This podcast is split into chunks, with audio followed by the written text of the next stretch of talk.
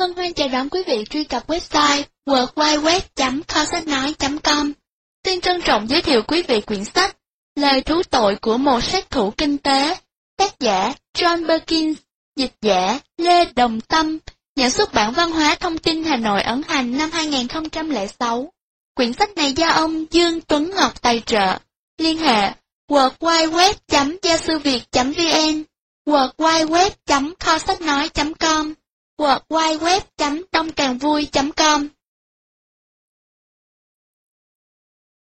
Phần không bao gồm lời tựa và phần mở đầu. Lời tựa Những sát thủ kinh tế ISMs là những chuyên gia được trả lương hậu hĩnh để đi lừa các nước trên khắp thế giới lấy hàng nghìn tỷ đô la. Họ đổ tiền từ Ngân hàng Thế giới, Cơ quan Phát triển Quốc tế Hoa Kỳ, USAID, và các tổ chức viện trợ nước ngoài khác và kết sắt của các tập đoàn khổng lồ, là vào túi của một số ít các gia đình giàu có, những người đang nắm quyền kiểm soát các nguồn tài nguyên thiên nhiên của hành tinh này. Công cụ của họ là các báo cáo tài chính gian lận, những vụ bầu cử gian trá, các khoản hối lộ, tống tiền, tình dục và giết người. Họ diễn một trò cũ như chủ nghĩa đế quốc, song đã biến đổi theo những chiều hướng mới đáng ghê sợ hơn trong thời đại toàn cầu hóa. Tôi biết điều này, tôi đã từng là một ESM. Tôi viết những dòng đó vào năm 1982 để mở đầu cho cuốn sách có tiêu đề là Lương tâm của một sát thủ kinh tế. Cuốn sách này dành tặng cho hai vị tổng thống của hai nước đã từng là khách hàng của tôi, những người mà tôi đã kính trọng và luôn coi như ruột thịt, James Rhodes, tổng thống Ecuador và Omar Torrijos, tổng thống Panama. Cả hai đã mất trong những vụ tai nạn khủng khiếp. Cái chết của họ không phải là ngẫu nhiên, họ bị ám sát vì họ đã đứng lên chống lại phê phái các công ty, chính phủ và các trường ngân hàng. Những người có chung mục tiêu là thống trị toàn cầu. Những sát thủ kinh tế chúng tôi đã không thể mua chuộc được Rhodes và Torrijos, và vì thế mà một loại sát thủ khác, những tên giết người thật sự của CIA, những kẻ luôn đi sau chúng tôi đã vào cuộc. Người ta đã thuyết phục tôi không viết cuốn sách đó nữa. Trong 20 năm tiếp sau đó, tôi đã bốn lần bắt tay viết tiếp. Lần nào cũng là do tôi bị chứng kiến những sự kiện đang xảy ra trên thế giới lại là cuộc xâm lược Panama của Mỹ năm 1989, chiến tranh vùng vịnh lần thứ nhất, sự kiện ở Somalia, sự xuất hiện của Osama Bin Laden. Nhưng rồi, những lời đe dọa hay những khoản đúc lót lại níu chân tôi. Năm 2003, Chủ tịch một nhà xuất bản lớn thuộc một tập đoàn quốc tế hùng mạnh đã đọc bản thảo của cuốn sách mà giờ đây có tên là Lời thú tội của một kẻ sát thủ kinh tế. Ông đã mô tả nó như một câu chuyện mê ly cần phải được kể lại. Nhưng rồi, ông ta cười buồn bã, gật đầu và nói với tôi rằng, vì các nhà quản lý tại những cơ quan đầu sọ thế giới có thể sẽ phản đối nên ông ta không dám mạo hiểm xuất bản nó.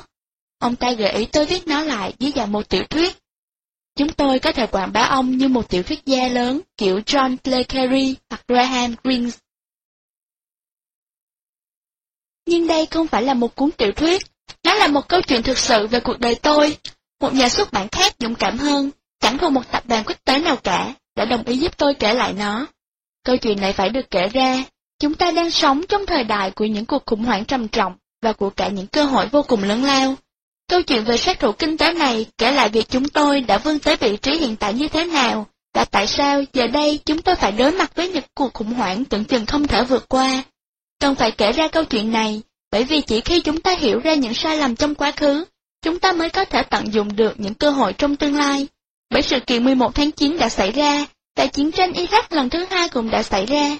Bởi vì ngoài 3.000 người đã chết vào ngày 11 tháng 9 năm 2001, Mỗi ngày, còn có thêm 24.000 người chết đói vì họ không kiếm nổi thức ăn.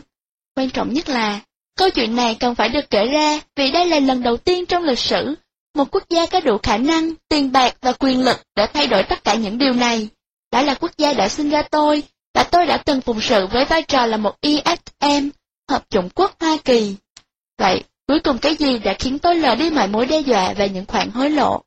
Câu trả lời ngắn gọn là con gái duy nhất của tôi, Jessica đã tốt nghiệp đại học và đang bước vào thế giới bằng chính đôi chân của nó.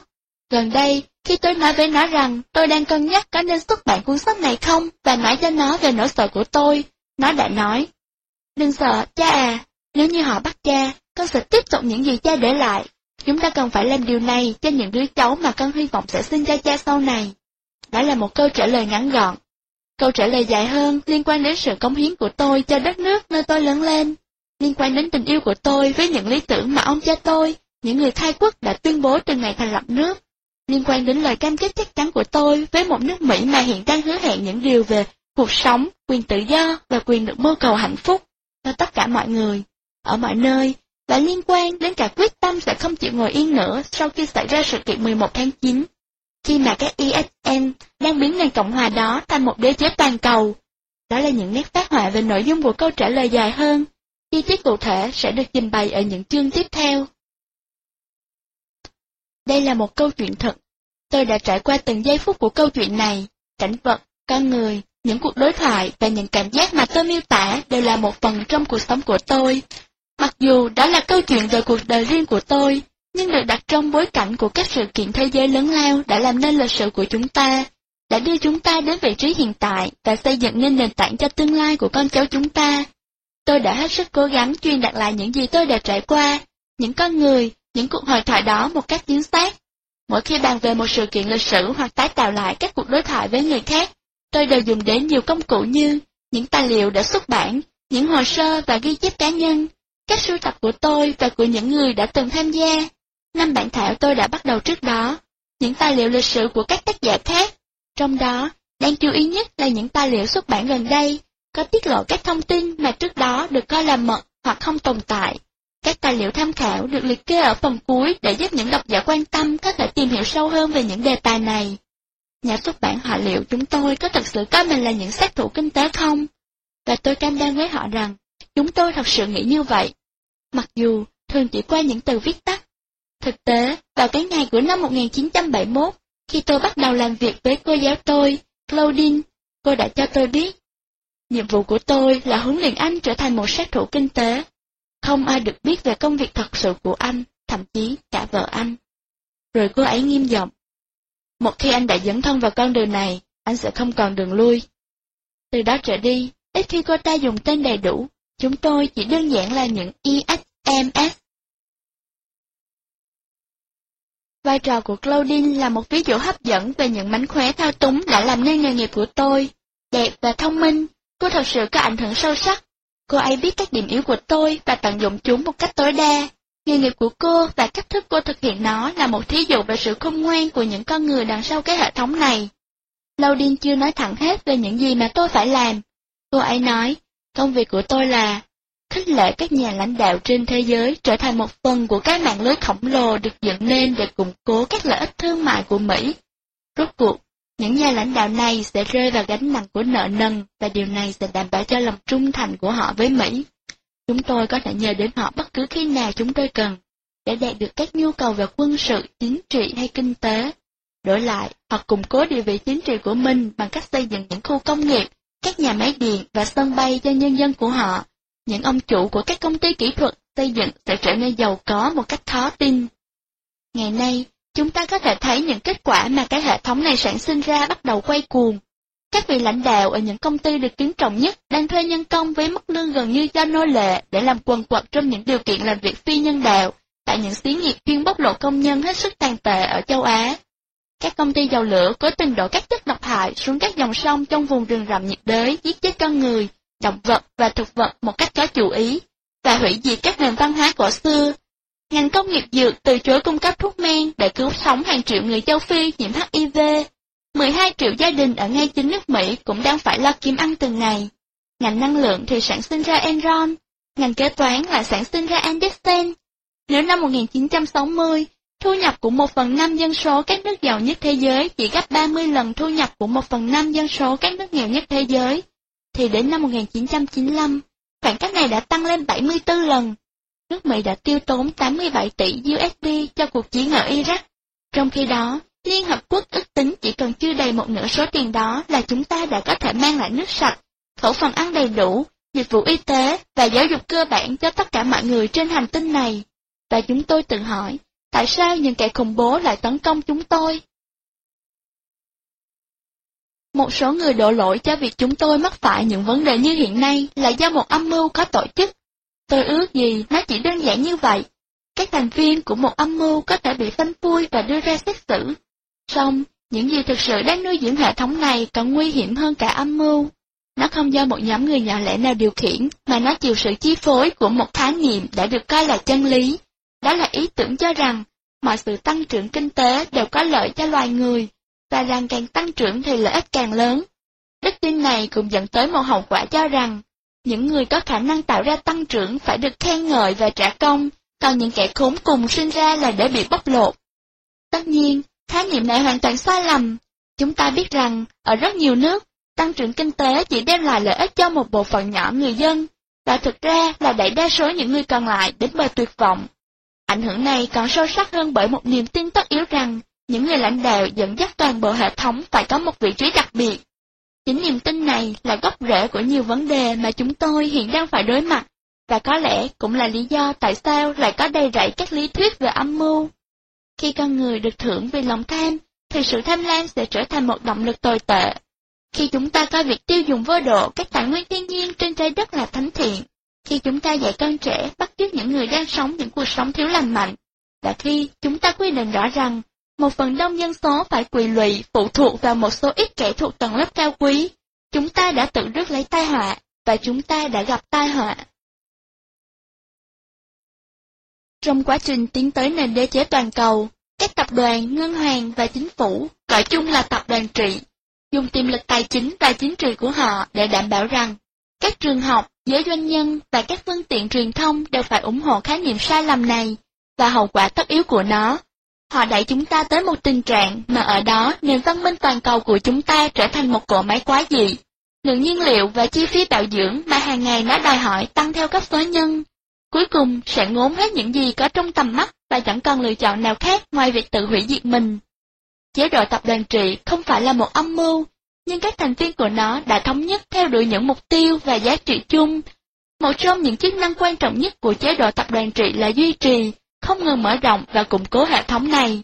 Cuộc sống của những người tạo ra nó và gia tài của họ, biệt thự, thuyền buồm, máy bay riêng, được phô bày như những hình mẫu nhằm kích thích tất cả chúng ta tiêu dùng, tiêu dùng và tiêu dùng. Người ta lợi dụng mọi cơ hội để thuyết phục chúng ta rằng, mua sắm đồ đạc là trách nhiệm của công dân, rằng cướp pha trái đất là có lợi cho nền kinh tế, và do đó sự phụng sự sẽ có những gì lợi ích cao cả. Những người như tôi được trả lương cao đến kỳ quặc để phục tùng hệ thống. Nếu chúng tôi trùng bước, sẽ có một hạng sát thủ còn tàn nhẫn hơn, những tên chó săn giết người sẽ lại bước lên vũ đài và nếu chúng cũng thất bại, thì quân đội sẽ phải làm việc đó. Cuốn sách này là lời thú tội của một người từng là thành viên của một nhóm không nhiều người. Từ thời tôi còn là một ESM. Ngày nay, những người có vai trò tương tự như vậy rất nhiều. Họ mang nhiều chức danh ẩn hơn. Có thể tìm thấy họ tại hành lang của các tập đoàn Monsanto, General Electric, Nike, General Motors, Walmart, và hầu hết các tập đoàn lớn khác trên thế giới. Thực chất thì lời thú tội của một kẻ sát thủ kinh tế chính là câu chuyện của họ cũng như của tôi. Đó cũng là câu chuyện của các bạn, câu chuyện về thế giới của bạn và của tôi, câu chuyện về một đế chế toàn cầu thực sự đầu tiên trong lịch sử. Lịch sử cho chúng ta biết, nếu chúng ta không sửa chữa câu chuyện này, chắc chắn nó sẽ có một kết cục bi thảm. Các đế chế không bao giờ trường tồn, các đế chế đều đã thất bại thảm hại. Chúng phá hủy rất nhiều nền văn hóa, trong khi chạy đua để có được quyền thống trị lớn hơn và rồi tự sụp đổ. Không một quốc gia nào hoặc một nhóm quốc gia nào có thể phát triển lâu dài dựa vào việc bóc lột các quốc gia khác. Cuốn sách này được viết ra để chúng ta nhận ra vấn đề và sửa chữa lại câu chuyện của chúng ta. Tôi chắc rằng, khi nhiều người trong chúng ta nhận thức được rằng, chúng ta đang bị cỗ máy kinh tế bóc lột, cỗ máy đó đang khơi gợi lòng tham vô độ đối với các tài nguyên trên thế giới và thúc đẩy chế độ nô lệ, chúng ta sẽ không bao giờ tha thứ cho nó, Chúng ta sẽ đánh giá lại vai trò của chúng ta trong một thế giới mà ở đó chỉ có một số ít người đang bơi trong sự giàu sang, số đông còn lại bị nhấn chìm trong nghèo đói, ô nhiễm và bạo lực. Tự chúng ta sẽ không thể không hướng tới lòng bác ái, nền dân chủ và công bằng xã hội cho tất cả mọi người. Thừa nhận vấn đề là bước đầu tiên để tìm ra giải pháp, thú nhận tội lỗi là bước đầu tiên của sự hối cải. Do vậy, hãy để cuốn sách này là khởi đầu cho việc cứu vớt linh hồn chúng ta. Hãy để nó truyền cho chúng ta nghị lực để có được những cống hiến mới và giúp chúng ta biến giấc mơ của mình về một xã hội công bằng và cao thượng thành hiện thực. Nếu như không có những người mà tôi đã cùng sống và chia sẻ, và những người mà những trang tiếp theo của cuốn sách này sẽ mô tả, thì có lẽ tôi sẽ không bao giờ có được cuốn sách này. Tôi biết ơn những kinh nghiệm và bài học mà tôi có được từ họ. Hơn nữa, tôi xin cảm ơn những người đã khuyến khích tôi vượt qua tất cả và kể ra câu chuyện này. Đó là Stephen Greg Chaffin, Bill và Lynn Anh Kem, Art và còn rất nhiều người nữa đã từng tham gia các cuộc hành trình thay đổi giấc mơ và các hội thảo, đặc biệt là những người đã cùng tạo điều kiện cho tôi, Eva Cruz, Lynn Roberts, Harriet, Mary Tendo, người vợ tuyệt vời của tôi, người bạn đời của tôi trong suốt 25 năm Winnie Fred và con gái Jessica của tôi. Tôi biết ơn những người đã truyền cho tôi những thông tin và hiểu biết riêng về các ngân hàng đa quốc gia, các tập đoàn quốc tế và cả những ẩn ý chính trị của nhiều quốc gia. Tôi đặc biệt cảm ơn Michael Benelli, Sabrina Bologna, Gregory Ben Caraso, Jamie Grant, Boso và rất nhiều người khác. Những người tuy không nêu danh tính, song họ biết họ là ai. Khi tôi viết xong bản thảo, Steven Piersanti, người sáng lập Barrett Kohler, không những đã dũng cảm đón nhận tôi, mà còn dành rất nhiều thời gian để biên tập lại cuốn sách, giúp tôi chấp nối cuốn sách và hoàn thiện nó. Tôi đặc biệt cảm kích Steven Richard Byrne, những người đã giới thiệu tôi với Steven Biosanti. Đồng thời, tôi cũng cảm ơn Nova Brown, Randy Fiat, Alan Jones, Chris Lee, Jennifer Liss, Laura Belletro, Jenny Williams, những người đã đọc và cho nhận xét về bản thảo của tôi. Tôi cảm ơn David Colton, người không chỉ đọc bản thảo và nhận xét giúp tôi, mà còn giúp tôi vượt qua khó khăn để đáp ứng cho được những tiêu chuẩn tuyệt vời của ông. Tôi cảm ơn Bo Ferdocco, người quản lý của tôi. Cảm ơn Valeria Brewster đã thiết kế cuốn sách này. Cảm ơn Tom Manza, người biên tập, từ bản in, một tác gia và triết gia tài năng. Tôi đặc biệt tỏ lòng biết ơn Trivan Sivasubramanian, nhà biên tập Derek Kohler, Ken Lubert, Rick Wilson, Maria Yesu Angulo, Beth Anderson, Marina Cook, Michael Crowley, Robin Donovan, Kristen Friend, Tiffany Lee, Catherine Langron, Diane Blackner, tất cả nhân viên của BK, những người ý thức được về sự cần thiết phải nâng cao ý thức những người luôn làm việc không mệt mỏi để làm cho thế giới này tốt đẹp hơn. Tôi phải cảm ơn tất cả những người đã cùng làm việc với tôi ở Men và không hề biết về vai trò của mình trong việc giúp ISM hình thành nên một đế chế toàn cầu. Tôi đặc biệt cảm ơn những ai đã làm việc cho tôi, những người đã cùng tôi đi đến những vùng đất xa xôi và chia sẻ những khoảnh khắc vô giá. Tôi cũng cảm ơn Ehos Berlin và nhân viên của ông ở Inner Traditions International người xuất bản những cuốn sách về các nền văn hóa bản địa và sa man giáo trước đây của tôi. Cảm ơn những người bạn đã khuyến khích tôi trên chặng đường trở thành tác giả của cuốn sách này. Tôi cũng không thể không biết ơn những người đã mời tôi tới nhà họ trong những khu rừng, những sa mạc, những vùng núi, trong những ngôi lều tạm bằng bìa cắt tông dọc theo những con kênh ở Jakarta, và những ngôi nhà ở chuột ở vô số những thành phố khác trên khắp thế giới. Những người đã chia sẻ cùng tôi thức ăn và cuộc sống của họ, và đã trở thành nguồn cảm hứng lớn nhất của tôi. John Perkins, tháng 8 năm 2004 Phần mở đầu Quito, thủ đô của Ecuador nằm trải dài qua một thung lũng núi lửa trên dãy Andes, với độ cao so với mặt biển là 9.000 feet. Tuy chỉ sống cách đường xích đạo có vài dặm về phía nam, người dân của các thành phố có từ trước cả khi Columbus đặt chân đến châu Mỹ này, đã quen với việc nhìn thấy tuyết phủ trên những ngọn núi bao quanh. Thành phố Shell, một đồn biên phòng và căn cứ quân sự nằm sát rừng rậm Amazon của Ecuador để phục vụ cho công ty dầu lửa mà nó mang tên, nằm thấp hơn so với thủ đô Quito gần 8.000 feet. Một thành phố ẩm thấp với dân cư chủ yếu là những người lính, công nhân khai thác dầu mỏ, với những người bản địa thuộc bộ tộc Sua và Kích Qua hành nghề mại dâm và lao động chân tay cho họ. Để đưa từ Quito đến Sao, bạn phải qua một con đường vừa quanh co vừa hiểm trở.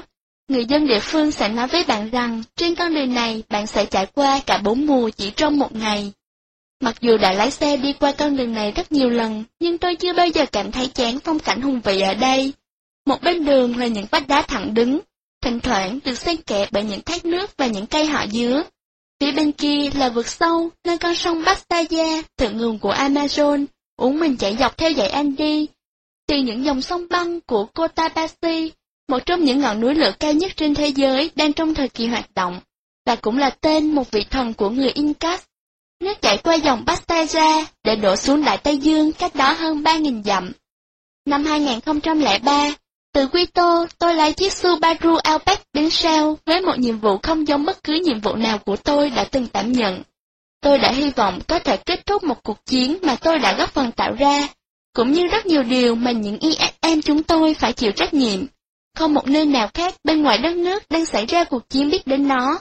Tôi đang trên đường đến gặp những người Suas, người Kikwas và những người thổ dân ở những vùng lân cận là Achuas, Trabaros và Siwa, những bộ tộc quyết tâm ngăn không cho các công ty khai thác dầu của chúng tôi phá hủy nhà cửa, gia đình và đất đai của họ, ngay cả khi họ phải chết vì điều đó. Với họ, đây là cuộc chiến về sự sinh tồn của con cháu và nền văn hóa của họ. Trong khi đối với chúng tôi, đó là cuộc chiến tranh giành quyền lực, tiền bạc và tài nguyên thiên nhiên. Nó là một phần của cuộc đấu tranh giành quyền thống trị thế giới và giấc mơ của một số ít những kẻ tham lam của đế chế toàn cầu. Đó là việc mà những ISM chúng tôi thảo nhất, xây dựng nền đế chế toàn cầu. Chúng tôi là một nhóm người ưu tú, những người tận dụng tối đa các tổ chức tài chính quốc tế để khiến các quốc gia khác phải phụ thuộc vào chế độ tập đoàn trị đang điều khiển các tập đoàn lớn nhất, chính phủ và các ngân hàng của chúng tôi. Chẳng khác nào mafia, các ISM ban ân huệ. Những ân huệ này tồn tại dưới hình thức các khoản vay để phát triển cơ sở hạ tầng, nhà máy điện, đường cao tốc, bến cảng, sân bay, các khu công nghiệp. Một điều kiện cho những khoản vay như thế là các công ty xây dựng của nước chúng tôi phải được đảm nhiệm công việc xây dựng tất cả các dự án này. Xét về bản chất, hầu hết các khoản tiền trên không bao giờ rời khỏi nước Mỹ. Nó chỉ đơn giản được chuyển từ các phòng giao dịch của ngân hàng ở Washington sang cho các công ty xây dựng ở New York, Houston hoặc San Francisco. Mặc dù thực tế là những khoản tiền trên gần như ngay lập tức sẽ trở về với các công ty là thành viên của chế độ tập đoàn trị, chủ nợ, nhưng những nước nhận tiền vay vẫn phải trả tất cả, cả tiền gốc và lãi. Nếu một ISM hoàn toàn thành công, thì chỉ sau vài năm, các khoản vay sẽ là quá lớn tới mức mà các nước bắt nợ buộc phải tuyên bố vỡ nợ. Khi điều này xảy ra, thì giống như một tổ chức mafia, chúng tôi sẽ đòi nợ. Việc đòi nợ này thường kèm theo một hoặc nhiều yêu cầu sau, kiểm soát những lá phiếu của Liên Hợp Quốc, thiết lập các căn cứ quân sự hoặc khai thác các nguồn tài nguyên quý giá như dầu hay kênh đào Panama. Tất nhiên, nước mắc nợ sẽ vẫn nợ chúng tôi tiền, và lại một nước nữa rơi vào đế chế toàn cầu của chúng tôi. Lái xe từ Quito đến Shell vào một ngày nắng đẹp năm 2003. Tôi nhớ lại 35 năm về trước, khi lần đầu tiên tôi đến khu vực này. Tôi đã đọc là dù diện tích của Ecuador chỉ bằng bang Nevada, nơi đây có hơn 30 núi lửa đang hoạt động, hơn 15% các loài chim quý trên thế giới và hàng ngàn loại cây vẫn chưa được phân loại. Và đây là vùng đất đa dạng về văn hóa, nơi có số người nói tiếng bản địa cổ gần bằng với số người nói tiếng Tây Ban Nha. Tôi thấy đất nước này thật hấp dẫn và kỳ lạ, và những từ ngữ cứ xuất hiện trong tâm trí tôi lúc đó còn trong trắng, vô tội và chuyên nguyên. Sau 35 năm đã có nhiều biến đổi. Khi tôi đến Ecuador lần đầu tiên vào năm 1968, Texaco vừa mới tìm thấy dầu ở khu vực Amazon của Ecuador. Ngày nay, dầu chiếm tới gần một nửa lượng hàng hóa xuất khẩu của quốc gia này. Một đường ống dẫn dầu xuyên qua dãy Andy được xây dựng không lâu sau lần đầu tiên tôi đến nơi đây. Từ đó đến nay, đã làm hơn nửa triệu thùng dầu thấm vào đất của khu rừng nhiệt đới này, nhiều hơn gấp đôi lượng dầu bị tràn do vụ Exxon Valdez. Hiện nay, một đường ống dẫn dầu dài 300 dặm trị giá 1,3 tỷ USD được xây dựng bởi một tập đoàn do các IFM tổ chức, hứa hẹn biến Ecuador trở thành một trong 10 quốc gia hàng đầu thế giới cung cấp dầu cho Mỹ. Nhiều khu vực rộng lớn của rừng mưa nhiệt đới đã bị hủy diệt, vẹt đuôi dài và báo đốm Mỹ đã biến mất. Ba nền văn hóa bản địa của người Ecuador cũng bị dồn đến bờ vực diệt vong, nhiều dòng sông đã bị ô nhiễm. Cũng trong thời gian này, các nền văn hóa bản địa bắt đầu phản công lại. Ngày 7 tháng 5 năm 2003, một nhóm luật sư Mỹ đại diện cho hơn 3.000 người Ecuador bản địa đã tiến hành một vụ kiện đòi 1 tỷ USD cho tập đoàn Jerome Texaco. Vụ kiện khẳng định rằng trong khoảng thời gian từ năm 1971 đến năm 1992, mỗi ngày công ty dầu lửa này đã đổ xuống những hố chôn lộ thiên và các dòng sông hơn 4 triệu ga lông nước thải độc hại có chứa dầu, kim loại nặng, các chất gây ung thư, Đồng thời, công ty này cũng để lại gần 350 hố rác thải lộ thiên, và những hố rác này đang tiếp tục giết chết con người và động vật. Bên ngoài cửa sổ, chiếc xe Outback, những đám mây mù lớn đang lơ lửng bay lên từ khu rừng về phía những hẻm núi Bắc tay ra. Mồ hôi thấm đậm áo tôi và dạ dày bắt đầu sôi lên không chỉ vì cái nóng của vùng nhiệt đới và sự khúc khuỷu của con đường.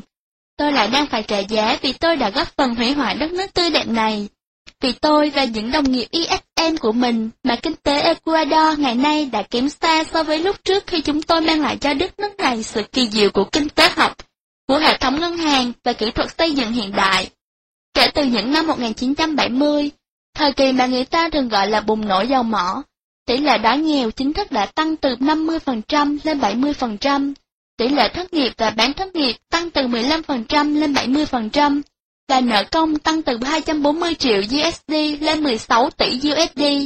Trong khi đó, phần tài nguyên thiên nhiên dành cho bộ phận dân số nghèo nhất là giảm từ 20% xuống còn 6%. Thật không may, Ecuador không phải là trường hợp ngoại lệ.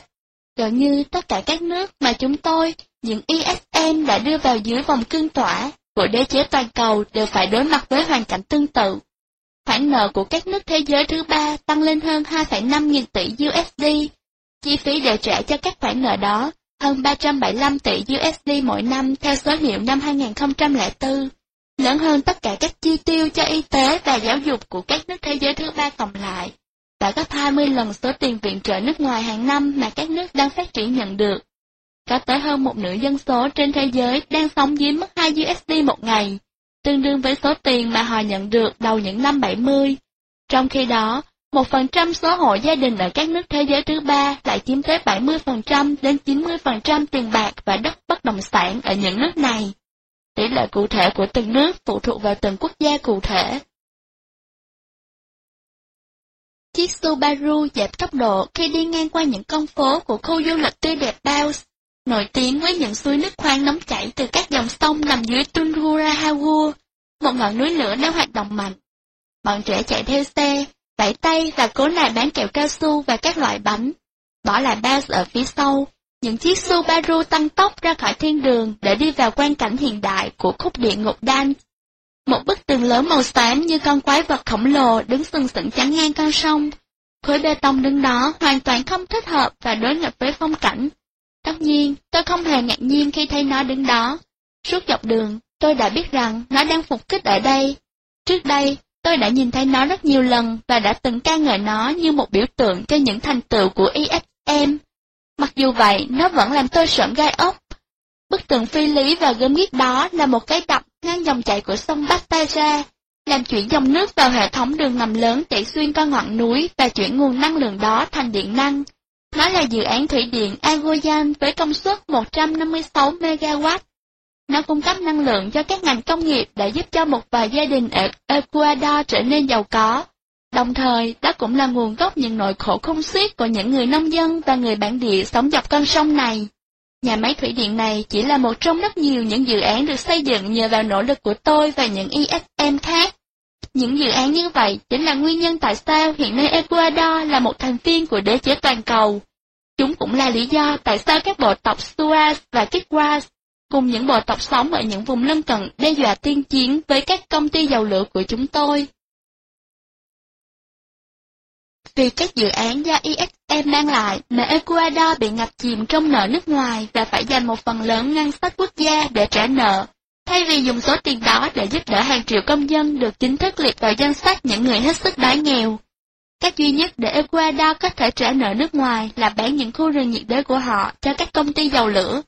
Thực chất, lý do đầu tiên khiến các ISM nhằm ngó đến Ecuador là vì biển dầu nằm bên dưới khu vực rừng Amazon được cho là có tiềm năng ngang với các mỏ dầu ở khu vực Trung Đông, đế chế toàn cầu đòi nợ dưới dạng quyền khai thác dầu. Những nhu cầu này đặc biệt trở nên cấp thiết sau sự kiện 11 tháng 9 năm 2001, khi Mỹ lo sợ rằng các nguồn cung cấp dầu ở Trung Đông sẽ bị ngừng lại. Trên hết, Venezuela, nhà cung cấp dầu lớn thứ ba của Mỹ, vừa bầu ra một vị tổng thống theo chủ nghĩa dân túy là Hugo Chavez, người có lập trường cứng rắn chống lại cái mà ông gọi là chủ nghĩa đế quốc Mỹ Ông cũng đe dọa ngừng bán dầu cho Mỹ. ISM đã thất bại ở Iraq và Venezuela, nhưng chúng tôi đã thành công ở Ecuador, và bây giờ chúng tôi sẽ bòn rút tất cả những gì đáng giá. Ecuador là trường hợp điển hình của các nước trên thế giới đã được ESM đưa vào một nhóm có cùng lợi ích kinh tế, chính trị. Cứ 100 USD đồng dầu thô lấy ra từ các khu vực rừng nhiệt đới ở Ecuador, thì có tới 75 USD rơi vào túi của các công ty dầu lửa. 25 USD còn lại sẽ được dùng để trả nợ nước ngoài. Hầu hết số tiền còn lại sẽ được dùng để trang trải chi phí quân sự và chi tiêu của chính phủ. Trong đó, khoảng 2,5 USD được chi cho y tế, giáo dục và các chương trình giúp đỡ người nghèo. Như vậy, cứ 100 USD dầu khai thác được tại khu vực Amazon sẽ chỉ có dưới 3 USD được đến với những người cần nó nhất. Những người mà cuộc sống của họ bị ảnh hưởng xấu bởi những con đập, việc khoan dầu, các đường ống và những người đang chết dần chết mòn do thiếu thức ăn và nước uống. Tất cả những người đó, hàng triệu người dân Ecuador, hàng tỷ người khác trên khắp hành tinh, là những tên khủng bố tiềm năng. Không phải bởi họ theo chủ nghĩa cộng sản hay chủ nghĩa vô chính phủ, hay bởi họ thật sự là những tên tội phạm, mà đơn giản chỉ vì họ tuyệt vọng. Nhìn xuống con đập này, tôi phân vân như cảm giác mà tôi thường có ở rất nhiều nơi khác trên thế giới. Làm khi nào thì những người này sẽ hành động, giống như người Mỹ chống lại nước Anh những năm 1770, và người Mỹ Latin chống lại Tây Ban Nha đầu thế kỷ 19. Mức độ tinh vi trong việc thiết lập đế chế hiện tại này vượt trội hơn hẳn của những chiến binh La Mã cổ đại. Đế quốc Tây Ban Nha và sức mạnh của thực dân châu Âu thế kỷ 18 và thế kỷ 19.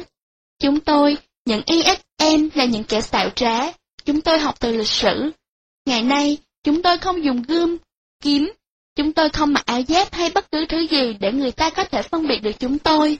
Ở một số quốc gia như Ecuador, Nigeria, Indonesia, chúng tôi ăn mặc giống như những giáo viên và những ông chủ cửa hàng. Ở Washington và Paris, chúng tôi trông giống các quan chức nhà nước và nhân viên ngân hàng. Bề ngoài, chúng tôi khiêm tốn và bình dị. Chúng tôi đến thăm những nơi tiếp nhận dự án và toàn bộ qua các ngôi làng đói nghèo. Chúng tôi quảng bá chủ nghĩa vị tha, tán tụng với các báo chí địa phương về những điều nhân đạo tuyệt vời mà chúng tôi đang làm. Chúng tôi đem đến các bàn hội nghị của các ủy ban chính phủ những bản tính và những đề án tài chính. Và chúng tôi giảng bài ở Đại học Harvard về sự kỳ diệu của kinh tế vĩ mô. Chúng tôi được biết đến một cách công khai giữa thanh thiên Bạch nhật, hay ít ra thì chúng tôi cũng tự theo dõi nên chính mình và được chấp nhận như thế. Đó là cách mà hệ thống hoạt động. Chúng tôi rất hiếm khi phạm pháp vì bản thân hệ thống này được xây dựng trên sự lừa gạt và hệ thống này trên lý thuyết là hợp pháp. Tuy nhiên, nếu chúng tôi thất bại, và điều này là rất có thể, một thế hệ khác tồi tệ hơn sẽ tiếp nối. Thế hệ mà chúng tôi, những ESM đã nói đến như những tên sát nhân thực sự, những kẻ sẽ tiếp tục theo đuổi sự nghiệp của những đế chế trước chúng tôi. Những tên sát nhân luôn chờ sẵn, ẩn nấp trong bóng tối, khi chúng xuất hiện, người đứng đầu nhà nước sẽ bị lật đổ hoặc chết trong một tai nạn khủng khiếp. Và nếu chẳng may, những tên sát nhân thất bại, như chúng tôi đã thất bại ở Afghanistan và Iraq, thì mô hình cũ lại nổi lên. Khi những tên sát nhân thất bại, đất trẻ Mỹ được cử đi để giết và để chết. Đi qua con quái vật, cái bức tường xi măng màu xám đồ sộ và khổng lồ đang hiện ra trên dòng sông này. Mồ hôi càng ướt đậm áo tôi, và ruột gan tôi càng siết chặt. Tôi rảo bước về phía khu rừng để gặp những người dân bản địa, những người quyết tâm chống lại đến cùng để ngăn chặn đế chế mà tôi góp phần tạo ra, và cảm giác tội lỗi đang dâng trào trong tôi. Tôi tự hỏi, làm thế nào mà một đứa trẻ xinh xắn từ New Hampshire lại có thể nhúng tay vào một vật việc bẩn thỉu như vậy? Hết phần không, lời tựa và phần mở đầu www.waiweb.kho-sách-nói.com thực hiện. Ông Dương Tuấn Ngọc tài trợ quyển sách này. Liên hệ World Wide Web gia sư Việt vn www.kho-sách-nói.com hoặc World Wide Web đông càng vui com Xin cảm ơn quý vị đã lắng nghe. Người đọc Lương Lệ Khoa Hân hoan chào đón quý vị truy cập website www.kho-sách-nói.com. Xin trân trọng giới thiệu quý vị quyển sách Lời thú tội của một sát thủ kinh tế, tác giả John Perkins, dịch giả Lê Đồng Tâm, nhà xuất bản văn hóa thông tin Hà Nội ấn hành năm 2006. Quyển sách này do ông Dương Tuấn Ngọc tài trợ. Liên hệ www.giasuviet.vn, www.kho-sách-nói.com hoặc www.đông-càng-vui.com Phần 1 Năm 1963 đến năm 1971 Chương 1 Sát thủ ra đời Câu chuyện bắt đầu thật tình cờ. Tôi sinh năm 1945, là con duy nhất trong một gia đình trung lưu.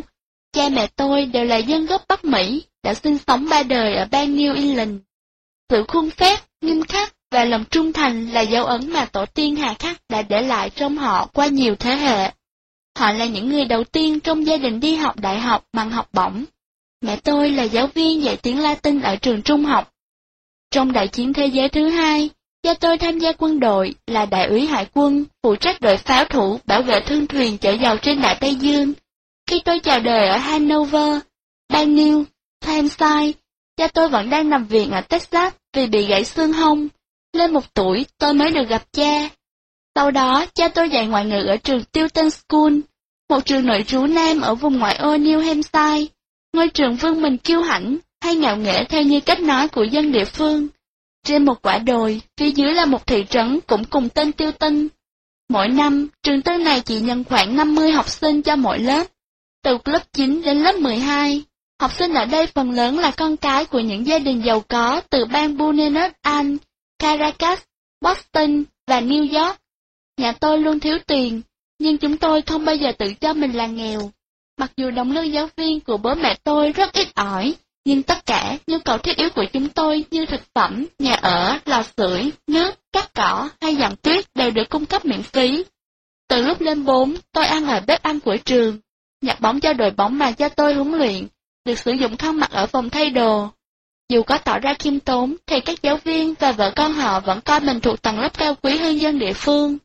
Tôi thường nghe bố mẹ đùa rằng họ là chủ trang viên, cai quản những nông dân hèn kém. Ý nói những người dân thị trấn Tôi biết đó không chỉ đơn thuần là một câu đùa. Các bạn học cấp 1 và cấp 2 của tôi thuộc tầng lớp nông dân đó. Chúng rất nghèo, ba mẹ chúng là những người lao động chân lắm tay bùn, thợ xẻ gỗ hay thợ xây bột. Họ không ưa lũ học sinh trường tư chúng tôi, và ngược lại, bố mẹ tôi cũng không thích tôi kết thân với những cô bạn thị trấn mà ông bà hay gọi là đồ hư hỏng. Nhưng từ hồi học lớp 1, Tôi đã dùng chung sách giáo khoa và bút chì màu với mấy cô bạn trong lớp. Hồi đó, tôi phải lòng ba cô bạn, Anne, Priscilla và Judy. Vì vậy, khó mà chấp nhận quan điểm của cha mẹ tôi, nhưng tôi vẫn tôn trọng ý muốn của họ. Năm nào cũng vậy, cứ đến khi cha tôi được nghỉ hè 3 tháng, chúng tôi lại đến ngôi nhà bên hồ do ông nội tôi xây vào năm 1921. Ngôi nhà nằm giữa rừng, và ban đêm, chúng tôi có thể nghe thấy tiếng cú và tiếng sư tử núi. Ở đây, chúng tôi chẳng có hàng xóm láng giềng nào và tôi là đứa trẻ duy nhất. Khi còn nhỏ, tôi thường giả định rằng những cái cây trong rừng là những hiệp sĩ bàn tròn và các thiếu nữ tên là Anne, Priscilla hay Judy, tùy từng năm, đang gặp nạn. Sự đam mê của tôi chắc chắn cũng mạnh mẽ như mối tình của Lancelot và Guinevere, và thậm chí còn nồng nàn hơn thế nhiều. 14 tuổi, tôi được nhận học bổng của trường Tilton School với sự khích lệ của cha mẹ, tôi từ bỏ mọi vân vấn nơi thị trấn và không còn gặp lại những người bạn thổ nào nữa. Khi những bạn mới của tôi trở về biệt thự của họ để nghỉ hè, tôi còn lại có một mình trên đồi. Họ có bạn gái mới, tôi thì chẳng có cô nào. Tất cả những cô gái tôi biết đều là đồ gái điếm. Tôi đã bỏ họ và họ cũng đã quên tôi. Tôi chỉ còn lại một mình, thất vọng tràn trề. Tuy nhiên, cha mẹ tôi thật giỏi trong việc điều khiển tôi, Họ quả quyết với tôi rằng tôi thật là may mắn khi có được một cơ hội tốt như vậy vào một ngày nào đó, tôi sẽ biết ơn điều ấy. Tôi sẽ tìm được một người vợ hoàn hảo, một người phù hợp với những chuẩn mực đạo đức cao siêu của gia đình tôi. Dù thế, trong sâu thẳm, tôi sôi lên sùng sục. Tôi thèm muốn một người đàn bà, tình dục, tôi thậm chí còn nghĩ đến hàng gái điếm. Nhưng thay vì nổi loạn, tôi đến sâu nổi tức giận của mình, luôn cố tỏ ra xuất sắc trên mọi phương diện nhằm biểu lộ sự chán nản, Tôi là sinh viên danh dự, đội trưởng hai đội thể thao của trường và là tổng biên tập tờ báo trường của trường. Tôi quyết định làm bẻ mặt những lũ bạn học giàu có và rời xa thị trấn tiêu tinh mãi mãi. Trong năm học cuối, tôi nhận được hai học bổng toàn phần, một học bổng thể thao của trường Brown và một học bổng hàng năm của trường Middlebury. Tôi chọn Brown chủ yếu vì tôi muốn trở thành vận động viên và vì nó ở thành phố, nhưng vì mẹ tôi tốt nghiệp Millbury và cha tôi học cao học ở đó, nên mặc dù trường Brown nằm trong Ivy League, họ thích Millbury hơn. Cha tôi hỏi, thế nhỡ con bị gãy chân thì sao? Nhận học bổng hàng năm là hơn con ạ. Theo tôi thì Millbury cũng chỉ là hình ảnh phóng to của tiêu tinh mà thôi, dù nó có nằm ở ngoại ô của Vermont thay vì ngoại ô New Hampshire. Đúng là trường đó dành cho cả nữ sinh thật, nhưng tôi nghèo, trong khi hầu hết sinh viên ở đó lại giàu có, và trong suốt 4 năm vừa rồi, tôi đã không hề học chung với phái nữ. Tôi mất hết tự tin, thấy mình như người ngoài cuộc và cảm thấy thật khổ sở. Tôi năn nỉ xin cha cho tôi được bỏ học hay nghỉ hẳn một năm. Tôi muốn đến Boston, để hiểu biết thế nào là cuộc sống và đàn bà. Tất nhiên, cha tôi không thể chấp nhận. Ông nói, làm sao bố có thể dạy dỗ con cái người khác vào học đại học trong khi bản thân con của mình lại không học đại học? Đến lúc này, tôi hiểu ra rằng, cuộc đời là hàng loạt những sự ngẫu nhiên, nhưng cách mà chúng ta phản ứng lại những điều ngẫu nhiên đó, chúng ta sử dụng cái mà nhiều người gọi là quyền tự quyết như thế nào mới quyết định tất cả. Những việc chúng ta chọn, khi đứng trước những bước ngoặt của cuộc đời sẽ quyết định số phận của chúng ta. Hai biến cố quan trọng nhất quyết định cuộc đời tôi xảy ra ở Melaburi. Một là từ một người Iran, con trai một vị tướng, cố vấn riêng cho nhà vua Iran. Còn biến cố thứ hai xuất hiện từ một cô gái xinh đẹp tên là An, trùng với tên cô bạn gái thủ thiếu thời của tôi. Người thứ nhất là Fahad, đã từng chơi bóng đá chuyên nghiệp ở Rome, với thể lực của một vận động viên, mái tóc quăn đen, đôi mắt màu hạt dẻ, cộng thêm xuất thân và sức quyến rũ thiên bẩm, anh ta khiến phụ nữ bị mê hoặc. Anh ta trái ngược hẳn với tôi ở nhiều điểm. Phải vất vả lắm tôi mới kết bạn được với anh ta, và sau đó được anh ta dạy rất nhiều thứ có ích cho tôi trong những năm sau này. Tôi cũng đã gặp anh, mặc dù khi đó cô ấy đang có mối quan hệ nghiêm túc với một anh chàng ở trường khác, nhưng cô ấy đã đón nhận tôi. Mối tình trong trắng giữa hai chúng tôi là mối tình thật sự đầu tiên mà tôi từng có. Bà hát khuyến khích tôi uống rượu, đi chơi và phớt lờ cha mẹ. Tôi chẳng học hành gì nữa cả. Tôi quyết định sẽ làm hỏng sự nghiệp học hành của mình để trả đuổi cha tôi. Điểm số của tôi rất thảm hại, tôi bị mất học bổng. Và giữa năm thứ hai, tôi quyết định bỏ học. Bố đe dọa sẽ từ tôi. Bà hát thì lại suối thêm vào. Tôi đến thẳng phòng hiệu trưởng và tuyên bố bỏ học. Khoảnh khắc đó đã thay đổi cả cuộc đời tôi. Fahad và tôi đã kỷ niệm đêm cuối cùng của tôi tại thị trấn trong một quán bar. Một nông dân với tầm vóc khổng lồ say rượu, buộc tội tôi tái tỉnh vợ anh ta. Ông ta nhấc bổng tôi lên và quẳng tôi vào tường. Fahad nhảy vào giữa chúng tôi, rút dao chém đúng vào má ông ta. Rồi anh ta kéo tôi qua phòng, đẩy tôi qua cửa sổ xuống rìa trong lạch Otter. Chúng tôi nhảy xuống, bơi dọc sông về ký túc xá. Sáng hôm sau, khi bị cảnh sát thẩm vấn, tôi đã nói dối và từ chối không nhận bất cứ chi tiết nào về vụ rắc rối đó. Tuy vậy, ta cũng bị đuổi học. Chúng tôi chuyển đến Boston và thuê chung một căn phòng ở đó. Cuối cùng, tôi kiếm được việc làm tại tòa soạn báo Hus Record American, Sunday Advertiser, làm trợ lý riêng cho tổng biên tập tờ Sunday Advertiser. Cuối năm 1965, một vài người bạn tôi làm việc trong tòa soạn bị bắt đi quân dịch. Để tránh số phận tương tự, Tôi đăng ký học quản trị kinh doanh tại trường đại học Boston University, BU. Cũng vào thời điểm đó, anh chia tay với bạn trai cũ và thường đi từ Millbury đến thăm tôi. Tôi vui mừng đón nhận sự quan tâm của cô ấy. Anh tốt nghiệp năm 1967, trong khi tôi vẫn còn một năm nữa ở BU. Nhưng cô ấy nhất định không chịu sống chung với tôi chừng nào chúng tôi chưa cưới. Tôi vẫn nói đùa là mình bị tống tình, nhưng tôi thật sự bực mình vì tôi thấy yêu cầu của cô ấy không khác gì một sự tiếp nối những chuẩn mực đạo đức cổ lỗ và lập dị của cha mẹ mình. Song tôi thật sự hạnh phúc khi cô ở bên cô ấy và tôi muốn nhiều hơn thế nữa. Chúng tôi lấy nhau.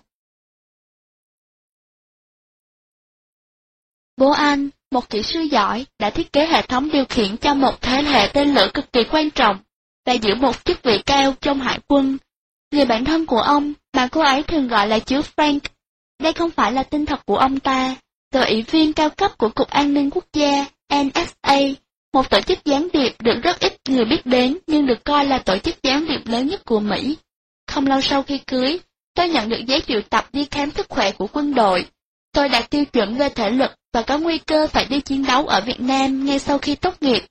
Ý nghĩ phải đi chiến đấu ở Đông Nam Á chăn xé tôi, mặc dù chiến tranh vẫn luôn hấp dẫn tôi. Tôi lớn lên qua những câu chuyện về tổ tiên tôi từ thời thuộc địa. trong đó có cả Thomas Ben và Ethan Allen. Tôi đã từng đi khắp bang New England, đến thăm những chiến trường phía bắc bang New York, nơi từng diễn ra cuộc chiến giữa người Pháp và người da đỏ và những cuộc chiến cách mạng. Tôi từng đọc tất cả những cuốn tiểu thuyết lịch sử mà tôi có thể tìm được. Thực ra, khi những đơn vị đầu tiên của lực lượng quân đội đặc biệt đặt chân đến Đông Nam Á, tôi đã hăm hở định nhập ngũ. Nhưng khi các phương tiện thông tin đại chúng phơi bày sự tàn nhẫn của chiến tranh và tính bất nhất của các chính sách của chính phủ Mỹ, tôi đã thay đổi thái độ.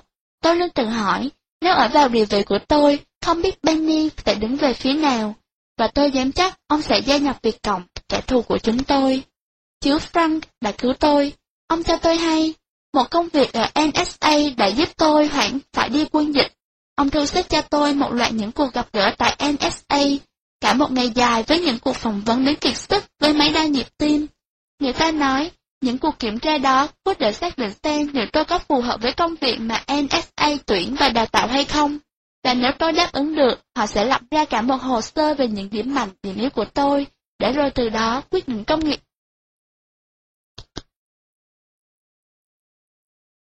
Bố anh, một kỹ sư giỏi, đã thiết kế hệ thống điều khiển cho một cái hệ tên lửa cực kỳ quan trọng và giữ một chức vị cao trong hải quân. Người bạn thân của ông, mà cô ấy thường gọi là chú Frank, đây không phải là tên thật của ông ta, là ủy viên cao cấp của Cục An ninh Quốc gia, NSA, một tổ chức gián điệp được rất ít người biết đến nhưng được coi là tổ chức gián điệp lớn nhất của Mỹ. Không lâu sau khi cưới, tôi nhận được giấy triệu tập đi khám sức khỏe của quân đội Tôi đạt tiêu chuẩn về thể lực và có nguy cơ phải đi chiến đấu ở Việt Nam ngay sau khi tốt nghiệp. Ý nghĩ phải đi chiến đấu ở Đông Nam Á dằn xé tôi. Mặc dù chiến tranh vẫn luôn hấp dẫn tôi, tôi lớn lên qua những câu chuyện về tổ tiên tôi từ thời thuộc địa, trong đó có cả Thomas Ben và Ethan Allen. Tôi đã từng đi khắp bang New England, đến thăm những chiến trường phía bắc bang New York, nơi từng diễn ra cuộc chiến giữa người Pháp và người da đỏ, và những cuộc chiến cách mạng. Tôi từng đọc tất cả những cuốn tiểu thuyết lịch sử mà tôi có thể tìm được. Thực ra, khi những đơn vị đầu tiên của lực lượng quân đội đặc biệt đặc trưng đến Đông Nam Á, tôi đã hâm hở định nhập ngũ. Nhưng khi các phương tiện truyền thông đại chúng phơi bày sự tàn nhẫn của chiến tranh và tính bất nhất trong các chính sách của chính phủ Mỹ, tôi đã thay đổi thái độ. Tôi luôn tự hỏi, nếu ở vào địa vị của tôi, không biết Ben sẽ đứng về phía nào, và tôi dám chắc ông sẽ gia nhập Việt Cộng, kẻ thù của chúng tôi. Chứ Frank đã cứu tôi. Ông cho tôi hay, một công việc ở NSA sẽ giúp tôi hoãn phải đi quân dịch. Ông thu xếp cho tôi một loại những cuộc gặp gỡ tại NSA, cả một ngày dài với những cuộc phỏng vấn đến kiệt sức với máy đa nhịp tim.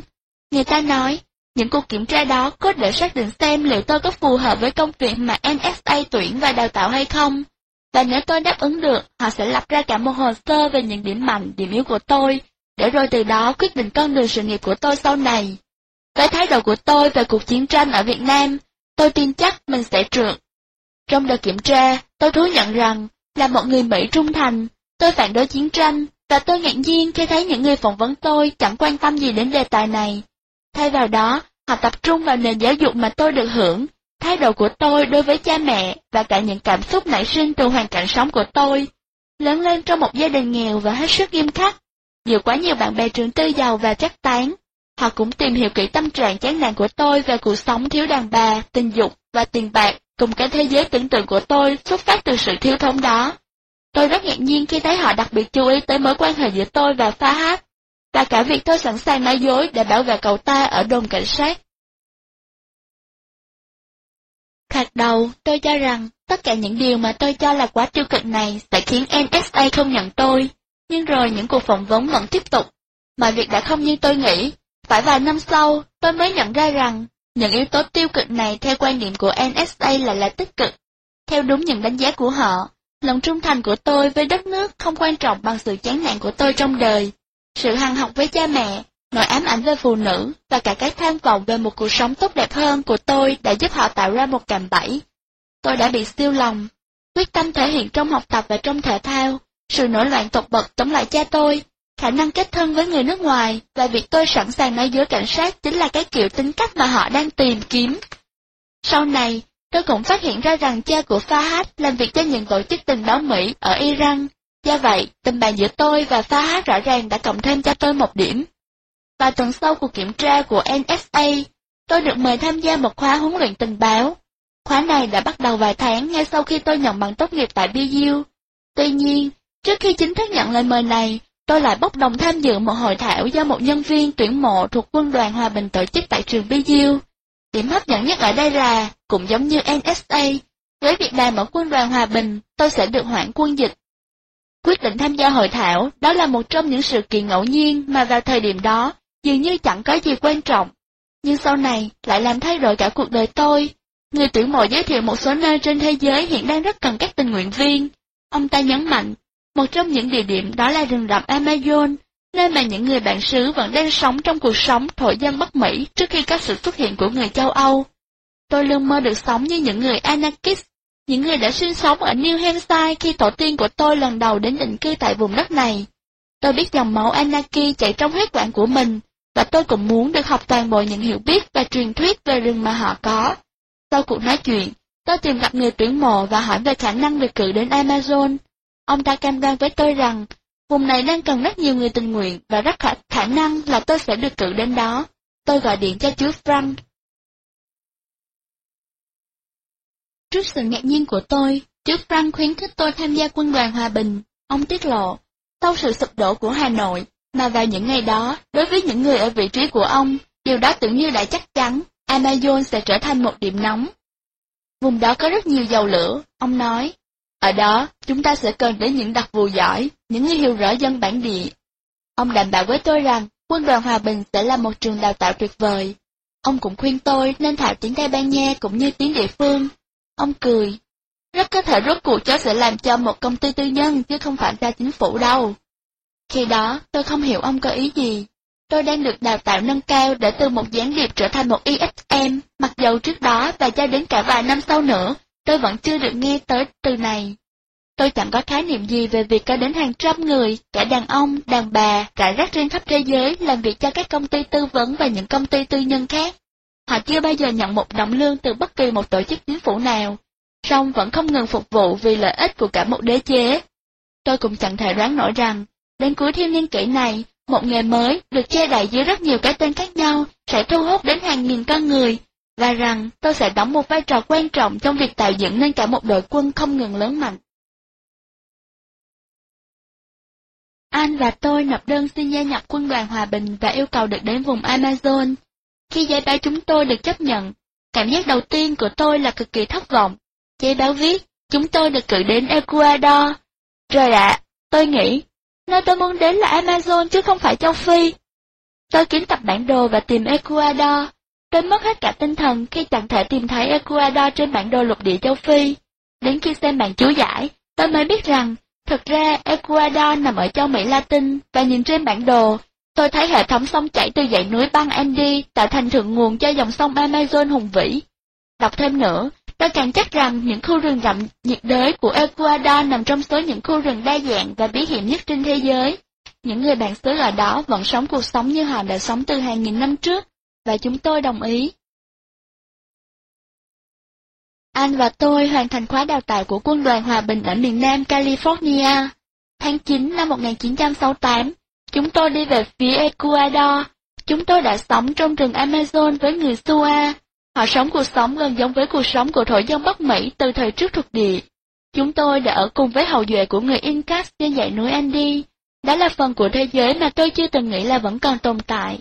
Cho đến khi đó, những người Mỹ Latin duy nhất mà tôi từng biết là những học sinh tư thục giàu có ở trường của cha tôi. Tôi thấy mình gắn bó với những người bản xứ, những người vốn chỉ sống dựa vào săn bắn và trồng trọt. Thật kỳ lạ, tôi có cảm giác như họ là những người ruột thịt của tôi vậy. Dù sao, thì họ cũng làm tôi nhớ tới đám bạn bè thị trấn mà tôi đã bỏ lại đằng sau. Một hôm, có một người đàn ông đóng bộ công lê rất lịch sự, tên là Ina Reeve, bay đến chỗ chúng tôi. Ông ta là phó chủ tịch Trustman, gọi tắt là Men, một hãng tư vấn quốc tế rất ít khuếch trương, có trách nhiệm tiến hành các nghiên cứu về quyết định xem ngân hàng thế giới có nên cho Ecuador và những quốc gia lạc Diện vay hàng tỷ đô la để xây dựng đập thủy điện và những dự án hạ tầng cơ sở khác hay không? Anna cũng là đại tá trong lực lượng quân dự bị Mỹ. Anna bắt đầu kể cho tôi nghe về những lợi ích khi làm việc cho một công ty kiểu như Men. Khi tôi nói, tôi từng được NSA tuyển trước khi gia nhập quân đoàn hòa bình, và rằng tôi đang cân nhắc việc quay trở lại làm việc cho họ. ông ta cho tôi hay, ông còn đóng vai trò sĩ quan liên lạc của NSA. Ánh mắt của ông ta khiến tôi ngờ rằng, một trong những nhiệm vụ của ông ta ở đây là đánh giá năng lực của tôi. Giờ thì tôi tin chắc rằng, khi đó ông ta đang cập nhật hồ sơ của tôi, và đặc biệt là đánh giá khả năng sống sót của tôi trong những môi trường mà hầu hết người Bắc Mỹ thấy không thể chịu đựng được. Chúng tôi làm việc với nhau vài ngày ở Ecuador, rồi sau đó chỉ liên hệ qua thư từ. Ông ta đề nghị tôi gửi cho ông ta các báo cáo đánh giá triển vọng kinh tế của Ecuador. Tôi có một máy chữ sách tay loại nhỏ, lại thích viết lách và rất thích thú với đề nghị này. Trong khoảng một năm, tôi đã gửi cho Aina ít nhất khoảng 15 lá thư dài. Trong thư, tôi nhận định tương lai kinh tế, chính trị của Ecuador, bình luận về nỗi tuyệt vọng ngày càng lớn dần của những người dân bản địa khi họ chiến đấu chống lại các công ty dầu mỏ, các tổ chức phát triển quốc tế và cả những thế lực khác hòng kéo họ vào cái thế giới hiện đại của chúng tôi. Khi nhiệm vụ của tôi ở quân đoàn hòa bình kết thúc, Anna mời tôi tham gia phỏng vấn xin việc tại trụ sở chính của Men ở Boston.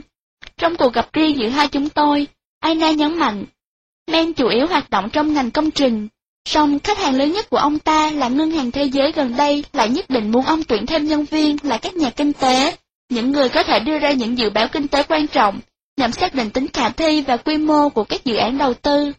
Anna tiết lộ cho tôi biết, trước đây ông ta đã từng thuê ba nhà kinh tế tầm cỡ không chơi vào đâu được. Hai trong số đó có bằng cao học và một có bằng tiến sĩ, nhưng họ đều thất bại thảm hại. Anna nói, không ai trong số họ có khả năng dự báo kinh tế cho những quốc gia nơi chẳng hề có con số thống kê đáng tin cậy nào. Ông ta còn bảo, Tất cả bọn họ đều thấy không thể đảm đương được những công việc mà ông ta yêu cầu, như đến những vùng xa xôi ở những nước như Ecuador, Indonesia, Iran hay Ai Cập, gặp gỡ với lãnh đạo địa phương, rồi đưa ra những đánh giá cá nhân về triển vọng phát triển kinh tế của những vùng đó. Một người thậm chí đã bị suy nhược thần kinh khi phải sống trong một ngôi làng biệt lập ở Panama. Cảnh sát nước này phải đưa anh ta ra sân bay và tống lên máy bay trở về Mỹ. Những lá thư của cậu cho tôi thấy rằng cậu sẵn sàng liều mạng ngay cả khi cậu có chút dữ liệu đáng tin cậy nào. Và nhìn điều kiện sống của cậu ở Ecuador, tôi tin cậu có thể sống sót ở bất cứ đâu. Aina nói với tôi rằng, ông ta đã sa thải một trong ba nhà kinh tế kia và sẵn sàng sa thải nốt hai người còn lại nếu tôi đồng ý làm công việc này. Vậy là, tháng 1 năm 1971, tôi được đề nghị trở thành chuyên gia kinh tế cho Men. Tôi đã qua tuổi 26, một cái tuổi kỳ diệu vì tôi không còn phải lo đi lính nữa. Tôi hỏi ý kiến gia đình An, Mọi người khích lệ tôi nhận công việc này, và tôi nghĩ chú Frank chắc cũng đồng tình với họ. Tôi nhớ lại hồi ông nói với tôi rằng có thể sẽ làm cho một công ty tư nhân. Chẳng có gì rõ ràng ngay từ đầu cả, nhưng tôi chắc rằng công việc của tôi ở Maine rõ ràng là kết quả của chính những sự sắp đặt mà chú Frank đã chuẩn bị cho tôi từ ba năm trước, cộng thêm những kinh nghiệm của tôi ở Ecuador và việc tôi yêu thích nghiên cứu về thực trạng kinh tế, chính trị của quốc gia này. Tôi trăn trở trong nhiều tuần và cái tôi trong tôi trỗi dậy. Tấm bằng cử nhân mà tôi nhận được từ BU không thể mang lại cho tôi vị trí một nhà kinh tế tại một công ty tư vấn tiếng tâm đến như vậy. Tôi biết, rất nhiều bạn học của tôi, những người không đủ tiêu chuẩn đi lính và đã kịp kiếm thêm bằng cao học hay trên đại học khác nữa sẽ phát ghen với tôi. Tôi tự hình dung ra mình trong vai trò của một điệp viên bí mật hàng hoa, ở những vùng đất lạ, nhẫn nhơ bên những bể bơi khách sạn. Xung quanh là hàng tả đàn bà mặc bikini tuyệt đẹp với ly rượu martini trên tay. Dù đó đơn thuần chỉ là tưởng tượng, song tôi biết sự thật cũng sẽ gần như thế. Aina đã tuyển tôi để làm chuyên gia kinh tế, nhưng tôi nhanh chóng nhận ra rằng công việc thật sự của tôi còn đi xa hơn thế. Quả thật, nó giống với công việc của một James Bond hơn những suy đoán của tôi rất nhiều. Hết phần 1, chương 1, sát thủ ra đời. World Wide Web.co sách nói.com thực hiện Ông Dương Tuấn Ngọc tài trợ quyển sách này. Liên hệ www.gia-sư-việt.vn www.kho sách nói.com hoặc www.đông-càng-vui.com Xin cảm ơn quý vị đã lắng nghe. Người đọc, Lương Lệ Khoa Hân hoan chào đón quý vị truy cập website www.kho sách nói.com Xin trân trọng giới thiệu quý vị quyển sách Lời thú tội của một sát thủ kinh tế. Tác giả, John Perkins. Dịch giả, Lê Đồng Tâm.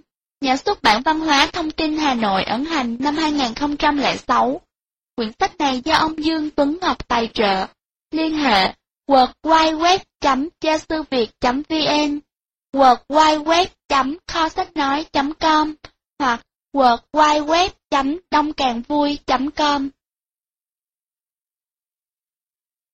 Phần 1 Năm 1963 đến năm 1971 Chương 2 Không đường lui Về mặt luật pháp, Men là một công ty cổ phần không công khai. Chỉ có khoảng 5% trong số 2.000 nhân viên sở hữu toàn bộ công ty này. Người ta gọi họ là các đối tác hay các hội viên, vị trí mà rất nhiều người ao ước. Chẳng những các đối tác có quyền sai khiến tất cả mọi người, mà họ còn kiếm được rất nhiều tiền. Điểm khác biệt là họ rất kín đáo.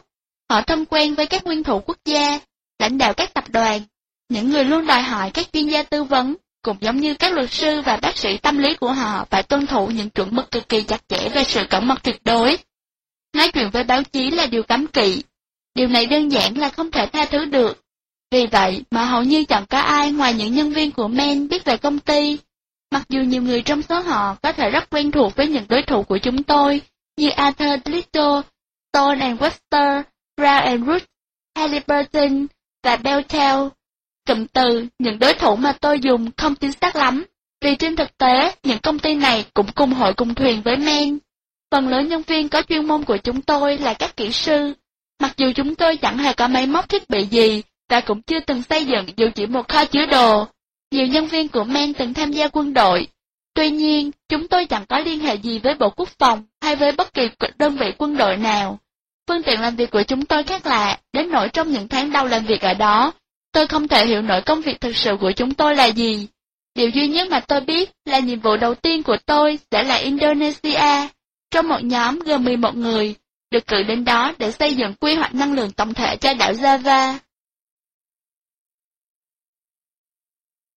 Tôi cũng biết là Ainer và những người có liên quan đến công việc này đang cố thuyết phục tôi rằng nền kinh tế Java sẽ tăng trưởng mạnh, và nếu tôi muốn được coi là một chuyên gia dự báo kinh tế giỏi, và nhờ vậy sẽ có cơ hội thăng tiến, tôi sẽ phải đưa ra những dự báo đúng như vậy.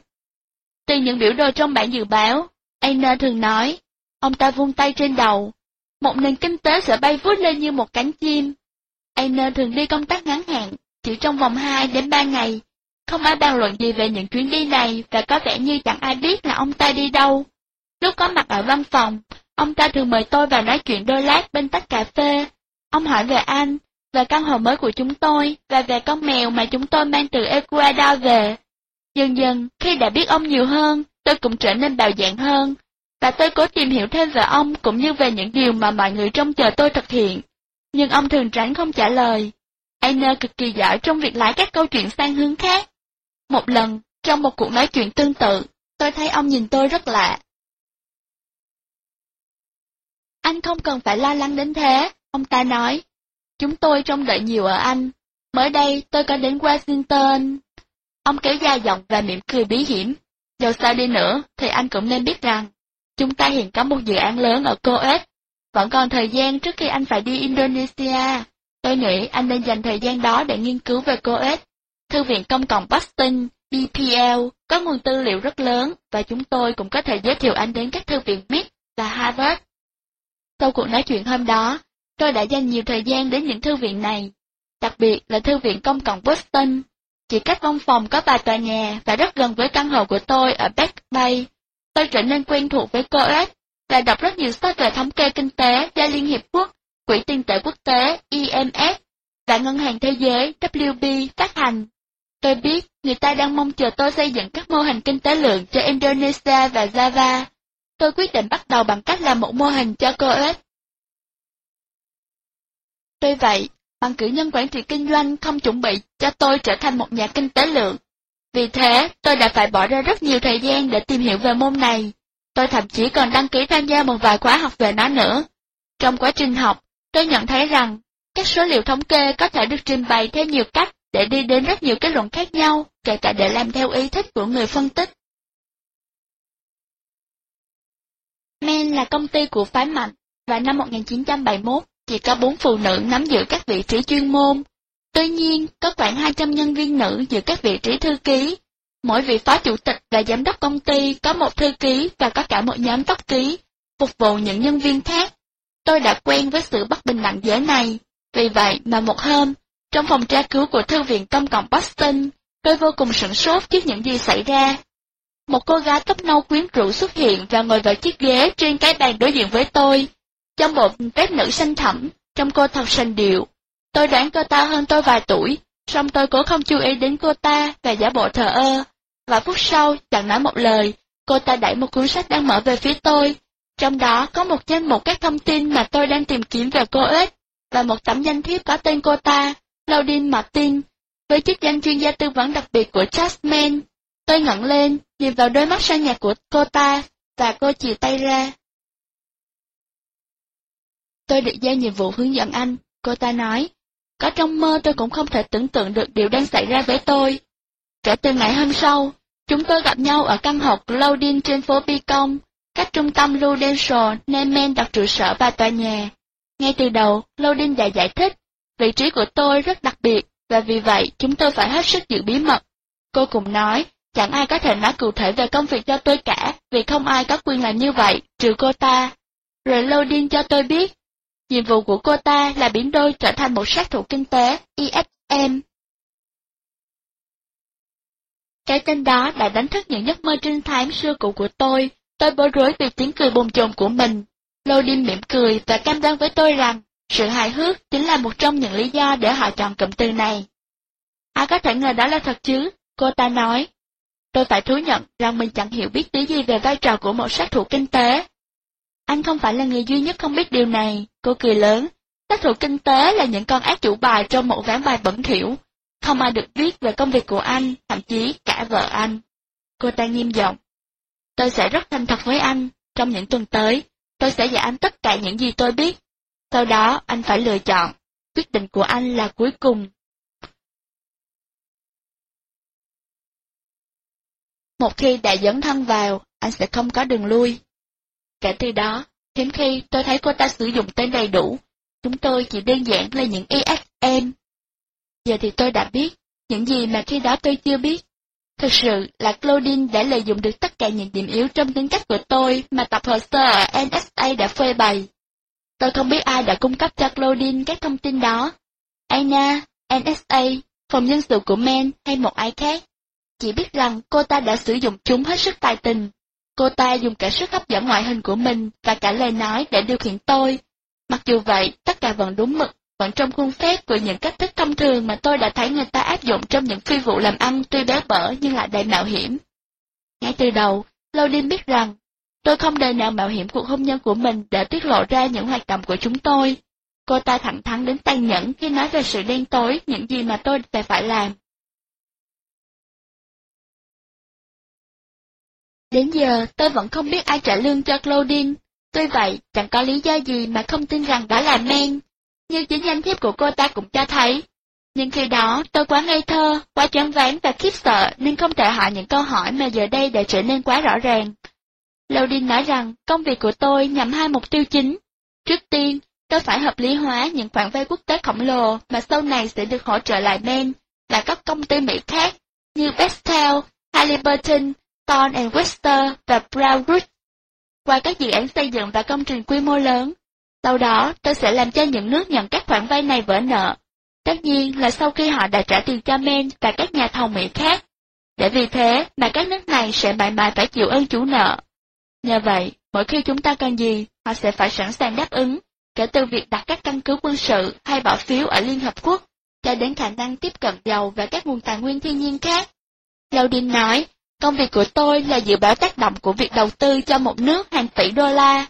Cụ thể là tôi sẽ phải đưa ra những nghiên cứu về dự báo tăng trưởng kinh tế cho 20 đến 25 năm sau và đánh giá tác động của hàng loạt các dự án. Ví dụ, nếu người ta quyết định cho một nước vay 1 tỷ USD để thuyết phục nước này không liên kết với Liên Xô, tôi sẽ phải so sánh giữa lợi ích của việc đầu tư khoản tiền đó để xây dựng nhà máy điện với lợi ích của việc đầu tư cho một mạng lưới đường sắt quốc gia mới hoặc một hệ thống viễn thông hoặc người ta có thể bảo tôi rằng nước đó đang có cơ hội được tiếp nhận một hệ thống điện hiện đại, và rằng nhiệm vụ của tôi là phải chứng minh được một hệ thống như vậy sẽ mang lại mức tăng trưởng kinh tế đủ mạnh tương xứng với khoản vay đó. Trong mọi trường hợp, yếu tố mang tính quyết định là tổng sản phẩm quốc dân GNP. Dự án thắng cuộc là dự án mang lại tốc độ tăng trưởng GNP trung bình hàng năm cao nhất. Nếu chỉ có một dự án cần được xem xét, tôi sẽ phải chứng minh rằng dự án đó sẽ mang lại những lợi ích tốt nhất cho GNP. Điều không bao giờ được nói ra trong những dự án kiểu này là, chúng được dựng lên nhằm mang lại những khoản lợi nhuận béo bở cho các nhà thầu, và chỉ làm lợi cho một số ít những người giàu có và có thế lực ở nước nhận dự án mà thôi. Còn thì vẫn phải đảm bảo rằng, các nước này về lâu dài phải chịu phụ thuộc về tài chính, và từ đó buộc phải trung thành với nước Mỹ. Khoản vay càng lớn càng tốt. Người ta đã không tính đến cái khả năng là gánh nặng nợ đặt lên vai một số nước sẽ cướp đi của những người dân khốn cùng ở nước đó sức khỏe, giáo dục và các dịch vụ xã hội khác trong nhiều thập niên tiếp theo. Claudine và tôi đã tranh luận hết sức cởi mở về bản chất dối lừa của GMP. Ví dụ, GMP có thể tăng ngay cả khi tăng trưởng đó có thể chỉ mang lại lợi ích cho một người. Ví dụ như chủ của một công ty dịch vụ công, trong khi phần đông dân chúng phải oằn vai gánh nợ, người giàu càng giàu hơn, người nghèo càng nghèo đi. Mặc dù vậy, theo những con số thống kê, điều này vẫn được nhìn nhận là tiến bộ kinh tế. Như phần lớn các công dân Mỹ, hầu hết những người làm cha men tin rằng chúng ta đang ban phát đặc ân cho các nước khi xây dựng các nhà máy điện, đường cao tốc và cảng biển. Trường học và báo chí dạy chúng ta rằng, tất cả những việc làm của chúng ta xuất phát từ lòng bác ái. Trong nhiều năm trời, tôi được nghe đi nghe lại những câu nói như, nếu họ đốt cờ Mỹ và biểu tình chống sứ quán của chúng ta, thì tại sao chúng ta không bỏ đi khỏi cái đất nước chết tiệt của họ và để kệ họ xa lầy trong chiến sự nghèo đói của họ nhỉ? Những người nói như vậy thường là những người có bằng cấp, bằng chứng cho thấy họ được giáo dục tốt, song họ không hề biết rằng, lý do chính để chúng ta đặt đại sứ quán của mình trên khắp thế giới là để phục vụ cho lợi ích của chính chúng ta, và trong nửa cuối thế kỷ 20, điều này có nghĩa là biến nước Mỹ thành một đế quốc toàn cầu, Bằng cấp cũng không làm cho họ hiểu biết hơn những tin thực dân thế kỷ 18, khi những tin này tin rằng những người da đỏ đang chiến đấu bảo vệ đất đai của chính mình là tôi tớ của quỷ sa tăng. Trong vài tháng sau đó, tôi sẽ phải đến đảo Java của Indonesia, khi đó được mô tả như một điểm có mật độ dân số đông nhất hành tinh. Rất ngẫu nhiên, Indonesia cũng là một nước Hồi giáo có nhiều dầu mỏ. Đó sẽ là quân domino tiếp sau Việt Nam, Lâu Đinh thường nói, chúng ta phải lôi kéo người dân Indonesia về phía mình. Dạ, họ mà không theo chúng ta thì... Cô ta đưa ngón trỏ lên vạch ngang qua cổ và mỉm cười ngọt ngào. Thôi, chỉ cần biết là anh phải đưa ra được một cái dự báo cực kỳ lạc quan về nền kinh tế, rằng nó sẽ lớn mạnh đến thế nào khi mà tất cả các nhà máy, mạng lưới điện được xây dựng. Dự báo đó sẽ khiến USAID và các ngân hàng quốc tế đồng ý cho nước này vay tiền. Tất nhiên, anh sẽ được trả công xứng đáng. Anh có thể tiếp tục đến với những dự án khác ở những nơi mới lạ. Thế giới sẽ là của anh.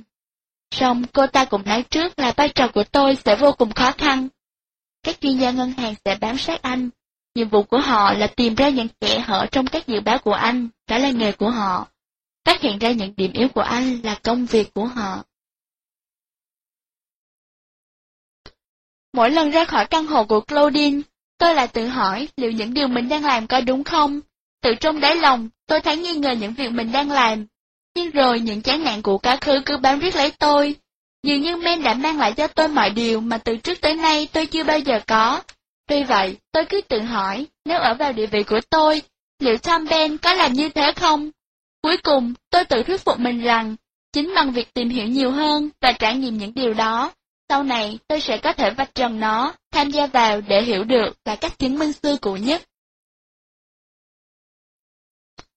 Khi tôi nói điều này với Claudine, cái nhìn của cô ta khiến tôi bối rối. Đừng có ngớ ngẩn thế, một khi đã dấn thân vào, anh sẽ không có đường lui, anh phải quyết định trước khi tiến xa hơn nữa. Tôi hiểu, và những gì Claudine nói khiến tôi hoảng sợ. Sau khi rời khỏi căn hộ của Claudine, tôi lang thang xuống đại lộ Commonwealth, qua phố Damau và tự nhủ rằng mình là một ngoại lệ. Vài tháng sau, vào một buổi chiều, Claudine và tôi ngồi trên ghế sofa cạnh cửa sổ ngắm tuyết rơi trên phố Bi Công. Chúng ta là một nhóm nhỏ đặc biệt, cô ta nói. Chúng ta được trả công, rất hậu hĩnh, để đi khắp thế giới lừa đảo hàng nghìn tỷ đô la. Phần lớn, công việc của anh là khuyến khích lãnh đạo các nước trên thế giới tham gia vào một mạng lưới vô cùng rộng lớn, nhằm phục vụ cho lợi ích thương mại của nước Mỹ. Kết cục là các nhà lãnh đạo này sẽ bị sa lầy vào một mớ nợ nần. Gánh nặng nợ này bảo đảm rằng họ sẽ phải trung thành với nước Mỹ. Chúng ta có thể bòn rút của họ bất cứ khi nào chúng ta muốn, để thỏa mãn những nhu cầu kinh tế, chính trị hoặc quân sự của chúng ta. Đổi lại, các nhà lãnh đạo đó sẽ có cơ hội củng cố vị thế chính trị của họ bằng việc mang lại cho người dân của mình những khu công nghiệp, nhà máy điện và sân bay. Cùng lúc, các công ty xây dựng và lắp ghép Mỹ cũng sẽ trở nên rất giàu có. Buổi chiều đó, trong căn phòng yên ả của Claudine, thư thả ngắm những bông tuyết xoay xoay bên cửa sổ, tôi biết thêm về nguồn gốc công việc mà tôi sắp dấn thân vào. Claudine kể, trong hầu hết chiều dài lịch sử, các đế chế lớn đều được tạo dựng nhờ sức mạnh quân sự hoặc mối đe dọa của nó, trong với sự kết thúc của cuộc chiến tranh thế giới lần thứ hai, sự lên ngôi của Liên bang Xô Viết và nỗi ám ảnh về sự hủy diệt của vũ khí hạt nhân đã khiến chiến tranh trở thành một giải pháp khá nguy hiểm.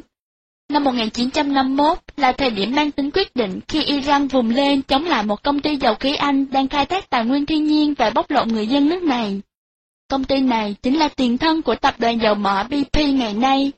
Thủ tướng Iran, người được bầu hết sức dân chủ và chiếm được lòng dân, người đã từng đoạt danh hiệu Người đàn ông của năm do tạp chí Time bình chọn năm 1971. Mohammed Mossadegh đã tiến hành quốc hữu hóa tất cả các tài sản dầu khí của Iran. Bị lăng nhục, nước Anh đã tìm sự giúp đỡ từ đồng minh của mình trong Thế chiến II, đó là Mỹ. Song cả hai nước đều sợ rằng sự trả đũa bằng quân sự sẽ khiến Liên Xô đứng ra thay Iran hành động. Do vậy, thay vì cử binh chục lính thủy đánh bộ đến Iran, Washington đã phái nhân viên mật vụ CIA Kermit Roosevelt, cháu nội của Theodore đi. Anh ta đã hoàn thành sứ mệnh một cách hoàn hảo, lôi kéo người dân Iran bằng cả tiền và những lời đe dọa. Rồi anh ta xúi dục họ dấy lên hàng loạt những vụ phá rối trên đường phố và các cuộc biểu tình bạo động, nhằm tạo ấn tượng là Mossadegh không được lòng dân và không có năng lực lãnh đạo. Cuối cùng, Mossadegh bị lật đổ và bị quản thúc suốt phần đời còn lại. Mohammed Reza Shah một kẻ thông Mỹ lên nắm quyền và trở thành một tên độc tài chưa từng có. Kermit Roosevelt đã tạo dựng một vũ đài cho một nghề nghiệp mới, cái nghề mà tôi sắp bước vào.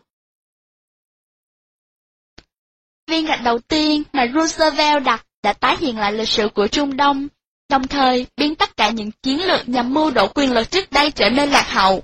Nó diễn ra cùng lúc với việc bắt đầu hàng loạt các cuộc thử nghiệm, can thiệp quân sự phi hạt nhân, mà cuối cùng đưa đến sự thất bại e ê chề của Mỹ ở Triều Tiên và Việt Nam.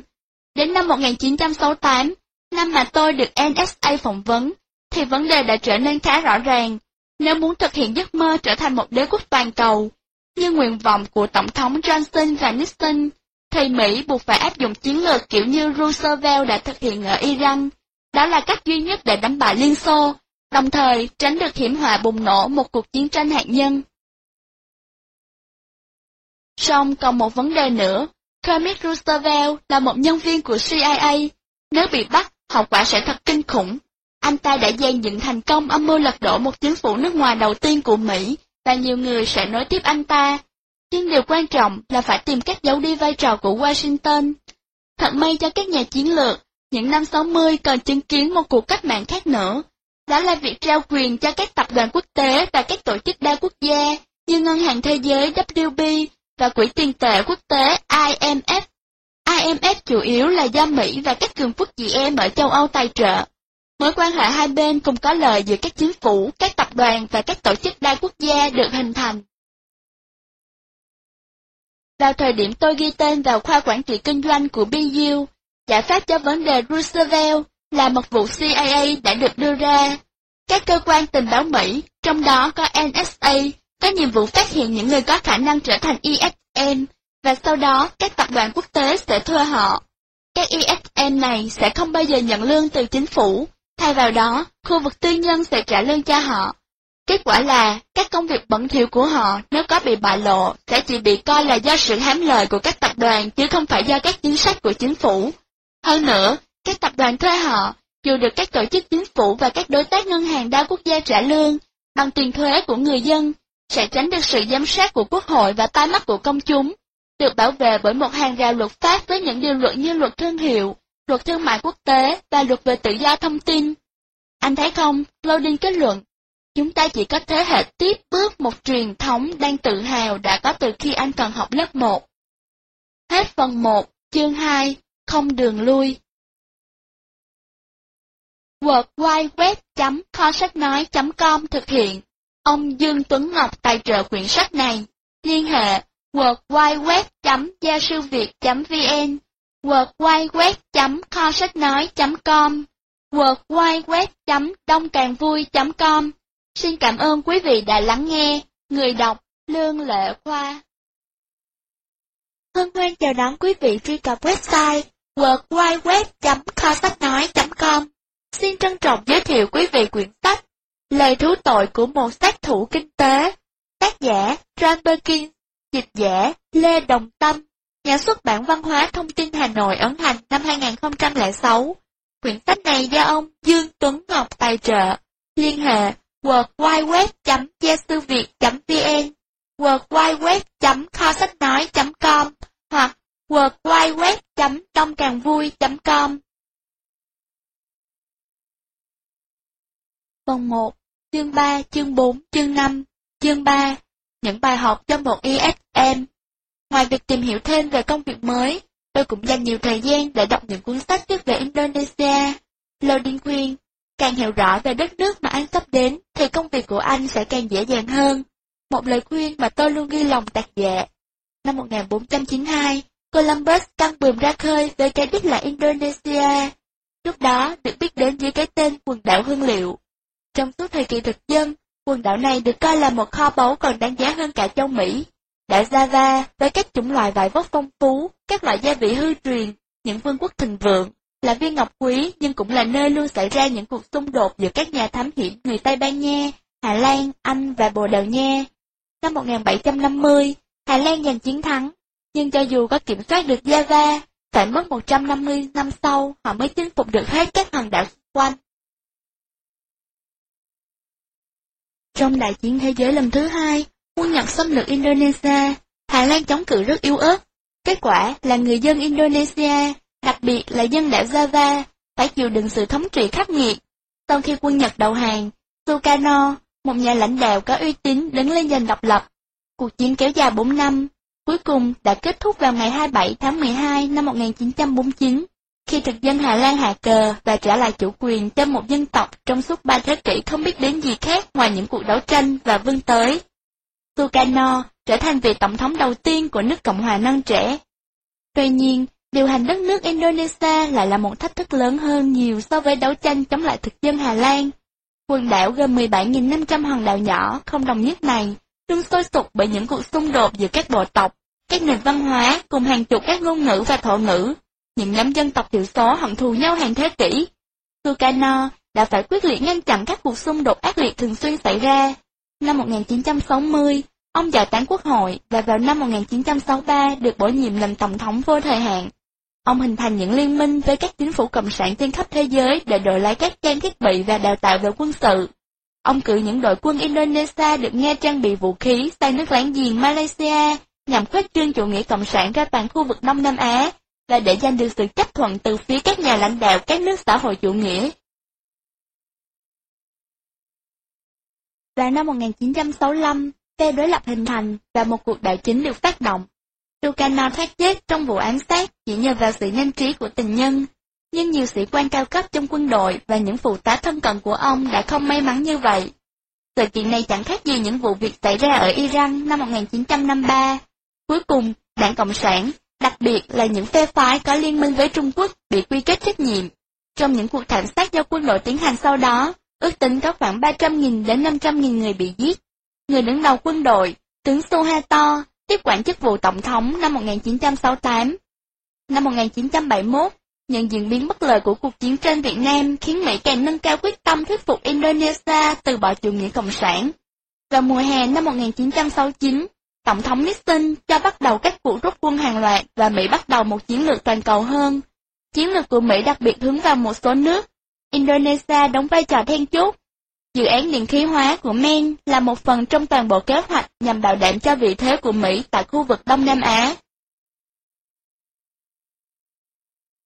Theo quan điểm ngoại giao của Mỹ, Suharto sẽ phục vụ Washington như Sa của Iran đã từng làm. Mỹ cũng hy vọng Indonesia sẽ là một hình mẫu cho các quốc gia khác trong khu vực. Một phần chiến lược của Washington dựa trên giả định rằng những lợi ích đạt được ở Indonesia có thể sẽ ảnh hưởng tích cực đến toàn thế giới Hồi giáo, đặc biệt là điểm nóng Trung Đông. Và nếu điều đó chưa đủ khích lệ, thì điều quan trọng là Indonesia có dầu. Không ai biết rõ về khối lượng hoặc chất lượng dự trữ dầu mỏ của Indonesia, nhưng các nhà địa chất học của công ty dầu mỏ lại tràn đầy lạc quan. Càng nghiền ngẫm các cuốn sách tại PPL, tôi càng cảm thấy phấn khích. Tôi bắt đầu tưởng tượng về những cuộc thám hiểm sắp tới. Làm việc cha men, tôi sẽ có một cuộc sống sang trọng và xa hoa thay cho lối sống khắc khổ trong quân đoàn hòa bình. Mối quan hệ với Claudine đã biến những gì trước đây chỉ có trong trí tưởng tượng của tôi trở thành sự thật. Tất cả như trong một giấc mơ. Tôi cảm thấy phần nào được đền đáp cho khoảng thời gian tù túng mà tôi phải trải qua tại cái trường nội trú chỉ dành cho học sinh nam. Có một sự thay đổi khác nữa trong cuộc đời tôi. Anh và tôi đã không còn gắn bó nữa. Tôi chắc cô ấy phải cảm nhận được rằng tôi đang sống trong một cuộc sống hai mặt. Tôi tự bào chữa điều đó là kết quả sự phẩm uất của tôi đối với cô ấy vì cô ấy đã ép chúng tôi làm đám cưới. Dù cô ấy đã chăm sóc và ủng hộ tôi trong suốt khoảng thời gian còn lại khó khăn ở quân đoàn hòa bình ở Ecuador, xong, cô ấy khiến tôi thấy mình vẫn chưa thoát khỏi sự kìm kẹp của bố mẹ. Tất nhiên, tôi do cùng, tôi biết chắc rằng mối quan hệ của tôi với Claudine mới là nhân tố chính. Tôi không thể kể cho anh biết về mối quan hệ này, nhưng cô ấy cảm nhận được điều đó. Dẫu sao đi nữa, chúng tôi cũng quyết định bắt đầu sống ly thân. Vào một ngày trong năm 1971, khoảng một tuần trước khi phải đến Indonesia theo kế hoạch, tôi đến chỗ Claudine. Trên chiếc bàn nhỏ trong phòng ăn có bày nhiều loại format với bánh mì và cả một chai Birolai loại ngon. Claudine nâng cốc chúc mừng tôi. Anh đã thành công. Cô ta mỉm cười, nhưng tôi thấy dường như nụ cười của cô ấy không được chân thành cho lắm. Bây giờ, chúng ta đã cùng hội cùng thuyền. Chúng tôi trò chuyện khoảng nửa tiếng đồng hồ. Sau đó, khi đã gần uống cạn chai rượu, cô ta nhìn tôi với ánh mắt mà tôi chưa từng bắt gặp ở bất cứ một ai. Đừng bao giờ thú nhận với ai về những lần chúng ta gặp nhau. Cô ta nói một cách lạnh lùng. Nếu anh làm như vậy, tôi sẽ không tha thứ và sẽ phủ nhận là đã từng gặp anh. Cô ta nhìn tôi chầm chập. Có lẽ đấy là lần duy nhất tôi có cảm giác bị cô ấy đe dọa, và sau đó cười nhạt. Kể cho người khác nghe về chúng ta sẽ chỉ làm cho cuộc sống của anh trở nên nguy hiểm. Tôi choáng váng, tôi bàng hoàng, nhưng sau đó, khi một mình quay trở lại trung tâm Prudential, tôi phải thừa nhận cái kế hoạch của cô ấy thật sự thông minh. Sự thật là tất cả những lần chúng tôi gặp nhau đều diễn ra tại căn hộ của cô ấy. Không có bất cứ một bằng chứng nào về mối quan hệ của chúng tôi, và không ai ở Men dính líu đến chuyện này. Một phần nào đó, tôi thầm đánh giá cao sự trung thực của cô ấy, Cô ta đã không lừa tôi như bố mẹ tôi trong vụ tiêu tinh và Millbury. Chương 4. Giải thoát một đất nước Tôi có một cái nhìn lãng mạn về Indonesia, đất nước mà tôi sắp đến sinh sống trong vòng 3 tháng tới.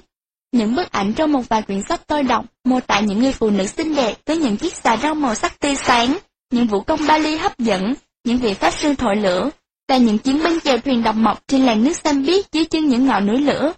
Ấn tượng nhất là một loạt ảnh về những chiến thuyền với những cánh bướm đen lộng lẫy của những tên cướp biển Buzi khét tiếng, tung hành ngang dọc trên khắp các vùng biển thuộc quần đảo. Những kẻ đã làm cho các thủy thủ người châu Âu trước đây phải khiếp sợ đến nỗi họ trở về nhà và dọa bọn trẻ. Các con phải ngoan, nếu không bọn cướp biển buji sẽ đến bắt các con đi đấy. Ôi, những bức ảnh này làm tâm hồn tôi sao xuyến biết bao. Lịch sử về những truyền thuyết của đất nước này là một kho tàng lớn với những nhân vật phi thường, những vị thánh đầy giận dữ, những con rồng Komodo, những tộc trưởng các bộ lạc Hồi giáo và những câu chuyện cổ tích mà từ trước khi Chúa Giêsu ra đời đã vượt qua những ngọn núi ở châu Á, xuyên qua các sa mạc xứ Ba Tư và qua cả vùng biển địa Trung Hải, để rồi khắc sâu vào tâm khảm chúng ta. Những cái tên của các hòn đảo huyền thoại, Java, Sumatra, Borneo, Sulawesi làm mê mẩn tâm trí. Đây là một vùng đất của sự huyền bí, tính thần thoại và vẻ đẹp gợi tình, là kho báu luôn ẩn mình mà Columbus tìm nhưng chưa bao giờ thấy, là nàng công chúa mà cả người Tây Ban Nha, Hà Lan, Bồ Đào Nha và Nhật Bản luôn muốn chinh phục nhưng chưa bao giờ là sở hữu của riêng ai, là ảo ảnh, là giấc mơ. Tôi kỳ vọng rất nhiều, có lẽ chẳng khác nào những nhà thám hiểm vĩ đại trước đây, nhưng cũng giống như Columbus, Đáng lẽ tôi phải biết kiềm chế bớt những ảo tưởng, Đáng lẽ tôi phải biết rằng ngọn đèn của số phận chẳng bao giờ là hình ảnh trong tưởng tượng. Indonesia là kho báu đầy hứa hẹn, nhưng không phải là một phương thuốc trị bách bệnh mà tôi mong đợi. Thật ra, những ngày đầu tiên của tôi ở thủ đô Jakarta đầy ẩm thấp vào mùa hè năm 1971 là một cú sốc. Vẻ đẹp vẫn hiện hữu, những phụ nữ xinh đẹp trong bộ xà rong sặc sỡ, những khu vườn sang trọng rực rỡ đầy hoa, những vũ công Bali thật hấp dẫn, những chiếc xích lô với những hình vẽ bảy sắc cầu vồng vui mắt, những khu biệt thự và những ngọn tháp nhà thờ từ thời thuộc địa Hà Lan. Tuy nhiên, bên cạnh đó, cái xấu và sự bi thảm cũng tồn tại. Thay cho bàn tay lành lặn là những cùi tay đầy máu của những người bị bệnh phong, những cô gái trẻ bán thân chỉ để nhận vài đồng, những con mương tuyệt đẹp từ thời thuộc địa nay đã trở nên ô nhiễm, những căn nhà làm bằng bìa cắt tông dọc hai bên bờ rác rưởi của những con sông đen kịt nơi có nhiều gia đình chui rút, những tiếng còi in ỏi và khói bụi đến nghẹt thở. Nét đẹp và cái xấu, sự thanh tao bên cạnh cái thô thiển, tính thiên liêng và sự trần tục, đã chính là gia cách ta nơi mà mùi thơm đầy quyến rũ của cây đinh hương và những loài hoa lan nở rộ phải chống chọi lại với luồng khí độc xông lên từ các cống rãnh lộ thiên. Tôi đã từng nhìn thấy những cảnh đói nghèo. Một vài người bạn học ở New Hampshire đã phải sống trong những ngôi nhà bằng giấy nhựa lụp xụp. Đến trường trong chiếc áo khoác mỏng và đi những đôi giày thể thao sần cũ giữa những ngày mùa đông khi nhiệt độ dưới không độ C. Người họ bốc lên mùi mồ hôi và mùi phân bón lâu ngày vì không được tắm rửa. Tôi đã từng sống trong những căn lều đất bùn, cùng những người nông dân vùng núi Andy, với những bữa ăn kiểu toàn ngô và khoai tây khô, ở những nơi mà nhiều lúc dường như một đứa trẻ chết ngay sau khi vừa mới chào đời. Tôi đã từng thấy sự nghèo đói, nhưng không có nơi nào giống với Jakarta. Tất nhiên, đoàn chúng tôi ở tại khách sạn đẹp nhất nước này, khách sạn Intercontinental Indonesia, sở hữu bởi hãng hàng không Pan America, cũng giống như một chuỗi khách sạn Intercontinental khác nằm rải rác khắp toàn cầu. Khách sạn này luôn chịu theo ý những người ngoại quốc giàu có, đặc biệt là những tay giám đốc của các công ty dầu lửa và gia đình họ. Vào buổi tối đầu tiên, tay quản lý dự án, Kelly Univer, mở tiệc chiêu đãi chúng tôi tại nhà hàng sang trọng trên tầng thượng. Charlie là một người rất am hiểu chiến tranh. Ông ta dành phần lớn thời gian rảnh rỗi để đọc sách và các tiểu thuyết lịch sử về những vị tướng lĩnh vĩ đại và những trận chiến lẫy lừng. Ông ta là một ví dụ điển hình về những người lính không trực tiếp tham gia chiến đấu nhưng rất ủng hộ cuộc chiến tranh Việt Nam. Như thường lệ, buổi tối hôm đó, ông ta mặc bộ quần áo kaki, có hai cầu vai kiểu quân đội trên vai chiếc áo cọc tay. Sau khi chào đón chúng tôi, ông ta châm một điếu xì gà. Mừng cuộc sống tốt đẹp, ông ta nói và nâng cao ly rượu xăm banh. Mừng cuộc sống tốt đẹp, chúng tôi cũng đáp lại và cùng chạm cất. Hai thuốc xì gà cuộn tròn quanh Charlie, ông ta liếc nhìn quanh căn phòng. Ở đây, chúng ta sẽ được nuông chiều, ông ta vừa nói vừa gật đầu một cách tán thưởng. Người Indonesia sẽ chăm sóc chúng ta, người ở xứ quán Mỹ cũng vậy, nhưng đừng quên là chúng ta còn có sứ mệnh phải hoàn thành. Ông ta nhìn xuống tập giấy viết sẵn. Đúng vậy, chúng ta đến đây để lập một bản quy hoạch tổng thể về điện khí hóa cho đảo Java, vùng đất có mật độ dân số đông nhất trên thế giới, nhưng đó mới chỉ là bề mặt của tảng băng.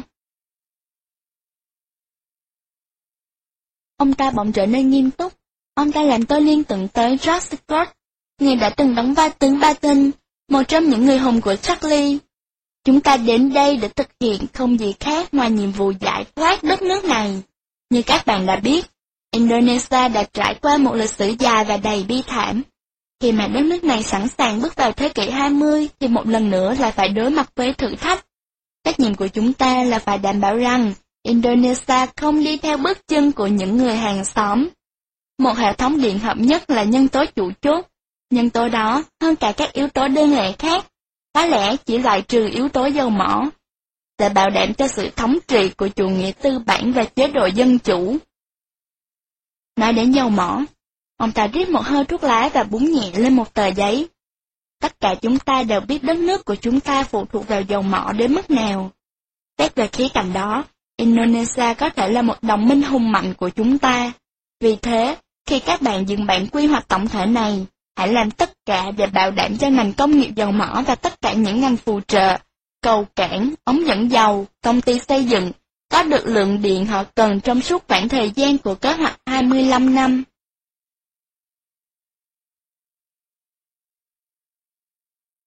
Ông ta rời mất khỏi tập giấy và nhìn thẳng vào tôi thà cứ phóng đại lên còn hơn là dự báo quá thấp. Đêm hôm đó, khi nằm trên giường, cao vượt lên khỏi thành phố, an toàn trong sự xa hoa của căn phòng hạng nhất. Hình ảnh của Claudine lại đến với tôi. Những bài giảng của cô ta về nợ nước ngoài cứ ám ảnh tôi. Tôi tự an ủi mình bằng cách nhớ lại những bài học trong các khóa học kinh tế vĩ mô tại trường kinh tế. Suy cho cùng, tôi tự nhủ, tôi đến đây để giúp Indonesia thoát khỏi một nền kinh tế thời Trung Cổ và để có chỗ đứng trong thế giới công nghiệp hiện đại. Nhưng tôi cũng biết rằng, ngay sáng hôm sau, tôi sẽ nhìn ra ngoài cửa sổ và xa khỏi sự sang trọng của những khu vườn và bể bơi của khách sạn. Tôi sẽ thấy những ngôi nhà tồi tàn trải dài hàng dặm theo hình quạt phía bên dưới.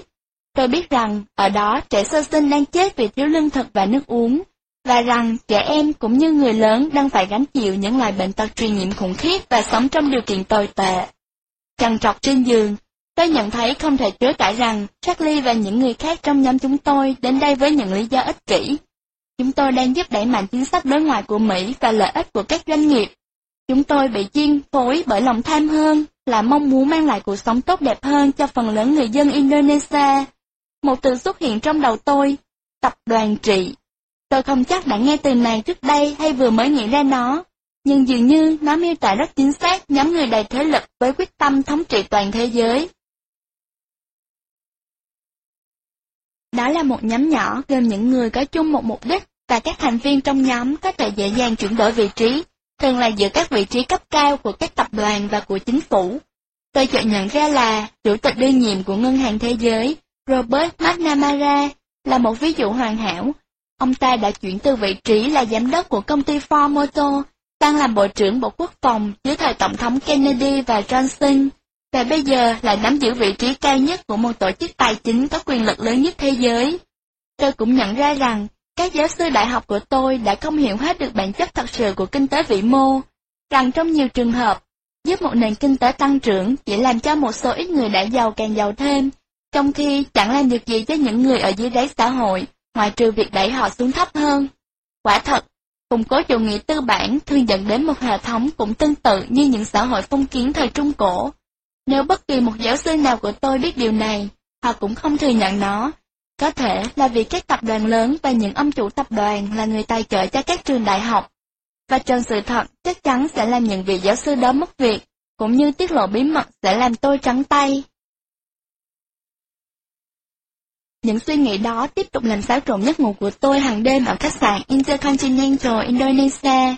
Cuối cùng, tôi tìm cách biện hộ cho chính bản thân mình, Tôi đã phải đấu tranh để tìm đường thoát khỏi New Hampshire, thoát khỏi trường nội trú và thoát quân dịch. Vị trí trong cuộc sống tư đệ mà tôi hiện có là kết quả của sự kết hợp giữa một chuỗi các sự kiện ngẫu nhiên và lao động miệt mài. Tôi cũng cảm thấy nhẹ nhõm với sự thật rằng, tôi đang làm việc đúng đắn xét theo cái nhìn từ nền văn hóa của chúng tôi. Tôi đang trên đường trở thành một nhà kinh tế học thành công và được kính trọng.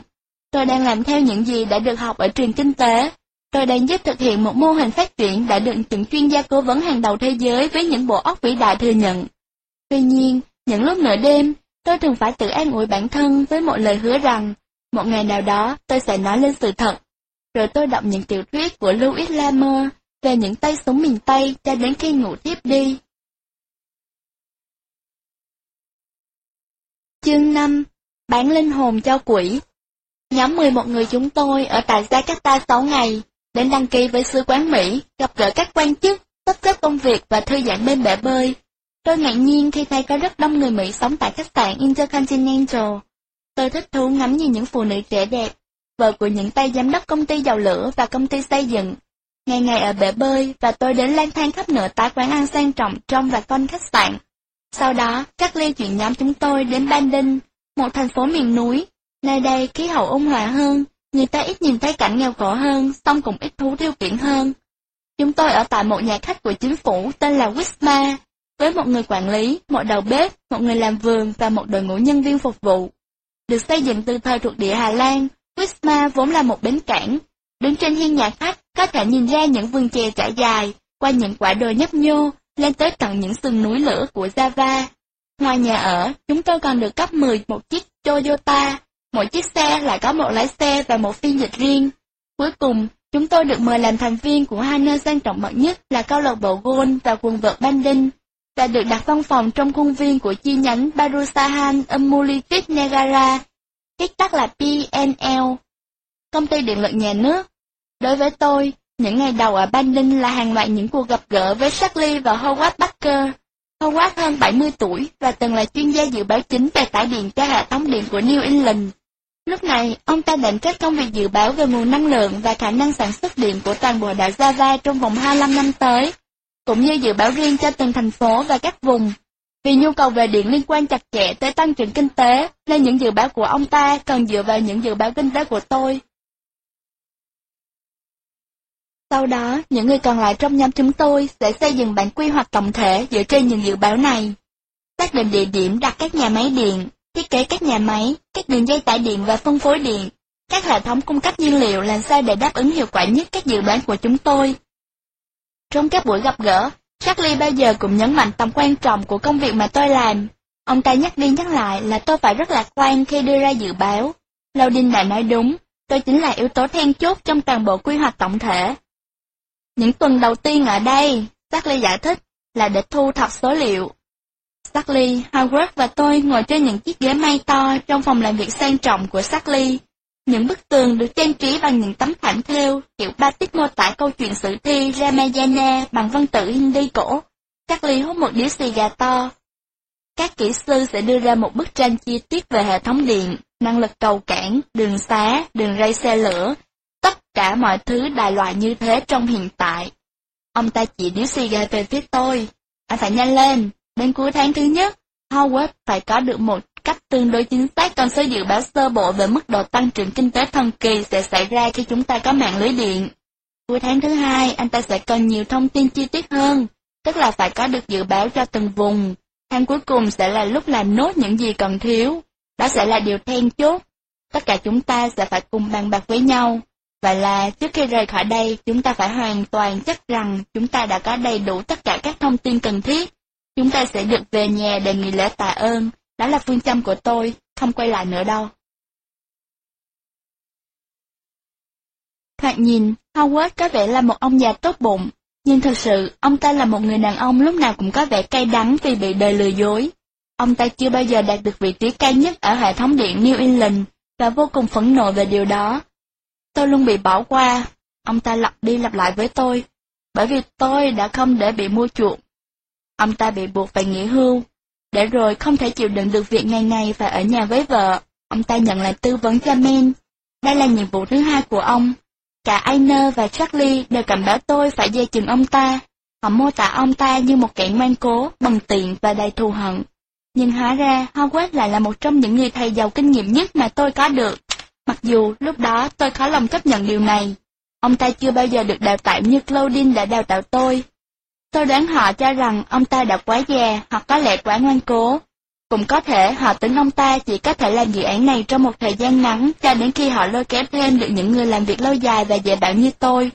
Bất luận thế nào đi nữa thì xét từ quan điểm của họ, ông ta rồi cũng trở thành một chướng ngại. Rõ ràng là Howard hiểu rõ tình huống cũng như vai trò mà họ muốn ông ta nắm giữ, và ông ta quyết tâm không trở thành quân cờ trong tay họ.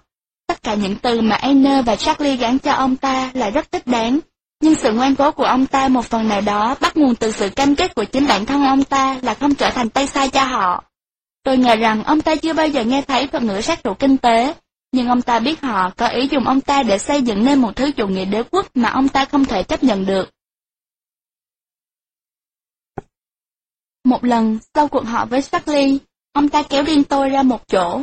Ông ta đeo một cái máy trợ thính và vân vê chiếc hộp nhỏ đặt trong áo sơ mi để điều chỉnh âm lượng. Đây chỉ là chuyện giữa hai chúng ta, Howard nói với giọng bí mật. Chúng tôi đứng cạnh cửa sổ trong văn phòng, nhìn ra con mương đầy nước tù động dẫn ra tòa nhà BLM. Một người đàn bà trẻ đang tắm trong dòng nước hôi ham đó, dây mình bằng chiếc xà râm quấn quanh người. Họ sẽ cố gắng thuyết phục anh rằng nền kinh tế này sẽ tăng trưởng thần tốc, ông ta nói. Charlie rất tàn nhẫn, đừng chọc giận ông ta. Những lời nói của ông ta khiến tôi có linh cảm về một điểm chẳng lành, nhưng cũng làm tôi muốn thuyết phục ông ta rằng Charlie đã đúng. Dù gì, sự nghiệp của tôi cũng phụ thuộc vào việc làm hài lòng các ông chủ ở Maine. Chắc chắn nền kinh tế này sẽ phát triển rất nhanh, tôi nói, mắt vẫn hướng về những người phụ nữ dưới công mương. Cứ nhìn vào những gì đang xảy ra thì thấy. Ra là vậy, ông ta lẩm bẩm. Rõ ràng chẳng để ý gì đến cảnh tượng đang diễn ra trước mắt chúng tôi. Anh đã bị họ mua chuộc rồi, phải không? Một việc xảy ra ở bờ mương khiến tôi chú ý. Một người đàn ông lớn tuổi đi xuống phía bờ mương, tục quần và ngồi sợm bên mép nước để đáp lại tiếng gọi của tự nhiên. Người phụ nữ trẻ nhìn thấy ông ta nhưng cũng chẳng ngăn cản, cô ta vẫn tiếp tục tắm. Tôi xoay lưng lại phía cửa sổ và nhìn thẳng Howard. Tôi đã đi nhiều nơi, tôi nói. Có thể tôi ít tuổi, nhưng tôi vừa trở về sau ba năm sống tại Nam Mỹ. Tôi đã thấy những gì có thể xảy ra khi dầu mỏ được tìm thấy, mọi thứ thay đổi rất nhanh. Ồ, tôi cũng đã đi rất nhiều nơi. Ông ta nói một cách chế giễu. Rất nhiều năm, để tôi nói cho anh biết điều này, anh bạn trẻ. Tôi chẳng quan tâm đến mấy vụ tìm ra dầu mỏ của anh và tất cả những thứ khác. Tôi đã dự báo về tải trọng điện cả đời rồi. Suốt từ thời kỳ đại khủng hoảng kinh tế, Thế chiến thứ hai, qua các chu kỳ suy thoái và tăng trưởng, tôi đã từng thấy những gì mà tuyến đường 128 hay còn gọi là sự thần kỳ Massachusetts đã đem lại cho Boston. Và tôi có thể cam đoan là không nơi nào tốc độ tăng tải điện có thể duy trì ở mức 7 đến 9% một năm liên tục trong một thời gian dài. Và đó là vào những thời kỳ tốt nhất, 6% thì hợp lý hơn. Tôi nhìn ông ta chầm chầm, một phần nào đó trong tôi ngờ rằng ông ta đúng, nhưng tôi vẫn cảm thấy phải tự vệ. Tôi biết tôi cần phải thuyết phục ông ta vì tôi thấy lương tâm mình cần được bào chữa. Howard, đây không phải là Boston, đây là đất nước mà cho đến giờ người ta vẫn chưa có điện để dùng, mọi thứ ở đây khác hẳn. Ông ta quay ngoắt đi và phải tay như thể muốn xua tôi đi. Cứ tự nhiên, ông ta gầm gừ, cứ bán tất đi, tôi chẳng cần biết anh sẽ nghĩ ra cái gì. Ông ta kéo mạnh cái ghế phía sau bàn làm việc và buông mình xuống, Tôi sẽ đưa ra dự báo về lượng tải điện dựa trên những điều tôi tin tưởng, chứ không phải những nghiên cứu kinh tế theo kiểu bánh vẽ. Ông ta nhặt chiếc bút chì lên và bắt đầu vẽ ngoạch ngoạc lên một tập giấy. Đây quả là một sự thách thức mà tôi không thể làm ngơ. Tôi đi tới và đứng trước bàn làm việc của ông ta. Người ta sẽ coi ông là thằng ngu nếu tôi chứng minh được những gì mọi người đang trông chờ. Một sự phát triển rực rỡ sánh ngang với thời kỳ sốt vàng ở California trong khi ông đưa ra dự báo mức tăng trưởng của ngành điện chỉ ở mức ngang với Boston vào những năm 60. Ông ta ném chiếc bút chì xuống bàn và nhìn tôi trừng trừng. Vô lương tâm, đúng vậy, anh và tất cả các người. Ông ta chỉ tay về phía dãy văn phòng bên ngoài. Anh đã bán linh hồn mình cho quỷ dữ, anh tham gia vụ này cũng chỉ vì tiền thôi. Bây giờ, ông ta nhếch mép và cho tay vào trong tay áo. Tôi sẽ tắt máy trợ thính và trở lại làm việc. Chuyện này làm tôi choáng váng đến tận tâm cam. Tôi lao ra khỏi phòng và đi về phía phòng làm việc của Charlie. Được nửa đường, tôi dừng lại. Tôi không chắc mình định làm gì. Thay vì đi tiếp, tôi quay lại và đi xuống cầu thang, ra khỏi cửa, hòa mình vào ánh nắng chiều. Những phụ nữ trẻ đang leo lên bờ mương, chiếc xa rong quấn chặt lấy thân hình. Người đàn ông lớn tuổi đã biến mất. Có vài thằng bé đang chơi dưới mương, té nước và la hét với nhau. Một cụ bà đang đứng dưới mương, nước ngập đến đầu gối để đánh răng một người khác đang giặt quần áo. Tôi cảm thấy cổ họng mình nghẹn lại. Tôi ngồi xuống một phiến bê tông bị vỡ, cố không để ý đến mùi hôi hám từ phía con mương. Phải cố gắng lắm tôi mới ngăn được nước mắt. Tôi phải hiểu được tại sao mình lại cảm thấy đau khổ đến vậy. Anh tham gia vụ này chỉ vì tiền thôi. Những lời nói của Howard cứ văng vẳng bên tai.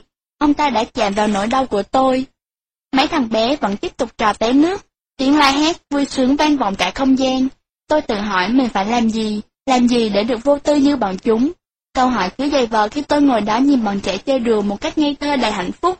Chúng rõ ràng không nhận thức được những nguy cơ có thể gặp phải khi chơi đùa nước dưới dòng nước hôi hám đó. Một người đàn ông lưng gù chống cây gậy xù xì vặn vẹo đang đi khập khiễng dọc theo bờ mương. Ông ta dừng lại nhìn bọn trẻ và trên khuôn mặt già nua nở nụ cười mắm mém. Có lẽ tôi nên giả bài tâm sự với Howard và có thể Chúng tôi sẽ cùng nhau tìm ra một giải pháp gì đó. Tôi bỗng cảm thấy nhẹ cả người. Tôi nhặt một hòn đá nhỏ lên và ném nó xuống con mương. Khi mặt nước phẳng lặng trở lại, thì sự phấn khích trong tôi cũng tiêu tan. Tôi biết tôi không thể làm điều đó. Hogwarts đã già và đầy cay đắng. Ông ta đã bỏ qua những cơ hội thăng tiến. Chắc chắn là bây giờ ông ta sẽ không tiếp tục phấn đấu nữa. Tôi còn trẻ, vừa mới ra đời và chẳng hề muốn kết thúc như ông ta. Nhìn chăm chăm vào dòng nước dưới con kênh hôi hám đó, tôi thấy lại hình ảnh của ngôi trường nội trú dành cho nam sinh, New Hampshire trên quả đồi, nơi tôi đã phải trải qua những tháng ngày cô độc trong khi những đứa trẻ khác đi đến những vũ hội đầu tiên trong đời. Sự thật đáng thương đó cứ chầm chầm hiện về, lại một lần nữa, chẳng có ai để tôi có thể dốc bầu tâm sự. Tối hôm đó, nằm trên giường, tôi suy nghĩ rất lâu về những người tôi đã gặp trong đời. Howard, Charlie, Claudine, Anne, Anna, Hugh Frank. Tự hỏi cuộc đời tôi sẽ ra sao nếu tôi không bao giờ gặp họ, tôi sẽ sống ở đâu. Không thể là Indonesia, điều đó là chắc chắn. Tôi cũng băn khoăn về tương lai của mình, về nơi mà tôi sẽ tới. Tôi suy nghĩ về quyết định mà mình đang phải đương đầu. Charlie đã nói rõ ràng rằng, ông ta muốn Howard và tôi đưa ra con số tăng trưởng ít nhất là 17% một năm.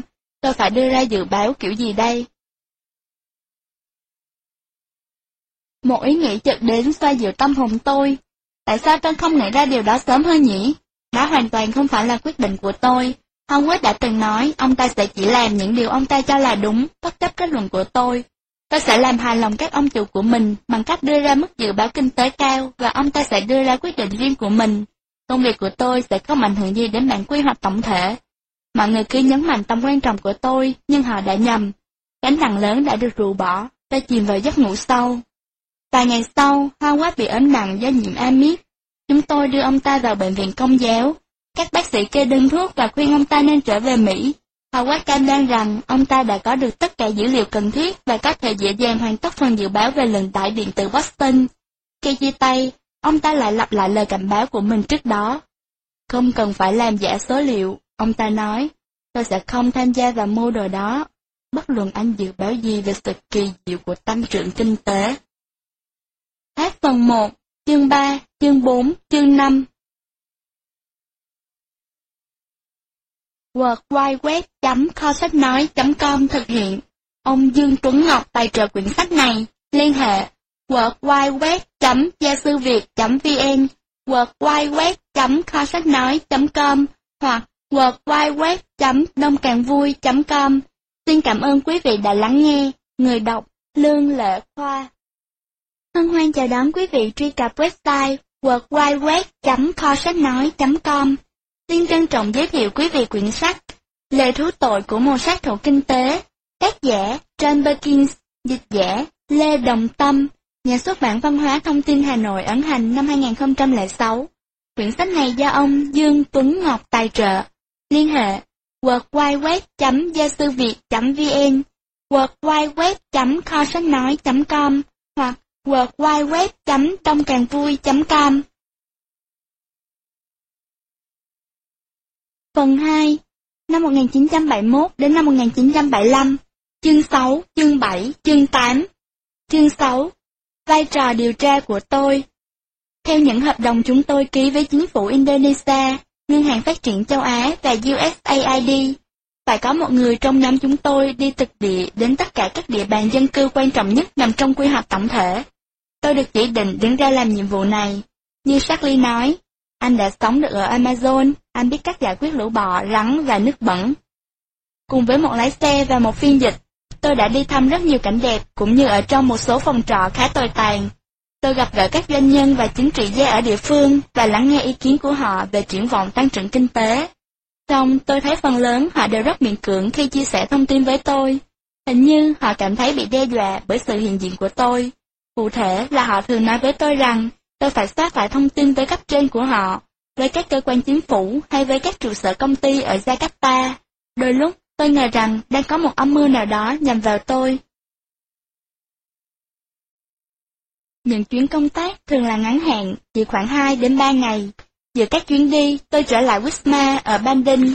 Bà quản lý ở đó có một cậu con trai kém tôi vài tuổi, tên cậu ta là Rasmus nhưng tất cả mọi người, trừ mẹ cậu ta, đều gọi cậu ta là Racy. Là một sinh viên kinh tế tại trường đại học địa phương, cậu ta ngay lập tức quan tâm đến công việc của tôi. Thật ra, tôi nghĩ sẽ có lúc cậu ta nhờ tôi kiếm việc. Cậu ta cũng bắt đầu dạy tôi tiếng Bahasa Indonesia. Sáng tạo ra một loại ngôn ngữ dễ học vốn là ưu tiên hàng đầu của Tổng thống Sukarno sau khi Indonesia giành được độc lập từ tay người Hà Lan. Trên quần đảo này có đến hơn 350 ngôn ngữ và tiếng địa phương được sử dụng và Sukarno nhận thấy, đất nước ông cần một ngôn ngữ chung để đoàn kết người dân từ nhiều hòn đảo, thuộc nhiều nền văn hóa khác nhau. Ông đã tuyển một đội ngũ các nhà ngôn ngữ học quốc tế, và sự ra đời của tiếng Bahasa Indonesia là một thành công đáng kể. Dựa vào tiếng Mã Lai, Bahasa đã tránh được rất nhiều cách chia động từ, những động từ bất quy tắc và các phép biến đổi khác mà hầu hết các ngôn ngữ thường đòi hỏi. Vào đầu thập kỷ 70, đa số người Indonesia đã sử dụng tiếng Bahasa, mặc dù họ vẫn tiếp tục dùng tiếng Java và các thuật ngữ khác trong cộng đồng riêng của mình. Tracy là một giáo viên giỏi với một khiếu hài hước tuyệt vời, và so với việc học tiếng Sua hay thậm chí tiếng Tây Ban Nha, học tiếng Bahasa dễ hơn nhiều. Tracy có một chiếc xe gắn máy và dùng nó chở tôi đi khắp nơi để giới thiệu về thành phố và con người ở đây. Tôi sẽ chỉ cho anh biết một Indonesia mà anh chưa từng biết đến. Một tối, cậu ta hứa với tôi và dục tôi leo lên sau xe. Chúng tôi đi ngang qua những đám múa rối, các nhạc công chơi nhạc cụ dân tộc, những người diễn trò thổi lửa, các nghệ sĩ làm ship tung hứng và những người bán hàng rong với tất cả các loại mặt hàng, từ những băng cassette lậu của Mỹ đến những món đồ của bản xứ. Cuối cùng, chúng tôi dừng lại ở một quán cà phê. Ở đây, những người trẻ tuổi mặc quần áo, đội mũ và để tóc giống hệt như những buổi hòa nhạc của Victor vào những năm 60, duy chỉ khác là họ là người Indonesia. Tracy giới thiệu tôi với một nhóm người ngồi quanh một chiếc bàn và chúng tôi cùng ngồi trò chuyện. Họ đều nói tiếng Anh, với mức độ lưu loát khác nhau, nhưng họ đánh giá cao và khuyến khích tôi nói tiếng Bahasa. Họ nói về điều này rất cởi mở và hỏi tôi tại sao người Mỹ lại không bao giờ học ngôn ngữ của họ. Tôi không có câu trả lời. Cũng như tôi không thể giải thích tại sao tôi là người Mỹ hay người châu Âu duy nhất đến khu này của thành phố. Mặc dù người ta có thể thấy rất nhiều người như tôi tại câu lạc bộ golf và quần vợt, trong các nhà hàng sang trọng, các rạp chiếu phim và những siêu thị đắt tiền. Đó là một buổi tối mà tôi sẽ nhớ mãi. Rashi và những người bạn của cậu ta đối với tôi thật thân tình. Ở đó, tôi cảm thấy thật hạnh phúc. Trong cùng một thành phố với họ, cùng thưởng thức đồ ăn và âm nhạc, ngửi mùi hương của những điếu thuốc làm từ nụ hoa đinh hương và những hương vị khác vốn là một phần cuộc sống của họ, cười đùa vui vẻ với họ. Tôi như được sống lại những ngày ở quân đoàn hòa bình, và bỗng nhiên, tôi tự hỏi tại sao tôi lại nghĩ mà mình muốn đi vé hạng nhất và tất cả những người như họ. Họ rất muốn biết tôi nghĩ gì về đất nước của họ và về cuộc chiến tranh mà đất nước tôi đã khởi xướng ở Việt Nam. Tất cả họ đều cảm thấy khiếp sợ cái mà họ nói đến như một sự xâm lược bất hợp pháp, và họ cảm thấy yên tâm khi biết rằng tôi cũng có chung một cảm giác như vậy. Khi tôi và Rasi quay trở lại nhà nghỉ thì đã rất khuya và xung quanh rất tối. Tôi cảm ơn cậu ta vì đã đón nhận tôi vào thế giới của cậu. Cậu ta cảm ơn tôi vì tôi đã rất cởi mở với những bạn bè của cậu ta. Chúng tôi hứa sẽ còn có những chuyến đi như vậy. Chúng tôi ôm nhau, chào tạm biệt và đi về phòng mình. Những lần đi với Rasi càng khiến tôi muốn có thời gian riêng tất cả nhóm. Sáng hôm sau, tôi gặp Charlie và nói với ông ta rằng tôi đã quá chán nản khi cứ phải tìm cách thu thập số liệu từ phía người dân địa phương. Hơn nữa, hầu hết những số liệu thống kê mà tôi cần cho dự báo phát triển kinh tế chỉ có thể lấy được tại các văn phòng chính phủ ở Jakarta. Charlie và tôi nhất trí là tôi phải ở lại Jakarta thêm một đến hai tuần nữa. Ông ta tỏ ra rất ái ngại vì tôi phải rời khỏi Bandung để đến thủ đô nóng như thiêu như đốt, và tôi nói là tôi cũng chẳng thích thú gì. Nhưng thật ra, tôi rất phấn khởi khi có cơ hội dành chút thời gian cho riêng mình để khám phá Jakarta và để lại được ở tại khách sạn thanh lịch Intercontinental Indonesia. Tuy nhiên, khi ở Jakarta, tôi phát hiện ra giờ đây mình đã nhìn cuộc sống từ một khía cạnh khác. Buổi tối với Racy và những người Indonesia trẻ tuổi cũng như những chuyến đi khắp đất nước này đã làm tôi thay đổi. Tôi thấy mình đã nhìn những người đồng hương bằng cái nhìn khác. Những cô vợ trẻ dường như không còn quá đẹp. Các hàng rào xung quanh bể bơi và những chấn song sắt ngoài cửa sổ dưới tầng trệt. Những thứ mà trước đây tôi gần như không để ý thấy, giờ trông thật bất ổn. Thức ăn tại những nhà hàng thanh lịch của khách sạn cũng trở nên vô vị. Tôi cũng còn nhận thấy vài điều khác nữa. Trong những cuộc họp với các doanh nghiệp và quan chức cấp cao, tôi thấy cái cách mà họ đối xử với tôi thật xảo quyệt. Trước đây, tôi không nhận ra điều này, nhưng giờ tôi thấy rõ nhiều người trong số họ không hài lòng với sự có mặt của tôi. Ví dụ như khi họ giới thiệu tôi với những người khác, họ thường dùng những cụm từ mà theo như từ điển Bahasa của tôi, có nghĩa là người điều tra, người thẩm vấn. Tôi cố tình giấu việc tôi hiểu tiếng nói của họ, ngay cả người phiên dịch cho tôi cũng chỉ biết là tôi có thể nói một vài câu giao tiếp đơn giản, và tôi đã mua một cuốn từ điển Bahasa Anh khá tốt để dùng sau mỗi lần gặp họ. Những lời ám chỉ đó có phải chỉ là sự trùng hợp về mặt ngôn ngữ, hay từ điển của tôi dịch sai? Tôi cố thuyết phục bản thân rằng đúng là như vậy. Nhưng càng tiếp xúc với những người đó, tôi càng thấy rằng tôi chính là kẻ không mời mà đến, rằng họ được lệnh của một ai đó ở trên bắt họ phải hợp tác với tôi và họ chẳng có sự lựa chọn nào ngoài việc phải tuân theo. Tôi không biết người đưa ra lệnh đó là ai, một quan chức chính phủ, một chủ nhà băng, một sĩ quan cao cấp trong quân đội hay là sứ quán Mỹ. Tất cả những gì tôi biết là cho dù họ mời tôi đến văn phòng, mời tôi uống trà, trả lời các câu hỏi của tôi một cách lịch sự và tỏ vẻ như rất hân hoan với sự có mặt của tôi, nhưng thực chất đằng sau đó là bóng đen của sự cam chịu và lòng thù oán. Điều đó cũng khiến tôi nghi ngờ cả những câu trả lời của họ cũng như tính chính xác của những số liệu mà họ cung cấp cho tôi. Ví dụ như, tôi không bao giờ có thể đi thẳng đến một văn phòng cùng với người phiên dịch gặp mặt một ai đó. Bao giờ chúng tôi cũng phải hẹn trước. Bản thân điều này không có gì khác thường, trừ việc chúng tôi phải tốn quá nhiều thời gian. Vì hiếm khi liên lạc được bằng điện thoại nên chúng tôi phải đi xe qua những con phố ngoằn ngoèo tắc nghẽn đến mức phải mất cả tiếng đồng hồ mới đến được các tòa nhà chỉ cách đấy vài cao ốc. Đến nơi, người ta bắt chúng tôi điền vào rất nhiều tờ khai. Cuối cùng, một nam thư ký cũng xuất hiện, rất lịch sự, luôn kèm theo nụ cười nhã nhặn điển hình của người Java. Anh ta sẽ hỏi tôi về những thông tin mà tôi cần và sau đó anh ta sẽ hẹn ngày gặp. Bao giờ cũng vậy, để có được buổi hẹn trước phải mất đến vài ngày, và khi buổi gặp mặt diễn ra, họ trao cho tôi một tập tài liệu đã chuẩn bị sẵn. Các nhà tư bản công nghiệp đưa cho tôi bản kế hoạch 5 năm và 10 năm, các ông chủ nhà băng thì có những bản biểu và đồ thị, và các quan chức chính phủ thì cung cấp danh sách các dự án đang sắp biến thành động lực tăng trưởng kinh tế. Mọi thứ do các chủ doanh nghiệp và chính phủ cung cấp, và tất cả những gì họ nói trong mỗi lần tôi gặp họ đều cho thấy Java đã sẵn sàng cho một sự bùng nổ kinh tế mạnh mẽ nhất mà chưa từng có nền kinh tế nào đạt được. Chưa có ai, dù chỉ là một người, đặt câu hỏi nghi vấn về giả thuyết này, cũng như cung cấp cho tôi những thông tin trái chiều. Vì thế mỗi lần về lại Bandung, tôi lại thấy băn khoăn về tất cả những gì tôi thấy ở Jakarta. Có điều gì đó làm tôi lo lắng. Tôi thấy mọi thứ tôi đang làm ở Indonesia giống như một trò chơi hơn là thực tế, cứ như là chúng tôi đang chơi poker. Chúng tôi dự kiến những quân bài của mình, chúng tôi không thể tin tưởng lẫn nhau hay tin vào những thông tin mà chúng tôi chia sẻ. Thế nhưng, trò chơi này là hết sức nghiêm túc và nó sẽ có thể ảnh hưởng đến cuộc sống của hàng triệu người trong nhiều thập niên tới. Chương 7 Nền văn minh trước vành móng ngựa Tôi sẽ đưa anh đi xem một Đa Lan. Taxi cười nói, anh biết đấy, những nghệ nhân múa rối nổi tiếng của Indonesia. Rõ ràng là anh ta rất vui khi thấy tôi quay lại Bandung. Tối nay, ở đây có một Đa Lan rất quan trọng. Anh ta đưa tôi đi qua nhiều nơi trong thành phố, trên chiếc xe máy của mình, những nơi mà tôi chưa từng nghĩ là có trên đời, qua những khu nhà cam bông truyền thống của những người nghèo Java, trông giống như những ngôi đền nhỏ lợp mái ngói. Ở đây không có những ngôi biệt thự từ thời thuộc địa Hà Lan và những cao ốc văn phòng sang trọng. Người dân nơi đây rõ ràng là rất nghèo nhưng họ mang trong mình sự kiêu hãnh. Họ mặc xà rông batik tuy cũ nhưng rất sạch sẽ, áo sơ mi sáng màu và đội những chiếc mũ rơm rộng vành. Đến bất cứ đâu chúng tôi cũng đều được chào đón bằng những nụ cười. Khi chúng tôi dừng xe, lũ trẻ lao tới để chạm vào tôi và sờ vào lớp vải của chiếc quần bò tôi đang mặc. Một cô bé gà bông hoa dại thơm ngát lên tóc tôi.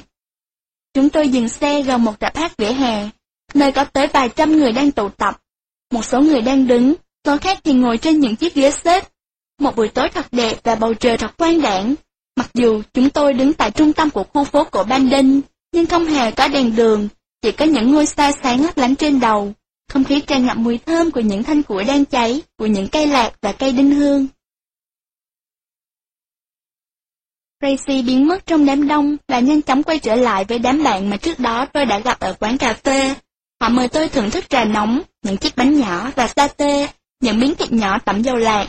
Hẳn là trong tôi khá do dự khi ăn thử một miếng satê, vì một trong số những người phụ nữ chỉ vào đám lửa nhỏ và nói với tôi, Thịt tươi đấy, cô ta cười, vừa mới nướng xong. Và sau đó tiếng nhạc bắt đầu vang lên, những âm thanh văng vẳng bí ẩn của gamalong, một loại nhạc cụ làm người ta liên tưởng tới những tiếng chuông ở đền thờ. Đa Lan tự mình chơi tất cả các nhạc cụ, Taxi thì thầm, ông ta cũng điều khiển tất cả các con rối và lồng tiếng cho chúng bằng nhiều ngôn ngữ, chúng tôi sẽ dịch cho anh. Đó là một buổi biểu diễn rất xuất sắc, kết hợp các câu chuyện truyền thuyết với các sự kiện đương đại. Về sau, tôi được biết, Đa Lan là một phép sư và biểu diễn trong trạng thái bị thôi miên. Ông ta có hơn 100 con rối và lồng tiếng cho mỗi con rối bằng một giọng khác nhau. Đó là một buổi tối mà tôi sẽ không bao giờ quên, và nó còn có ảnh hưởng sâu sắc tới suốt phần đời còn lại của tôi. Sau khi biểu diễn xong một tác phẩm kinh điển trong sử thi Ramayana bằng ngôn ngữ cổ, Dalan đem ra một con rối có hình Richard Nixon, đầy đủ cả mũi dài và cái cầm sợi đặc trưng. Tổng thống Mỹ mặc trang phục của chú Sam, áo đuôi tôm cùng cái mũ cao có sao và vạch. Theo sau là một con rối khác mặc bộ vest kẻ sọc và áo ghi lê. Con rối thứ hai xếp một cái xô có vẻ ký hiệu đồng đô la. Nó dùng tay kia để vẫy một lá cờ Mỹ trên đầu Nixon theo kiểu nô lệ quảng mát cho ông chủ. Bản đồ Trung Đông và Viện Đông xuất hiện đằng sau hai con rối. Tên rất nhiều quốc gia được treo trên những cái mốc theo đúng vị trí của chúng. Nixon ngay lập tức tiến lại gần tấm bản đồ, nhấc Việt Nam ra khỏi mốc treo và nhét vào mồm. Ông ta hét lên một câu được dịch ra là, thật nhụng nhẽ, đồ rác rưởi, thế này là quá đủ rồi. Sau đó, ông ta ném nó vào xô và tiếp tục làm như thế với các nước khác. Tuy vậy, tôi rất ngạc nhiên khi thấy những lựa chọn tiếp theo của ông ta không phải là những quốc gia Đông Nam Á nằm trong vòng ảnh hưởng của hiệu ứng domino. Thay vào đó, tất cả đều là các nước Trung Đông, Palestine, Kuwait, Ả Rập Saudi, Iraq, Syria và Iran. Sau đó, ông ta chuyển sang Pakistan và Afghanistan. Mỗi lần như thế, con rối Nixon lại hét lên một bí danh nào đó trước khi ném nước đó vào trong xô. Và mỗi lần như vậy, lời lẽ chửi rủa của ông ta đều nhằm chống lại đạo hồi, bọn chó hồi giáo, những con quái vật của Mohammed và những con quỷ đạo hồi. Đám đông trở nên kích động, mức độ căng thẳng tăng lên mỗi khi có thêm một nước bị ném vào xô. Họ như bị giằng xé giữa những trận cười, sự căm phẫn và giận dữ. Mỗi lần như thế, tôi cảm thấy họ hết sức khó chịu vì những ngôn ngữ của người điều khiển con rối. Tôi cũng cảm thấy bị đe dọa. Tôi nổi bật trong đám đông, cao hơn tất cả những người khác, và tôi sợ họ sẽ chỉ sự giận dữ về phía tôi. Rồi con rối Nixon nói vài điều khiến tôi toát cả mồ hôi khi Racy dịch ra. Hãy đưa cái này cho ngân hàng thế giới, xem xem nó có thể làm gì giúp chúng ta moi tiền của Indonesia. Ông ta nhấc Indonesia ra khỏi bản đồ và ném nó vào xô. Nhưng đúng lúc đó, một con rối khác bước ra từ bóng tối. Con rối này đại diện cho một người đàn ông Indonesia, mặc áo sơ mi batik và quần kaki. Ông ta đeo một tấm bảng có in tên của mình trên đó. Một chính trị gia nổi tiếng ở Bandung, Tracy giải thích. Con rối này gần như bay đến giữa Nixon và người đàn ông xách cái xô và giơ tay lên. Dừng lại! Ông ta hét lên. Indonesia là một nước có chủ quyền. Đám đông vỗ tay rào rào. Người đàn ông sắc xôi nâng lá cờ lên và phóng nó đi như một ngọn giáo, đâm vào nhà chính trị Indonesia, làm ông này lảo đảo và chết một cách rất bi thương. Khán giả la ó, biết gió, gào thét và vung nắm đấm lên. Nixon và người đàn ông sắc xôi đứng đó, nhìn xuống chúng tôi. Tất cả cúi chào rồi rời khỏi sân khấu. Tôi nghĩ tôi nên rời khỏi đây. Tôi nói với Racy. Anh ta quàng tay qua vai tôi như để bảo vệ. Sẽ ổn cả thôi, anh ta nói. Họ chẳng có ý phản đối cá nhân anh đâu. Tôi thì không dám chắc. Sau đó, tất cả chúng tôi đi về quán cà phê. Tracy và những người khác bảo đảm với tôi rằng họ không được thông báo trước về vở kịch Nixon, Ngân hàng Thế giới. Anh không bao giờ biết được nghệ sĩ Muro đó sẽ chuẩn bị diễn vở gì. Một trong những người trẻ tuổi nhận xét. Tôi nói với họ, không biết có phải vở kịch đó được công diễn là do sự có mặt của tôi hay không. Ai đó cười và nói quả là cái tôi trong tôi quá lớn. Đó là tính cách điển hình của dân Mỹ các anh. Anh ta nói thêm và vỗ vai tôi một cách thông cảm. Người Indonesia ý thức rất rõ về chính trị. Người đàn ông ngồi trên chiếc ghế bên cạnh tôi nói. Người Mỹ không đi xem những buổi biểu diễn như thế này sao? Một cô gái xinh đẹp là sinh viên khoa Anh ngữ tại trường đại học ngồi đối diện với tôi hỏi. Nhưng có đúng là anh đang làm việc cho ngân hàng thế giới không? Tôi nói với cô ta là nhiệm vụ hiện tại của tôi là làm cho một dự án của Ngân hàng Phát triển châu Á và Cơ quan Phát triển Quốc tế của Mỹ, USAID. Chẳng phải cũng như nhau cả sao? Cô ta không thèm đợi câu trả lời của tôi. Nó không giống những gì trong vở kịch tối nay hay sao? Chính phủ của anh là chẳng xem Indonesia và các nước khác giống như một chùm... Cô ta tìm từ cho phù hợp. Nho, một người bạn của cô ta nhé. Chính xác, một chùm nho. Anh có thể chọn lựa kỹ càng, giữa nước Anh lại, ăn Trung Quốc và quận Indonesia đi. Sau khi các anh đã viết cạn kho dầu của chúng tôi, một người phụ nữ khác thêm vào. Tôi cố bên vực mình nhưng không thể được.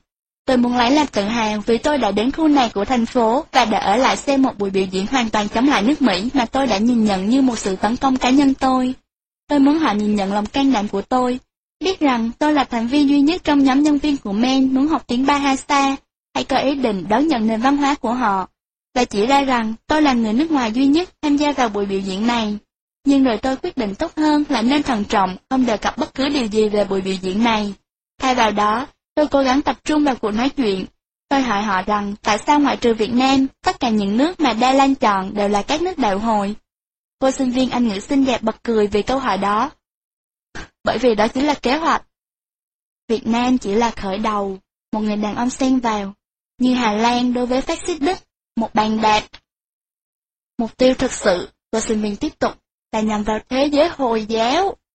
Tôi không thể làm ngơ trước nhận xét này, tôi phản đối. Chắc cô không tin rằng nước Mỹ chống lại đạo hồi chứ? Không à, cô ta hỏi lại, từ bao giờ thế? Anh phải đọc những gì mà một trong số những nhà sử học của các anh đã viết. Một người Anh tên là John B. Vào những năm 50, ông ta đã dự đoán rằng cuộc chiến thực sự trong thế kỷ tiếp theo sẽ không phải là giữa những người cộng sản và những nhà tư bản, mà là giữa những người thiên chúa giáo và những người hồi giáo. Anatomy? Đã nói như thế sao? Tôi thật sự sửng sốt. Đúng thế, hãy đọc cuốn này văn minh bị lên án về thế giới và phương Tây. Nhưng tại sao lại có sự thù hận như thế giữa những người theo đạo hồi và những người theo đạo Thiên Chúa?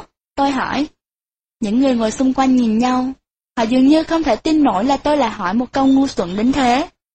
Bởi vì, cô ta nói một cách chậm rãi, như thể đang nói với người chậm hiểu hoặc bị lãng tai. Phương Tây, đặc biệt là nước đứng đầu, nước Mỹ, muốn thống trị thế giới, để trở thành đế quốc hùng mạnh nhất trong lịch sử. Nó cũng đã đến gần sự thành công. Liên bang Xô Viết hiện nay đang chặn bước tiến của nó, nhưng những người Xô Viết sẽ không tồn tại lâu. tony đã nhìn thấy điều đó.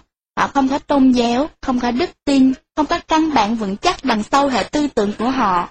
Lịch sử chứng minh rằng đức tin, linh hồn, một niềm tin về những quyền năng cao cả là điều cần thiết.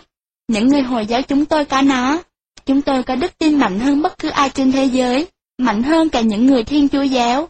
Vì thế, chúng tôi chờ đợi, chúng tôi sẽ ngày càng lớn mạnh.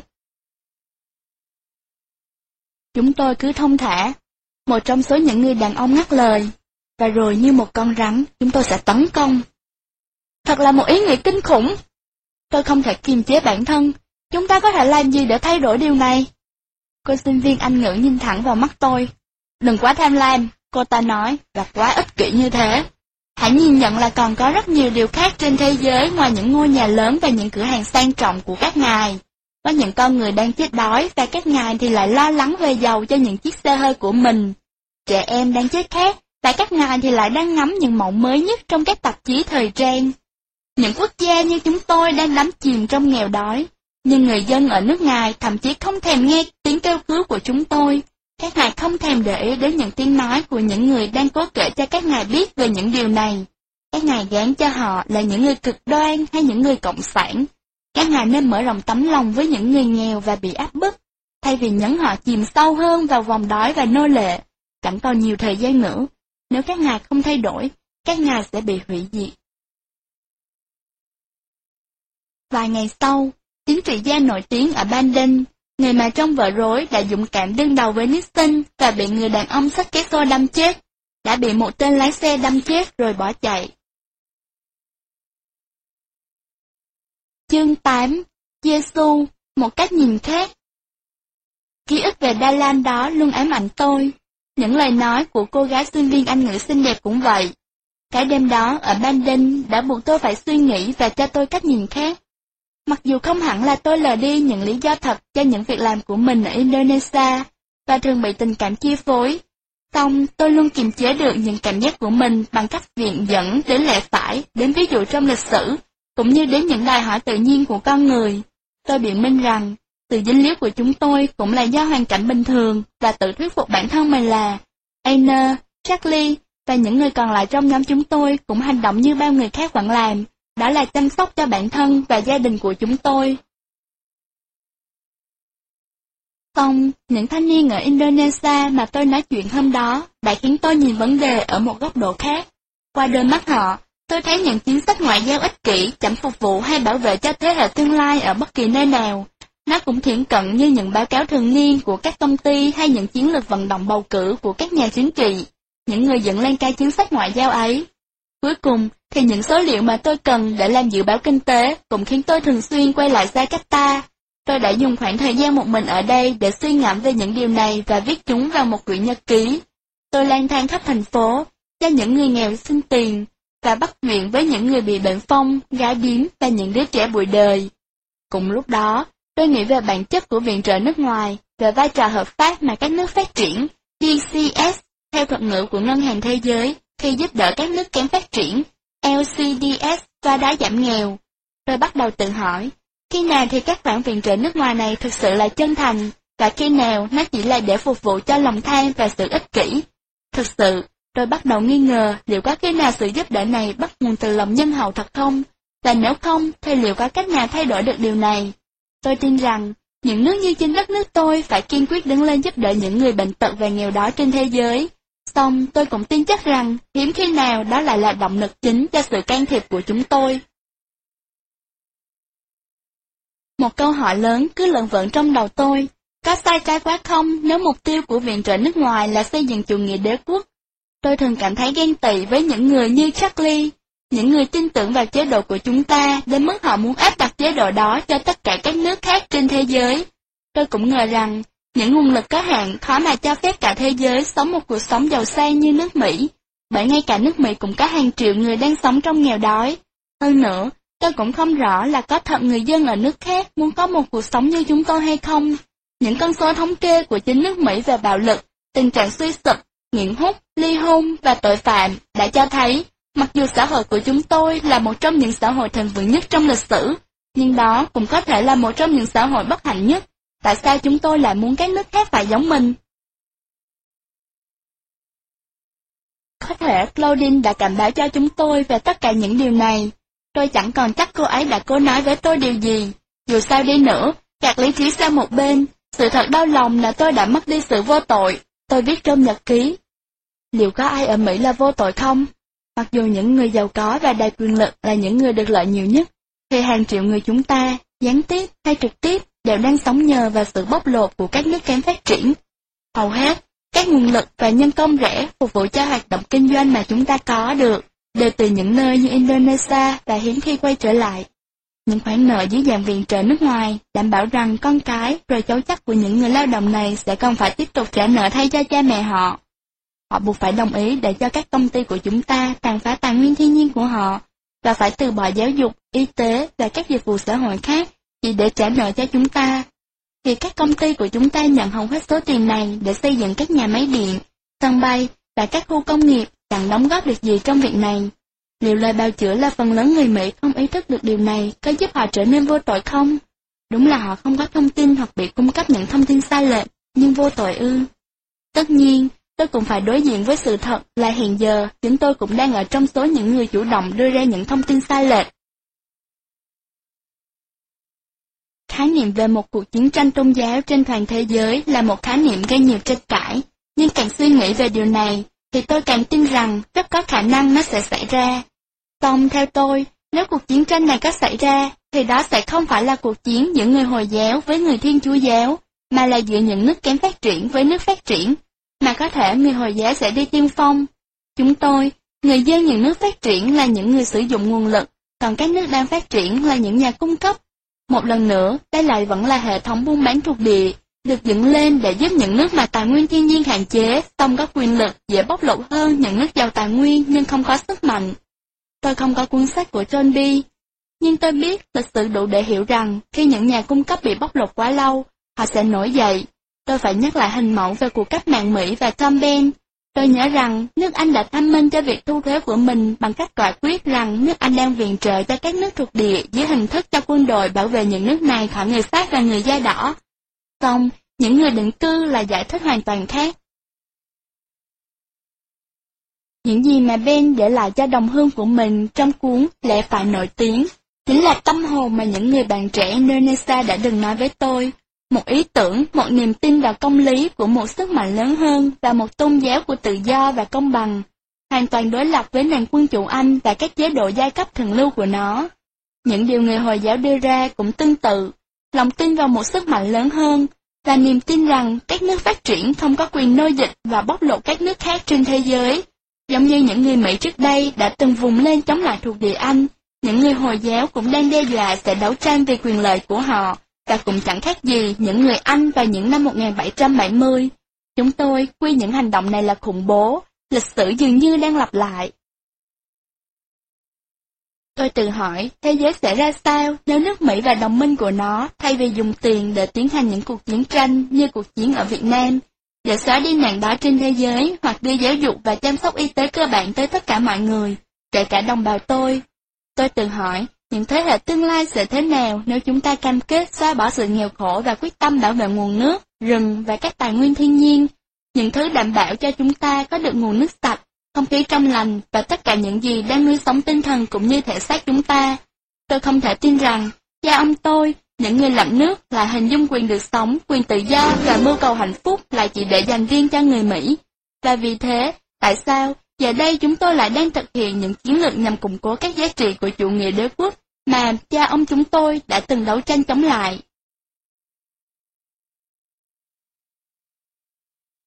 Đêm cuối cùng ở Indonesia, tôi bừng tỉnh bởi một giấc mơ, ngồi dậy và bật đèn. Tôi cảm giác như có ai đang ở trong phòng. Tôi nhìn quanh những đồ đạc quen thuộc của khách sạn Intercontinental, những tấm thảm được theo kiểu batik và bóng những con rối trong khung treo trên tường, và giấc mơ quay trở lại. Tôi thấy Chúa đứng trước mặt mình, người không khác với Chúa Giêsu mà tôi vẫn hàng đêm cùng nói chuyện và chia sẻ suy nghĩ sau khi cầu nguyện ngày tôi còn là một cậu bé. Ngoại trừ một điều, Chúa Giêsu trong ký ức thời thơ ấu của tôi da trắng và tóc vàng, trong khi người đứng trước mặt tôi lại có mái tóc xoăn đen và nước da ngâm. Người cúi xuống và nâng một vật gì đó lên vai. Tôi nghĩ đó là cây thánh giá, nhưng không phải. Tôi nhìn thấy trục xe ô tô cùng với vành bánh xe hiện lên trên đầu của người tạo một vần hào quang bằng kim loại. Dầu mỡ chảy xuống như máu trên trán của người. Người đứng thẳng, nhìn vào mắt tôi và nói. Nếu bây giờ ta dán thế, con sẽ thấy ta khác. Tôi hỏi người tại sao? Tại thế giới đã thay đổi, người trả lời. Kim đồng hồ chỉ trời gần sáng, tôi biết tôi không thể ngủ tiếp. Tôi dậy mặc đồ, đi thang máy xuống tiền sảnh vắng vẻ và tha thẳng trong khu vườn bao quanh bể bơi. Trăng hôm nay thật sáng và mùi hương ngọt ngào của hoa lan phản phất trong không khí. Tôi ngồi xuống chiếc ghế dài và tự hỏi mình đang làm gì ở đây. Tại sao những biến cố của cuộc sống lại đưa tôi đi theo con đường này? Tại sao lại là Indonesia? Tôi biết cuộc sống của tôi đã thay đổi, nhưng tôi không biết nó sẽ thay đổi nhanh đến mức nào. Tôi và anh gặp nhau ở Paris trên đường về nhà để cố gắng hòa giải, nhưng ngay cả trong kỳ nghỉ ở Pháp này, chúng tôi vẫn tiếp tục tranh luận.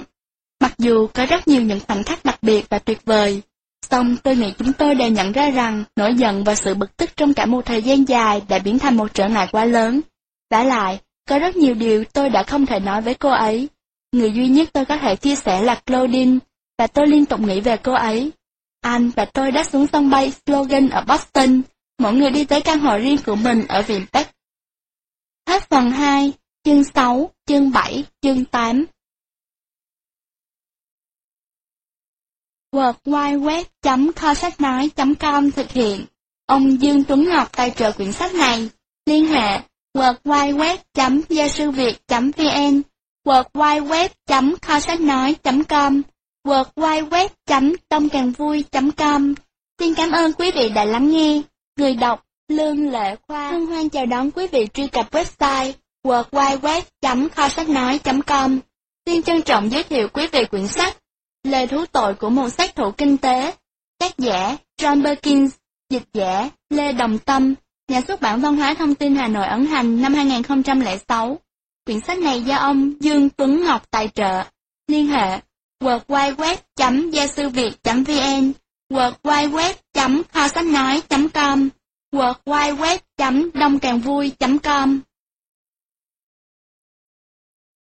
Phần 2 Từ năm 1971 đến năm 1975 Chương 9, chương 10, chương 11 Chương 9 Cơ hội ngàn năm có một Thử thách thực sự về Indonesia đang chờ tôi tại Men. Buổi sáng, việc trước tiên mà tôi làm là đến trụ sở của Men tại trung tâm Prudential. Khi đi thang máy cùng hàng chục đồng nghiệp khác, tôi được biết Max Hall, vị chủ tịch và tổng giám đốc đầy bí ẩn ngoài Bắc tuần của Men, đã tiến cử Ainer làm chủ tịch văn phòng Oregon tại Portland. Thế là từ giờ tôi sẽ chính thức dưới quyền Bruno Chamberti. Được mệnh danh là con cáo bạc vì mái tóc bạc và khả năng kỳ lạ luôn vượt trội mọi đối thủ muốn thách thức ông ta. Bruno có dáng vẻ bảnh bao của Cary Grant. Ông ta có khả năng hùng biện và có cả bằng kỹ thuật lẫn bằng thạc sĩ quản trị kinh doanh. Ông ta thành thạo kinh tế lượng và là phó giám đốc phụ trách bộ phận điện năng và hầu hết các dự án quốc tế của Men. ông ta chắc chắn sẽ kế vị người thầy của ông ta, Ray Dober, lên làm chủ tịch tập đoàn khi ông này đến tuổi về hưu. Cũng như hầu hết các đồng nghiệp tại Men, tôi rất kính nể và sợ Bruno Trambotti. Ngay trước bữa trưa, Bruno cho gọi tôi đến văn phòng của ông ta. Sau khi hỏi han rất thân mật về Indonesia, ông ta nói một số câu khiến tôi đứng ngồi không yên. Tôi sẽ sa thải Howard Baker. Chúng ta không cần đi vào chi tiết, trừ một điều là ông ta đã quá xa rời thực tế. Nụ cười thân thiện của ông ta khiến tôi bối rối. Ông ta lấy ngón tay khẽ gõ lên tập giấy ở trên bàn. 8% một năm, đó là dự báo lượng điện của ông ta, anh có tin được không? Ở một đất nước đầy tiềm năng như Indonesia. Nụ cười của ông ta tắt ngấm và ông ta nhìn thẳng vào mắt tôi. Charlie Illiwer nói với tôi rằng dự báo kinh tế của anh bám sát mục tiêu đề ra và sẽ cân lượng điện tăng vào khoảng 17 đến 20%, đúng thế không? Tôi bảo đảm với ông ta là đúng. Ông ta đứng dậy, bắt tay tôi. Xin chúc mừng, anh vừa được thăng chức. Lẽ ra, tôi nên cùng các đồng nghiệp tại Men đi ăn mừng ở một khách sạn sang trọng, hay thậm chí chỉ riêng mình tôi. Tuy nhiên, tâm trí tôi chỉ hướng về Claudine. Tôi rất nóng lòng muốn báo cho cô ta biết về sự thăng tiến của mình và những gì tôi đã trải qua ở Indonesia. Cô ta đã bảo tôi không được gọi cho cô ta từ nước ngoài và tôi đã không gọi.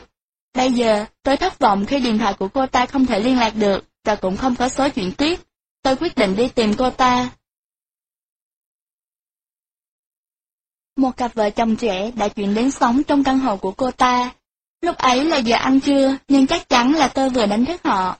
Rất khó chịu, họ tuyên bố là không hề biết gì về Claudine. Tôi đến cả văn phòng cho thuê nhà, vừa là anh họ của Claudine. Trong hồ sơ của họ, chưa từng có ai thuê nhà với cái tên như vậy. Người thuê nhà trước đây là một người đàn ông yêu cầu được giấu tên. Quay lại trung tâm Prudential, phòng nhân sự của Men cũng khẳng định không có hồ sơ nào của cô ta. Họ xác nhận chỉ có hồ sơ của một cố vấn đặc biệt, nhưng tôi không được phép xem. Đến cuối buổi chiều, tôi thấy mệt mỏi rã rời, cả thể xác lẫn tinh thần. Thêm vào đó, sự mệt mỏi sau một chuyến bay dài cũng bắt đầu hành hạ tôi. Trở lại căn hộ trống trải, tôi cảm thấy cô đơn khủng khiếp và bị bỏ rơi.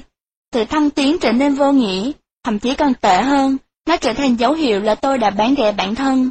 Tôi quăng mình xuống giường, quay cuồng với nỗi tuyệt vọng. Laudin đã lợi dụng tôi và sau đó vứt đi. Quyết không để nỗi đau chi phối, tôi gạt bỏ mọi cảm xúc của mình. Tôi lên giường, nhìn chăm chăm vào những bức tường trống hàng tiếng đồng hồ. Cuối cùng, tôi cố gắng lấy lại bình tĩnh. Tôi ngồi dậy, uống hết một chai bia và đặt mạnh chai xuống bàn. Tôi nhìn ra ngoài cửa sổ, nhìn xuống con phố phía đằng xa, tôi tự nhiên nhìn thấy cô ta đang đi về phía tôi. Tôi chạy vội ra phía cửa, nhưng rồi quay trở về phía cửa sổ để nhìn kỹ lại. Người phụ nữ đang tiến lại gần hơn, cô ta rất hấp dẫn, và dáng đi của cô ta rất giống của Claudine, nhưng cô ta không phải là Claudine.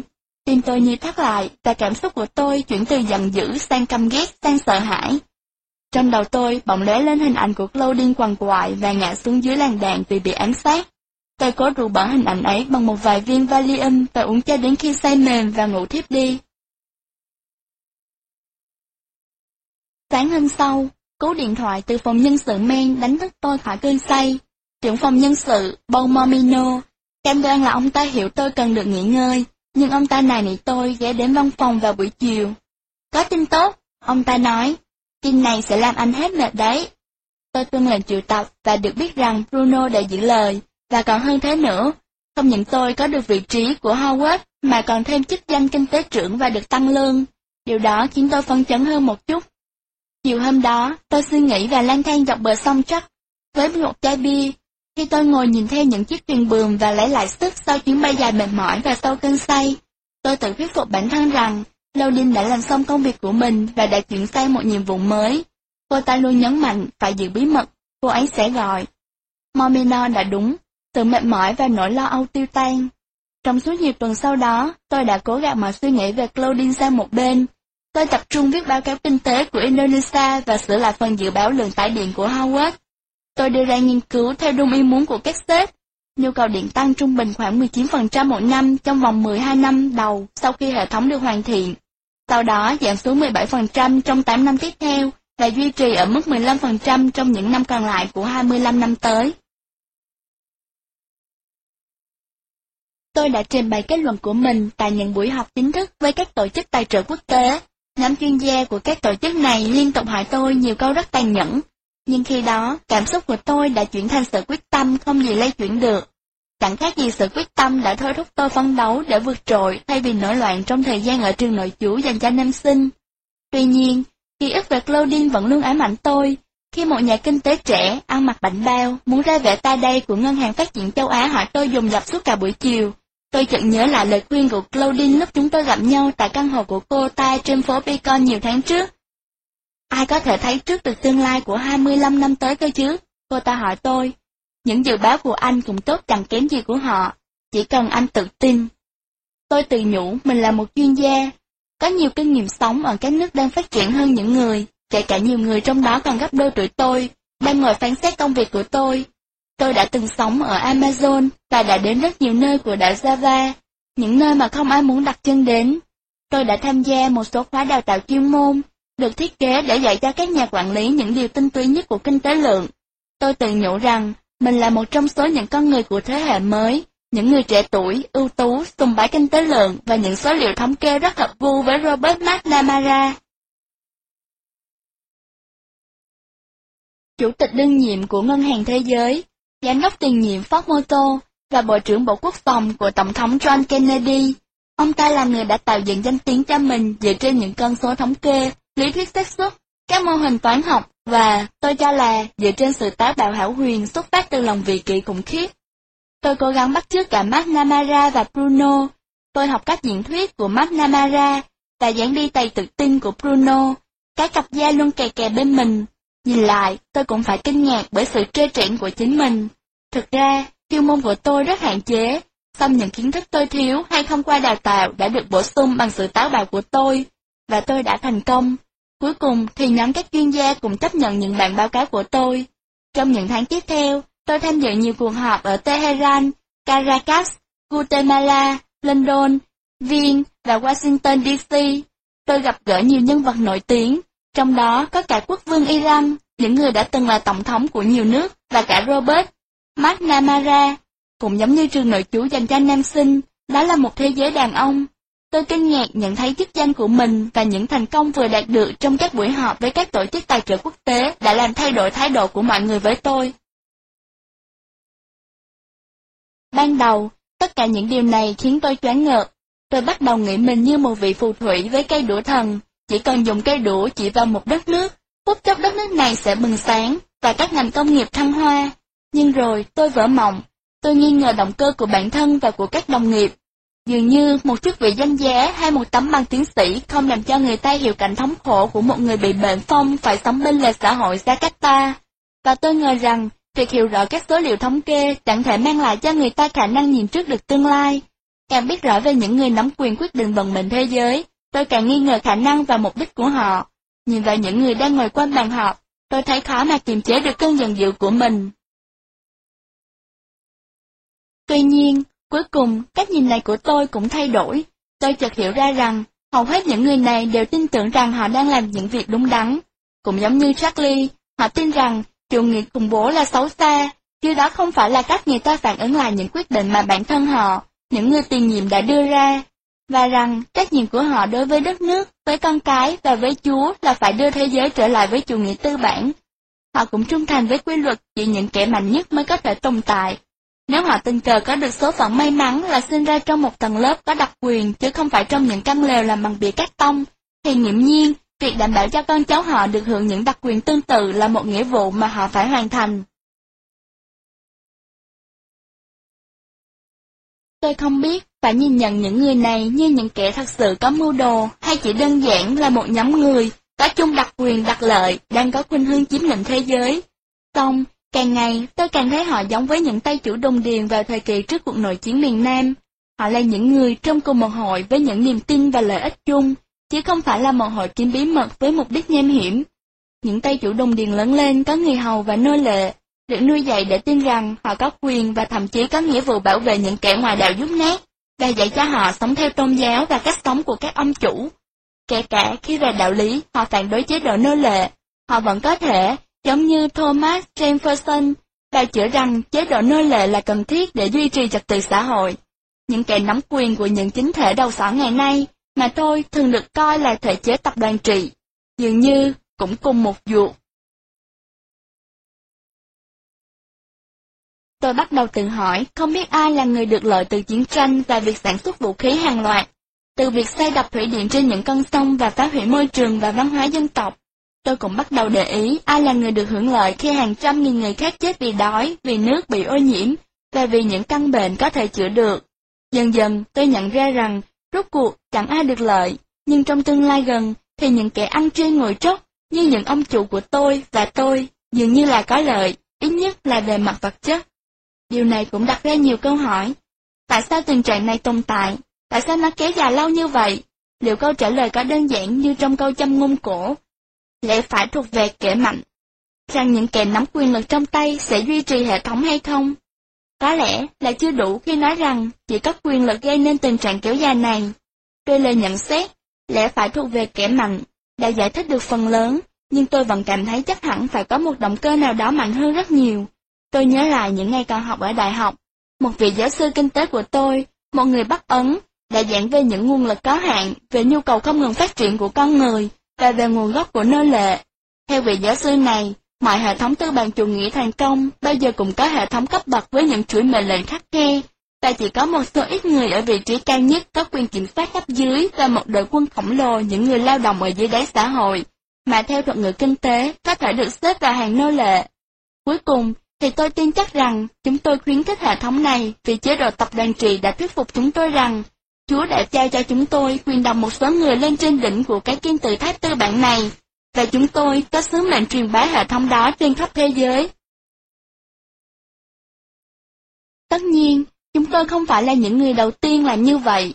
Danh sách những người đã làm điều đó có từ thời những đế quốc cổ đại ở Bắc Phi, Trung Đông và châu Á, rồi tiến dần lên phía vịnh Ba Tư, Hy Lạp, Roma, cuộc thập tự chinh của Thiên Chúa Giáo, và tất cả những người dựng nên đế chế châu Âu vào thời đại sau Columbus. Tiến trình phát triển của chủ nghĩa đế quốc đã và sẽ là nguyên nhân của hầu hết các cuộc chiến tranh, sự ô nhiễm, nạn đói, sự tuyệt chủng của các loài và nạn diệt chủng, và nó luôn luôn đưa đến sự hủy hoại nghiêm trọng cả tinh thần và hạnh phúc của những công dân thuộc các đế quốc đó, gây bất ổn xã hội. Cuối cùng, những nền văn hóa thịnh vượng nhất trong lịch sử nhân loại cũng đều bị hủy hoại vì sự lan tràn của tình trạng tự sát, tệ lạm dụng ma túy và bạo lực. Tôi nghĩ rất nhiều về những câu hỏi này, nhưng tôi tránh nghĩ về vai trò của mình trong tất cả những vụ việc này. Tôi cố nghĩ rằng bản thân mình không phải là một EXM, mà là một kinh tế trưởng. Điều đó nghe có vẻ hợp pháp. Và nếu tôi cần bất cứ sự xác nhận nào, tôi có thể nhìn vào cuốn biên lai tiền lương của tôi. Tất cả đều là từ Men, một công ty tư nhân. Tôi không kiếm được dù chỉ một xu từ phía NSA hay bất kỳ một cơ quan chính phủ nào. Tôi gần như chắc chắn, gần như vậy. Vào một buổi chiều, Bruno gọi tôi vào phòng làm việc của ông ta. Ông ta vòng ra sau ghế ngồi của tôi và đặt tay lên vai tôi. Anh đã hoàn thành công việc rất xuất sắc. Để chứng tỏ chúng tôi đánh giá điều đó cao thế nào, chúng tôi sẽ cho anh một cơ hội ngàn năm có một. Một lời đề nghị mà rất ít người, kể cả khi đã gấp đôi tuổi anh có được. Chương 10 Vị Tổng thống, người anh hùng của Panama Tôi đáp xuống sân bay quốc tế Tocumen của Panama vào một đêm tháng 4 năm 1972 trong một cơn mưa nhiệt đới lớn. Như thường lệ, tôi đi chung taxi với một số quan chức khác và vì biết tiếng Tây Ban Nha, tôi được xếp ngồi ở ghế trước bên cạnh lái xe. Tôi thẫn thờ nhìn cảnh vật bên ngoài qua kính ô tô. Dưới mưa, ánh đèn pha ô tô chiếu vào một tấm áp phích, có hình một người đàn ông điện trai với cặp lông mày rậm và đôi mắt sáng long lanh. Một bên chiếc mũ rộng vành của ông ta được uống cong lên một cách ngang tàn. Tôi nhận ra người anh hùng Panama, Omar Torrijos. Như thường lệ, để chuẩn bị cho chuyến đi, tôi đến thư viện công cộng Boston để đọc những cuốn sách viết về đất nước này. Tôi biết rằng một trong những lý do khiến Torrijos được lòng dân là vì ông rất cứng rắn. Cả trong việc bảo vệ quyền tự trị của Panama, cũng như tuyên bố chủ quyền đối với kênh đào Panama. Dưới sự lãnh đạo của mình, Ông quyết tâm đưa đất nước tránh khỏi những cạm bẫy nguy hiểm đã làm nên một lịch sử đáng kinh của đất nước này. Panama đã từng là một phần của Colombia khi kỹ sư người Pháp Ferdinand de Lesseps, người chỉ đạo xây dựng kênh đào Suez, quyết định xây một con kênh qua dải đất vùng Trung Mỹ để nối đảo Tây Dương với Thái Bình Dương. Từ năm 1881, Pháp đã huy động một nguồn lực khổng lồ để tiến hành công việc trên nhưng đã gặp phải hết thất bại này đến thất bại khác. Cuối cùng, vào năm 1889, dự án đã thất bại do thiếu nguồn tài chính, nhưng nó đã khởi nguồn cho một giấc mơ của Tổng thống Mỹ Theodore Roosevelt. Trong suốt những năm đầu thế kỷ 20, Mỹ yêu cầu Colombia ký một hiệp ước chuyển giải đất này cho một tập đoàn Bắc Mỹ, nhưng Colombia đã từ chối.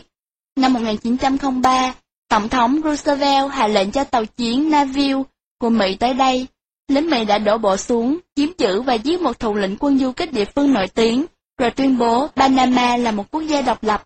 Một chính phủ bù nhìn được dựng lên và hiệp ước kênh đào đầu tiên được ký kết. Nó đã thiết lập nên một vùng đất Mỹ ở cả hai bên con đường thủy tương lai này. Hợp pháp hóa sự can thiệp quân sự của Mỹ và trao quyền kiểm soát quốc gia độc lập mới được thành lập này cho Mỹ. Điều thú vị là hiệp ước này lại được Ngoại trưởng Mỹ hay là những kỹ sư người Pháp Philip Benoverilla, người trước đây là một thành viên của dự án ban đầu, chứ chẳng do một người Panama nào ký. Thực chất, một thỏa thuận giữa một người Mỹ và một người Pháp đã buộc Panama phải rời bỏ Colombia để phục vụ quyền lợi của Mỹ. Nhìn lại, đây quả là một sự khởi đầu mang tới báo trước. Trong hơn nửa thế kỷ, Panama chịu sự cai trị của một chế độ đầu sỏ chính trị gồm những gia đình giàu có, có quan hệ chặt chẽ với Washington. Đó là những kẻ độc tài cánh hữu, luôn sẵn sàng thực hiện bất cứ biện pháp nào mà chúng cho là cần thiết để đảm bảo quyền lợi của Mỹ. Giống như hầu hết những tên độc tài Mỹ Latin là đồng minh của Mỹ. Đối với những kẻ cầm quyền Panama, lợi ích của Mỹ cũng đồng nghĩa với việc đàn áp bất cứ phong trào dân túy nào thoáng có hơi hướng xã hội chủ nghĩa.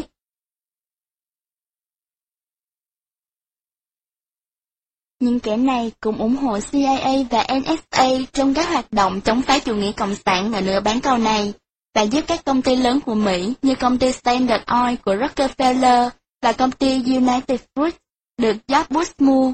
Các chính quyền này hoàn toàn không nhận thấy rằng lợi ích của Mỹ được thúc đẩy nhờ việc củng cố cuộc sống đáng nghèo của những người dân buộc phải làm việc như nô lệ trong các đồng điền và cho các tập đoàn lớn. Những kẻ cầm quyền tất nhiên được bù đắp hậu hĩnh cho sự phụng sự của họ.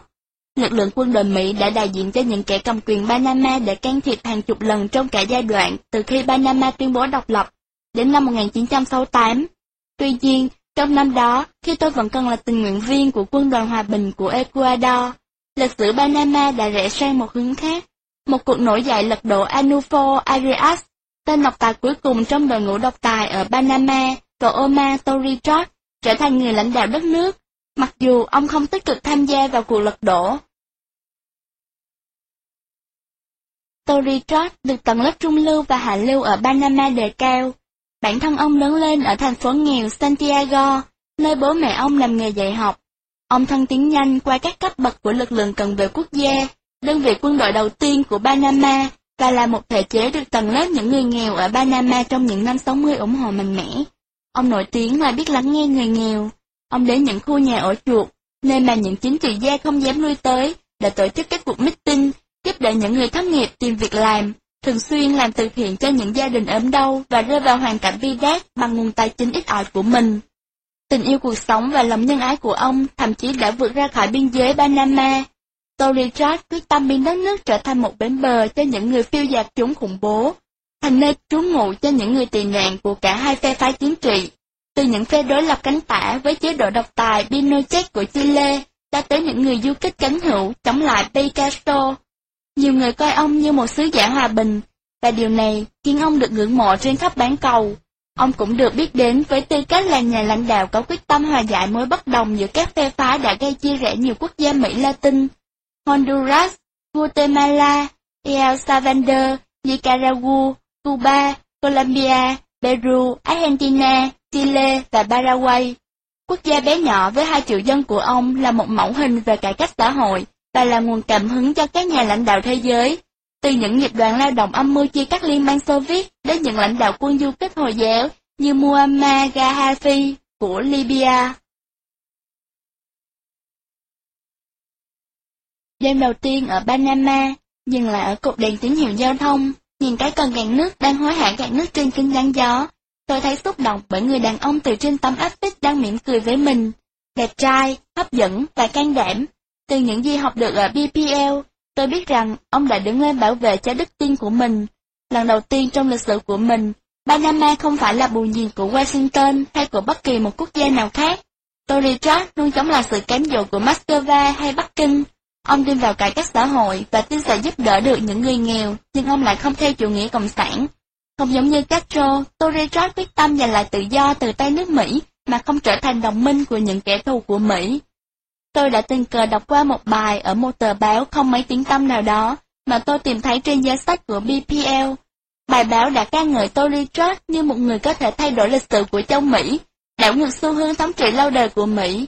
Trong lời mở đầu, tác giả đã trích dẫn thuyết bành trướng gia đình mệnh, một học thuyết mà nhiều người dân Mỹ trong những năm 1840 biết. Đó là sự xâm chiếm Bắc Mỹ là lệnh của bề trên, rằng Chúa chứ không phải con người đã ra lệnh giết người da đỏ, phá rừng và giết trâu bò, tháo nước của các đầm lầy và các kênh rạch. Chúa cũng quyết định rằng sự phát triển của một nền kinh tế phải dựa vào việc tiếp tục bóc lột sức lao động của con người và nguồn tài nguyên thiên nhiên. Bài báo này đã làm tôi suy nghĩ về thái độ của đất nước mình đối với thế giới. Học thuyết Monroe do Tổng thống James Monroe khởi xướng năm 1823 đã được dùng để phát triển thuyết bành trướng gia đình mệnh thêm một bước. Về những năm 50-60, người ta dùng nó để khẳng định rằng Mỹ có những quyền năng đặc biệt đối với toàn bộ bán cầu này, bao gồm cả quyền xâm lược bất kỳ quốc gia nào ở Trung và Nam Mỹ. Nếu cái nước này không ủng hộ các chính sách của Mỹ, Teddy Roosevelt đã dùng học thuyết Monroe để tiến hành hoạt động can thiệp của Mỹ và Cộng hòa Dominica vào Venezuela và trong suốt quá trình tự do hóa Panama từ Colombia. Một loạt các đời tổng thống Mỹ sau đó, đang chú ý là Taft, Wilson và Franklin Roosevelt, đều dựa vào học thuyết trên để mở rộng các hoạt động liên Mỹ của Washington trong suốt những năm cuối đại chiến thế giới lần thứ hai. Cuối cùng, trong nửa cuối của thế kỷ 20, Mỹ đã dùng công bài mối đe dọa của chủ nghĩa cộng sản để bành trướng học thuyết này ra các quốc gia trên toàn cầu, trong đó có cả Việt Nam và Indonesia. Giờ đây, dường như có một người đang chặn trước bước tiến của Washington. Tôi biết rằng ông không phải là người đầu tiên, các nhà lãnh đạo như Castro và Allende đã đi trước ông, nhưng một mình Tony George đã làm điều đó mà không theo lý tưởng cộng sản. Ông tuyên bố rằng phong trào của ông là một cuộc cách mạng. Ông chỉ nói đơn giản rằng Panama có những quyền riêng của mình, chủ quyền đối với con người, đất liền và con đường thủy chia đôi Panama, và rằng những quyền này cũng có giá trị, cũng thiêng liêng như những quyền mà nước Mỹ đang có. Tony George cũng phản đối các trường học của Mỹ và trung tâm huấn luyện sĩ quan ở Nam Mỹ, Cả hai đều nằm ở khu vực kênh đào. Đã từ lâu, các lực lượng vũ trang của Mỹ vẫn mời các nhà độc tài và tổng thống các nước Mỹ Latin gửi con cháu và các tướng lĩnh quân đội vào học tại các trường và trung tâm này, những cơ sở lớn nhất và được trang bị tốt nhất trong số các trung tâm ngoài Bắc Mỹ. Tại đây, họ được đào tạo các kỹ năng thẩm tra và hoạt động bí mật cũng như các chiến thuật quân sự mà họ sẽ dùng để chống lại chủ nghĩa cộng sản và bảo vệ tài sản của chính họ cũng như những quyền lợi của các công ty dầu lửa và các tập đoàn lớn khác họ cũng có cơ hội liên kết với những sĩ quan cao cấp của Mỹ. Người dân Mỹ Latin rất ghét những cơ sở đào tạo này, ngoại trừ những gia đình giàu có được hưởng lợi từ các trường và trung tâm trên. Những nơi này đã đào tạo ra những kẻ giết người cánh hữu và những tên tra tấn đã đẩy rất nhiều quốc gia vào chế độ chuyên chế. Tony George chỉ rõ rằng ông không muốn những trung tâm đào tạo này tồn tại ở Panama, và rằng ông coi khu vực kênh đào là một phần lãnh thổ Panama nhìn khuôn mặt điển trai của vị tướng trên tâm áp phích và đọc dòng chữ ở phía dưới. Lý tưởng của Oma là tự do, chưa có một loại tên lửa nào được chế tạo ra có thể giết chết một lý tưởng. Một cảm giác ớn lạnh chạy dọc xương sống tôi. Tôi có linh cảm rằng câu chuyện của Panama ở thế kỷ 20 chưa đến hồi kết, và rằng Tony Trust sẽ phải đối mặt với một thời khắc khó khăn và thậm chí là bi thảm. Cơn bão nhiệt đới vẫn đập liên hồi vào kính xe. Đèn giao thông chuyển sang màu xanh và người lái xe bấm còi để dục chiếc xe phía trước. Tôi nghĩ về vị trí của mình. Tôi được gửi tới Panama để kết thúc một thỏa thuận rằng có thể sẽ trở thành bản quy hoạch phát triển toàn diện thực sự đầu tiên của Men. Kế hoạch này sẽ là lý do để Ngân hàng Thế giới, Ngân hàng Phát triển Liên Mỹ và USAID đầu tư hàng tỷ đô la vào các lĩnh vực năng lượng, vận tải và nông nghiệp của quốc gia nhỏ bé song cực kỳ quan trọng này. Tất nhiên, đây là một thủ đoạn, một phương tiện để biến Panama mãi mãi trở thành con nợ và do đó sẽ quay trở lại chế độ bù nhìn. Khi chiếc taxi xuyên vào đêm tối, một cảm giác tội lỗi lóe lên trong đầu, nhưng tôi đã chặn nó lại. Tôi thực sự quan tâm đến điều gì? Ở Java, tôi đã dẫn sâu vào con đường này, đã bán rẻ linh hồn mình, và giờ đây tôi đang có trong tay một cơ hội ngàn năm có một. trong phút chốc, tôi có thể trở nên giàu có, nổi tiếng và đầy quyền lực. Chương 11 Những tên cướp biển ở vùng kênh đào Ngày hôm sau, chính phủ Panama cử một người đến để đưa tôi đi đây đi đó. Tên anh ta là Fidel, và ngay lập tức tôi có cảm tình với anh ta. Anh ta cao, gầy và rõ ràng là rất hãnh diện về đất nước mình cụ cố của ông ta đã từng chiến đấu bên cạnh Bolivar trong cuộc chiến giành độc lập từ Tây Ban Nha. Tôi nói với anh ta là tôi có họ hàng với Tom Ben và rất cảm kích khi biết rằng Fidel đã từng đọc cuốn Lẽ Phải bằng tiếng Tây Ban Nha. Anh ta nói tiếng Anh, nhưng khi biết tôi thạo tiếng Tây Ban Nha thì anh hết sức cảm động. Rất nhiều người dân nước ông tôi sống ở đây nhiều năm rồi nhưng chẳng bao giờ có ý định học tiếng Tây Ban Nha cả. Anh nói, Fidel lái xe đưa tôi đi qua một nơi sang trọng đến bất ngờ mà anh ta gọi là New Panama. Khi chúng tôi đi qua những ngôi nhà chọc trời, anh giải thích rằng Panama là nước có nhiều ngân hàng quốc tế hơn bất kỳ quốc gia nào khác từ Rio Grande trở xuống phía Nam. Anh nói, chúng tôi thường được gọi là Thụy Sĩ của châu Mỹ. Chúng tôi hầu như không hỏi gì các khách hàng của mình. Xế chiều, khi mặt trời đang lặn dần xuống Thái Bình Dương, chúng tôi đi dọc con đường vòng quanh vịnh. Một dãy dài thuyền bè đang đậu ở đây. Tôi hỏi Fidel xem liệu có vấn đề gì với con kênh đào không. Nó vẫn nuôi như vậy đấy, anh bật cười. Hàng dãy tàu già đang chờ đến lượt qua kênh đào. Một nửa trong số đó là giao thương với Nhật Bản, thậm chí còn lớn hơn cả với Hoa Kỳ. Tôi thừa nhận là trước kia tôi không hề biết đến điều này. Anh ta nói rằng, tôi không ngạc nhiên về điều đó, dân Bắc Mỹ không biết nhiều về phần còn lại của thế giới. Chúng tôi dừng chân ở một công viên tuyệt đẹp với những cây hoa giấy mọc lên trên những tàn tích cổ xưa. Một bạn chỉ dẫn cho biết đây là một pháo đài được xây dựng để bảo vệ thành phố trước sự cướp bóc của những tên cướp biển người Anh. Một gia đình đang chuẩn bị cho một cuộc picnic tối. Cha, mẹ, một cô bé và một cậu bé. Một cụ già mà tôi đoán đó là ông của bọn trẻ. Tôi chợt khao khát có được sự yên bình dường như đang bao bọc năm con người này. Khi đi ngang qua chỗ họ, cặp vợ chồng cười với chúng tôi, vẫy tay và chào bằng tiếng Anh. Tôi hỏi họ có phải là khách du lịch không, họ bật cười. Người đàn ông đi lại phía chúng tôi. Tôi là thế hệ thứ ba ở khu vực kênh đào này, anh ta giải thích một cách tự hào. Ông tôi đã đến đây ba năm sau khi nó được hình thành. Ông lái một trong những chiếc máy kéo, những cỗ máy dùng để kéo tàu thuyền mắc kẹt. Anh ta chỉ tay về phía ông già, người đang giúp bọn trẻ kê bàn ghế.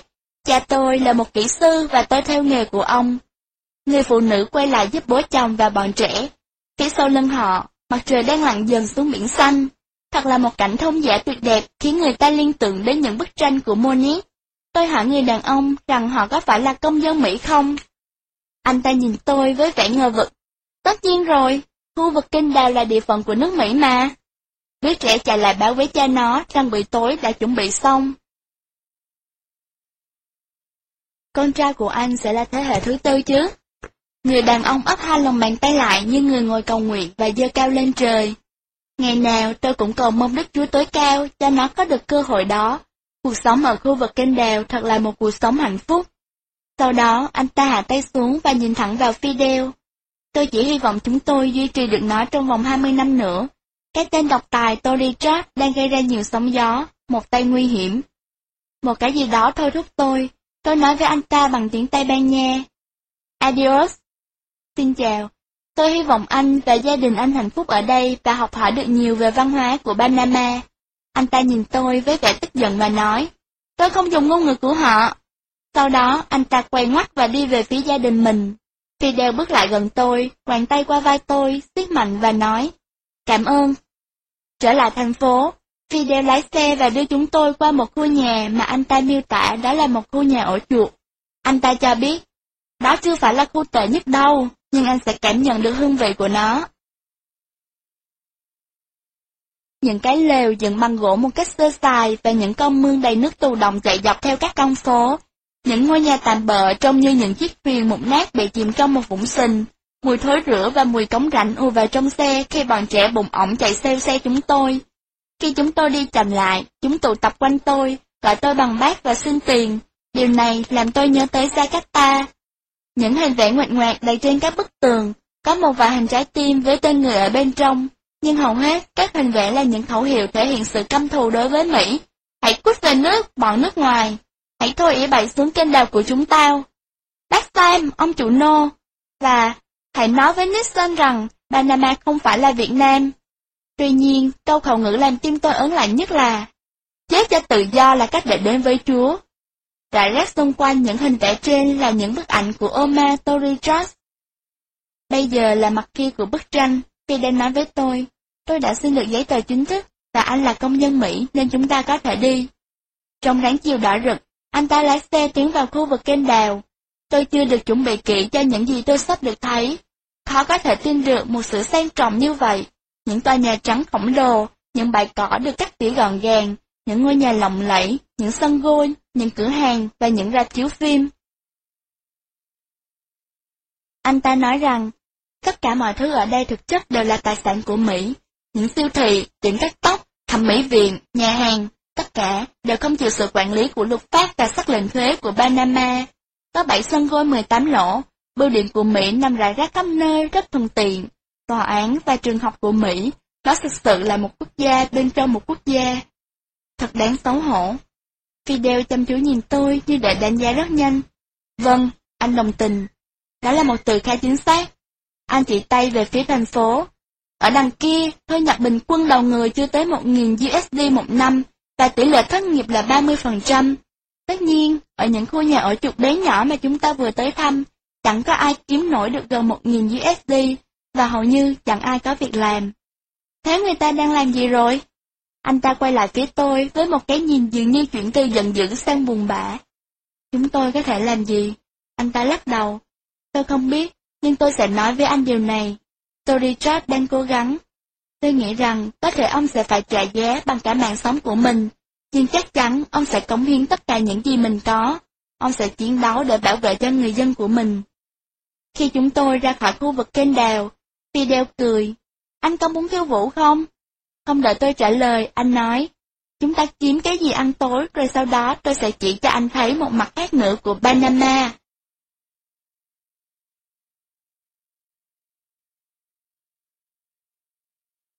Hết phần 2, chương 9, chương 10, chương 11. World Wide Web kho sách nói.com thực hiện. Ông Dương Tuấn Ngọc tài trợ quyển sách này. Liên hệ World www.kho sách nói.com hoặc www đông càng vui. càng ban này đã dẫn chúng tôi đến chiếc bàn này đi đến và ngồi lên đầu gối Fidel. Anh ta xoa nhẹ lên lưng cô. Anh ta nói, Larissa, hãy nói cho anh bạn mắt Mỹ của tôi biết tại sao họ lại rời bỏ đất nước của họ. Anh ta hất đầu về phía sàn nhảy. Ba cô gái mới đang nhận những chiếc mũ từ ba cô gái vừa nhảy xuống khỏi sàn và mặc quần áo. Nhạc chuyển sang điệu xanh xa, và khi những cô gái mới bắt đầu nhảy, họ cởi bỏ dần dần áo theo điệu nhạc. Clarissa chìa tay phải ra, cô ta nói, Em rất vui được làm quen với ông. Cô đứng dậy và với lấy chiếc cốc đã hết bia của chúng tôi. Câu trả lời cho câu hỏi của Fidel là những cô gái này đến đây để trốn tránh sự tàn bạo. Em sẽ đi lấy thêm hai cốc bobas. Cô ta đi rồi, tôi quay sang Fidel và nói, Thôi nào, họ đến đây là vì tiền cả thôi. Đúng vậy, nhưng sao lại có quá nhiều người đến từ những nước bị độc tài phát xít cai trị đến vậy? Tôi ngoái lại sàn diễn, ba cô gái đang cười đùa và ném chiếc mũ lính thủy ra xung quanh như quả bóng. Tôi nhìn vào mắt Fidel. Anh không đùa đấy chứ? Không, anh ta nói với giọng rất nghiêm túc. Giá mà đó chỉ là câu nói đùa. Hầu như tất cả các cô gái này đều bị mất gia đình, cha, mẹ, chồng, bạn trai. Họ lớn lên cùng với sự tra tấn và chết chóc. Khiêu vũ và mại dâm dường như không phải là tất cả những gì tồi tệ nhất đối với họ. Ở đây họ kiếm được nhiều tiền, rồi sau đó sẽ bắt đầu lại cuộc đời ở một nơi nào đó, mua một cửa hàng nho nhỏ hoặc mở một quán cà phê. Anh ta bị cắt ngang bởi tiếng huyên náo gần quầy ba. Tôi thấy một tiếp viên đang vung quả đấm vào một trong những tên lính. Tên này nắm lấy tay cô ta và vặn cổ tay. Cô ta kêu lên và ngã quỵ xuống. Hắn cười và la ó về phía đám bạn. Bọn chúng khùng khục cười theo. Cô ta cố gắng nắm hắn bằng tay kia nhưng hắn càng siết chặt cổ tay. Khuôn mặt cô ta méo mó vì đau. Toán quân cảnh vẫn còn ở cửa, bình tĩnh theo dõi. Fidel đứng lên và tiến về phía quầy ba. Một trong số những người đàn ông ngồi cạnh tôi đưa tay ngăn anh ta lại. Tranquilo Hermano. Bình tĩnh nào anh bạn. Anh ta nói, hãy cẩn thận người anh em. em đi qua kiểm soát được mọi việc. Một người đàn ông ba đầu đi ra khỏi sảnh tối gần sàn diễn. Anh ta di chuyển như một con mèo và chỉ trong giây lát đã không chế được một Một tay anh ta vòng qua cổ, trong khi tay kia đổ nước lên mặt tên lính. Tôi hầu bạn thoát được ra. Rất nhiều người Panama đang uể oải dựa vào tường, bỗng đứng thành một vòng tròn tự vệ, vòng quanh người bảo vệ cao lớn. Anh ta nhấc bổng người lính ấn vào quầy ba và nói gì đó mà tôi không nghe được. Sau đó, anh ta cất cao giọng và nói chậm rãi bằng tiếng Anh, vừa đủ lớn để những người có mặt trong căn phòng lặng ngắt đó có thể nghe được qua tiếng nhạc. Đừng có động đến những người phục vụ bàn nhớ chưa? Cũng đừng động đến những người khác trước khi mày trả tiền cho họ. Cuối cùng, hai người lính quân cảnh cũng hành động. Họ tiến đến chỗ đám người Panama. Họ nói, Eroque, giờ để chúng tôi giải quyết. Người bảo vệ thả tên lính xuống sàn nhà và siết chặt cổ hắn, giận ngửa mặt hắn lên khiến tên này kêu lên đau đớn. Mày có hiểu tao không? Có một tiếng than yếu ớt. Tốt. Anh ta đẩy tên lính về phía hai người lính quân cảnh. Hãy đưa hắn ra khỏi đây. Chương 13 Nói chuyện với tướng toàn quyền Lời mời đến thật bất ngờ. Một buổi sáng trong chuyến đi năm 1972, tôi đang ngồi trong văn phòng của mình tại Instituto de Recursos Hidráulicos Electrificación, một công ty điện lực thuộc sở hữu nhà nước. Khi tôi đang nhìn ngắm bảng thống kê thì có một người gõ nhẹ vào cánh cửa mở. Tôi mời anh ta vào, mừng rỡ vì có cơ thoát khỏi những con số thống kê. Anh ta tự giới thiệu là lái xe của tướng toàn quyền và giờ sẽ đưa tôi đến một trong những ngôi nhà của ông. Một giờ sau, tôi đã ngồi đối diện với tướng Omar Torichot. Ông ăn mặc giản dị theo kiểu truyền thống của người Panama, quần kaki, áo cộc tay cài khuy trước, màu xanh da trời nhạt với những hoa văn xanh lá cây nhã nhặn. Ông cao, cân đối và điển trai. So với một người đang phải gánh vác rất nhiều thứ, nằm ông rất thoải mái, một lọn tóc sẫm màu rủ xuống phần trán cao. Ông hỏi tôi về những chuyến đi gần đây tới Indonesia, Guatemala và Iran. Ba quốc gia này khiến ông quan tâm, nhưng dường như ông đặc biệt tò mò về quốc vương Iran, quốc vương Mohammed Reza Pahlavi. Quốc vương lên ngôi năm 1941 sau khi cha ông bị Anh quốc và Liên Xô lật đổ vì bực tội là có thông đồng với Hitler. Tori Jack hỏi, anh tưởng tượng được không, một người con lại tham gia vào âm mưu lật đổ chính cha mình. Người đứng đầu nhà nước Panama biết rất rõ về lịch sử của vùng đất xa xôi này. Chúng tôi nói về chuyện địa vị của quốc vương vào năm 1951 đã bị đảo lộn như thế nào và về việc chính thủ tướng của ông ta, Mohammad Mossadegh, đã buộc ông ta phải sống lưu vong ra sao. Tony Trapp biết, và hầu như cả thế giới đều biết rằng, chính CIA đã gán cho thủ tướng cái mắt cộng sản, và cũng chính CIA đã can thiệp để khôi phục lại quyền lực cho quốc vương. Xong, ông không biết, hoặc ít nhất là không đã động gì đến những việc mà Claudine đã từng tiết lộ với tôi về các thủ đoạn khôn ngoan của Kermit Roosevelt, và rằng đó chính là sự khởi đầu cho một kỷ nguyên mới của chủ nghĩa đế quốc mầm móng dẫn đến thảm họa về một đế chế toàn cầu.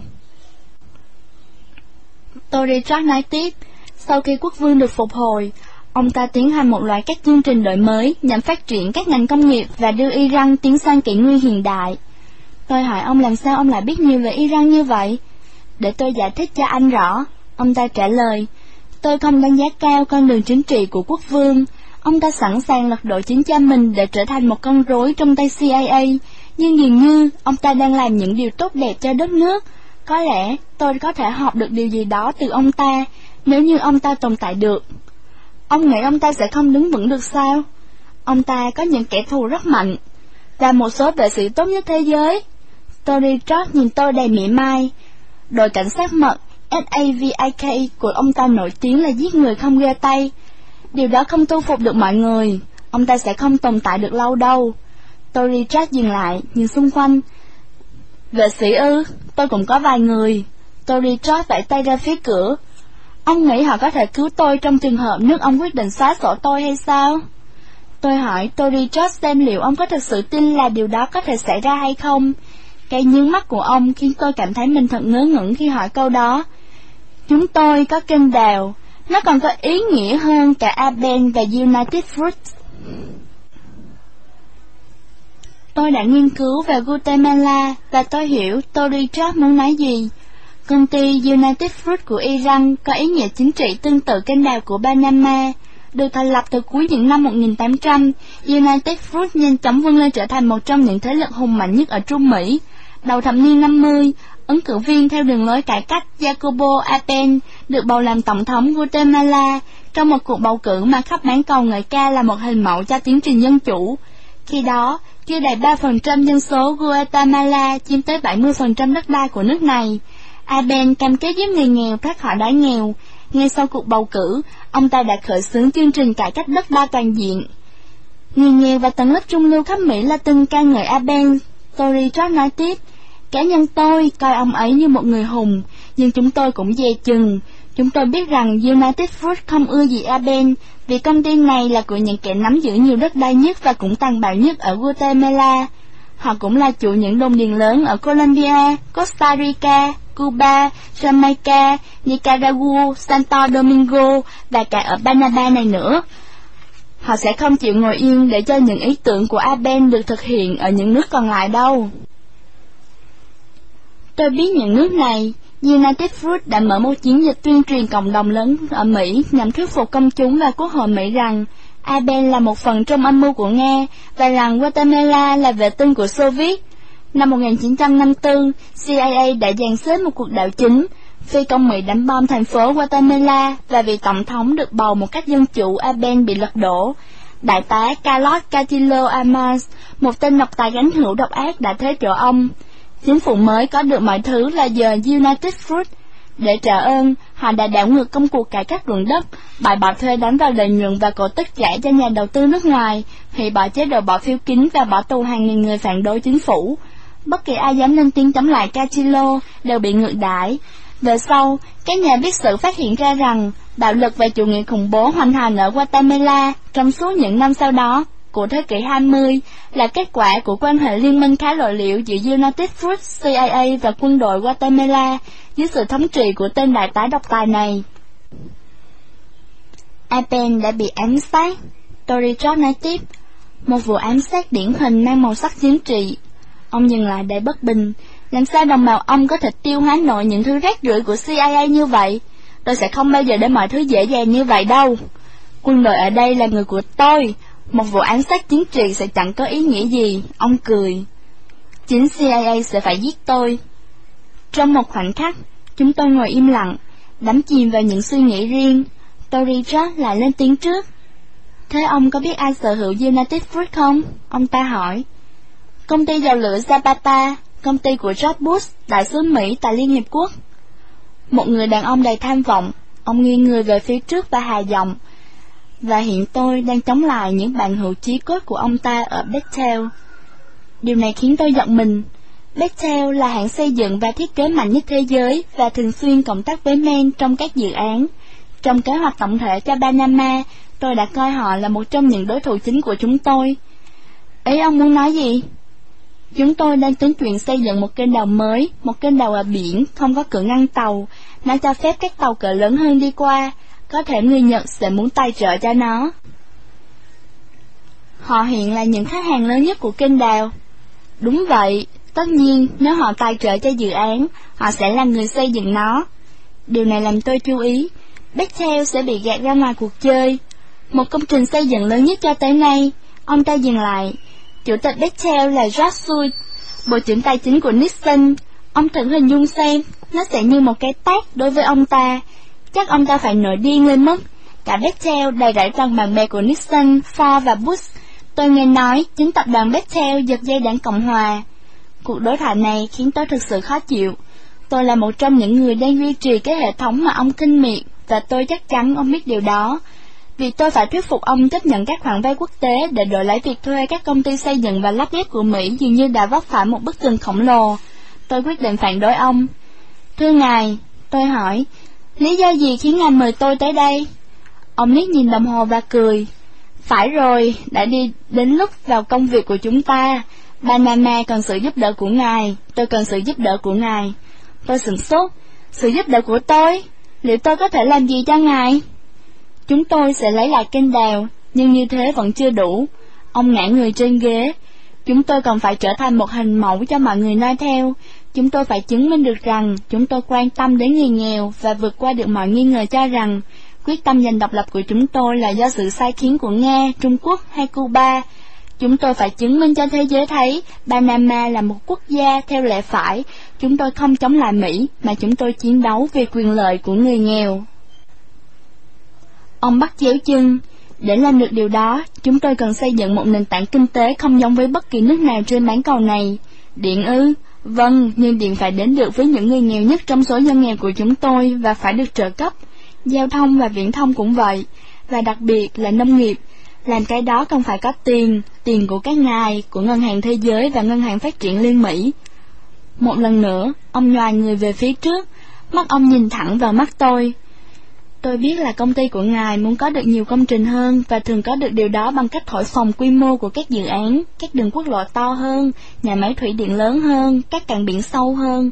Xong lần này thì sẽ khác. Hãy cho tôi những gì tốt nhất cho đồng bào tôi và tôi sẽ tặng các ngài tất cả những công trình mà các ngài muốn. Những gì ông ta đề nghị thật hết sức bất ngờ. Nó làm tôi vừa sửng sốt vừa thú vị. Nó thách thức tất cả những gì tôi đã được học ở Maine Rõ ràng, ông biết viện trợ nước ngoài chỉ là một trò giả tạo. Ông buộc phải biết, nó sinh ra để làm giàu cho ông và trói buộc đất nước của ông bằng các khoản nợ. Nó khiến Panama phải phục tùng Mỹ và chế độ tập đoàn trị. Nó buộc cho Mỹ Latin đi theo con đường định mệnh, mãi mãi vâng theo Washington và phố Wall. Tôi chắc ông ta biết rằng hệ thống này được dựng lên trên một giả định là tất cả những người có quyền lực đều có thể bị mua chuộc. Việc ông quyết không lợi dụng nó để mưu lợi cá nhân sẽ là một mối đe dọa, một dạng hiệu ứng domino mới, có khả năng kích hoạt một chuỗi phản ứng dây chuyền và cuối cùng toàn bộ hệ thống sẽ bị lật đổ. Qua chiếc bàn cà phê, tôi ngắm người đàn ông ngồi đối diện. Ông biết rõ rằng Kendall mang lại cho ông một quyền lực đặc biệt, độc nhất vô nhị, và cũng đặt ông vào một tình thế vô cùng khó khăn. Vì vậy, ông phải hết sức thận trọng. Ông tự coi mình là một trong số các nhà lãnh đạo của các nước kém phát triển LDC nếu ông, giống người anh hùng anh Ben của mình, quyết đi theo một con đường riêng thì cả thế giới sẽ phải dây chừng. Cái hệ thống này sẽ phản ứng như thế nào, mà cụ thể là chính phủ Mỹ sẽ phản ứng như thế nào. Lịch sử Mỹ Latin đã không có ít những gương anh hùng đã hy sinh. Tôi cũng hiểu rằng mình đang được ngắm một người dám thách thức tất cả mọi sự biện minh mà tôi đã cố tạo ra cho những hành động của chính mình.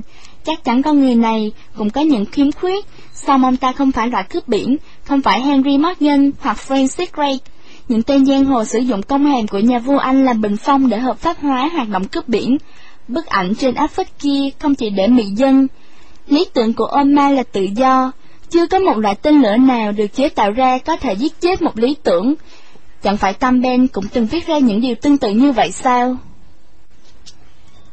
Dù vậy, nó vẫn làm tôi phân vân. Có thể lý tưởng sẽ không chết, nhưng những người đi theo lý tưởng đó thì sao? Sir, Abens hay Allende? Và điều này dẫn đến một câu hỏi khác nữa, tôi sẽ phản ứng thế nào nếu Tory George làm vai trò một người tử vì đạo? Khi chúng tôi chia tay nhau và cả hai đều hiểu rằng Men sẽ có được hợp đồng xây dựng kế hoạch tổng thể của Panama và tôi sẽ phải lo liệu để chúng tôi làm đúng theo yêu cầu của Tory George. Chương 14 Một chặng đường mới đầy nguy hiểm của lịch sử kinh tế Là một kinh tế trưởng, tôi không chỉ phụ trách một phòng của Men và chịu trách nhiệm về các nghiên cứu mà chúng tôi tiến hành trên toàn cầu, tôi càng phải nắm chắc các học thuyết cũng như xu hướng kinh tế hiện đại. Và những năm đầu thập kỷ 70 là thời điểm của những bước chuyển lớn trong kinh tế quốc tế. Những năm 60, nhóm các quốc gia sản xuất dầu lửa đã lập ra tổ chức OPEC chủ yếu là để đối chọi với thế lực của các công ty lọc dầu lớn trên thế giới. Iran cũng là một thành viên quan trọng, mặc dù để chống lại Mossadegh, để có địa vị và có lẽ cả để giữ được tính mạng, Sa đã phải nhờ vào sự can thiệp bí mật của Mỹ, hoặc có lẽ chính là vì sự thật đó, Sa nhận thức sâu sắc rằng tình thế có thể đảo ngược bất kỳ lúc nào.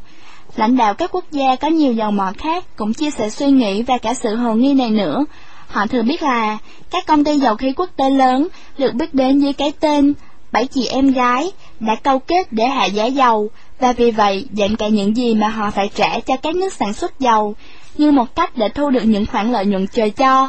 OPEC được lập nên để trả đũa điều đó. Đầu thập kỷ 70, những điều này đã dẫn đến cuộc khủng hoảng khi OPEC hạ gục những ngành công nghiệp khổng lồ, một loạt các hoạt động được phối hợp một cách nhịp nhàng, kết thúc bằng lệnh cấm vận dầu năm 1973, mà biểu tượng là hàng dãy dài các ô tô xếp hàng tại các trạm xăng của Mỹ, đe dọa gây ra một thảm họa kinh tế sánh ngang với cuộc đại suy thoái những năm 30. Đây là một cú sốc mang tính hệ thống đối với nền kinh tế các nước phát triển, với quy mô lớn đến mức không ai có thể tưởng tượng được. Đối với Mỹ, không còn thời điểm nào có thể tồi tệ hơn thời điểm xảy ra cuộc khủng hoảng dầu lửa.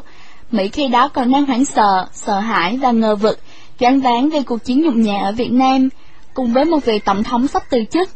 Những rắc rối của Nixon không chỉ nằm gọn trong khu vực Đông Nam Á hay vụ Watergate. Ông ta bước lên chiến trường trong một kỷ nguyên mà khi hồi tưởng lại, người ta gọi đó là ngưỡng cửa mới của kinh tế và của chính trị thế giới. Vào những ngày đó, những gã nhỏ bé, trong đó có cả các nước OPEC, dường như đang chiếm ưu thế.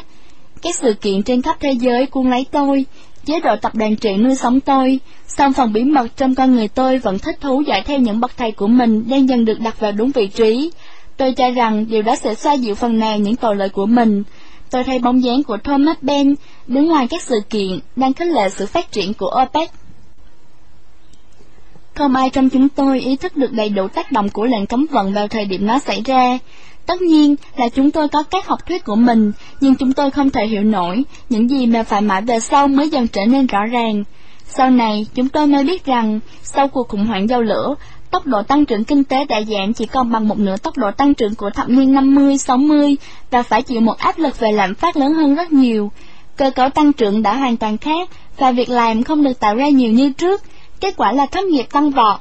Thêm vào đó, hệ thống tiền tệ quốc tế cũng đã thay đổi.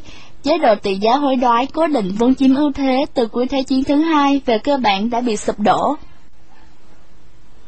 Trong thời gian đó, tôi và bạn bè thường hay tụ tập vào bữa trưa hoặc đi uống bia sau giờ làm để bàn về những vấn đề này. Một vài người trong số này làm việc cho tôi, họ là những người rất thông minh, hầu hết còn trẻ, có tư duy độc lập, ít nhất là khi căn cứ vào các chuẩn mực truyền thống. Những người khác là các chuyên gia cố vấn cao cấp ở Boston hoặc giáo sư các trường đại học gần đó. Một người là trợ lý của một nghị sĩ. Những buổi gặp gỡ thân mật này đôi khi chỉ có hai người, nhưng cũng có lúc cả hơn chục người tham dự. Các cuộc tranh luận luôn sôi nổi và ồn ào. Nhìn lại những cuộc tranh luận này, tôi thấy ngượng vì mình đã luôn có cảm giác hơn hẳn những người khác. Có những điều tôi không thể nói với ai. Đôi khi, bạn bè tôi cũng phô trương khả năng của họ, các quan hệ với Beacon Hill hay Washington, những chức vị giáo sư và tiến sĩ. Tôi có thể đáp lại với tư cách là một kinh tế trưởng của một công ty tư vấn lớn, luôn đi khắp thế giới bằng vé máy bay hạng nhất. Xong tôi không thể kể cho họ về những cuộc gặp riêng với những người như tôi Richard, hay về cái cách chúng tôi thao túng các quốc gia ở khắp các lục địa. Điều này làm tôi vừa thất vọng vừa thầm kiêu ngạo. Khi nói chuyện về quyền lực của những nước nhỏ, tôi phải tự kiềm chế mình rất nhiều.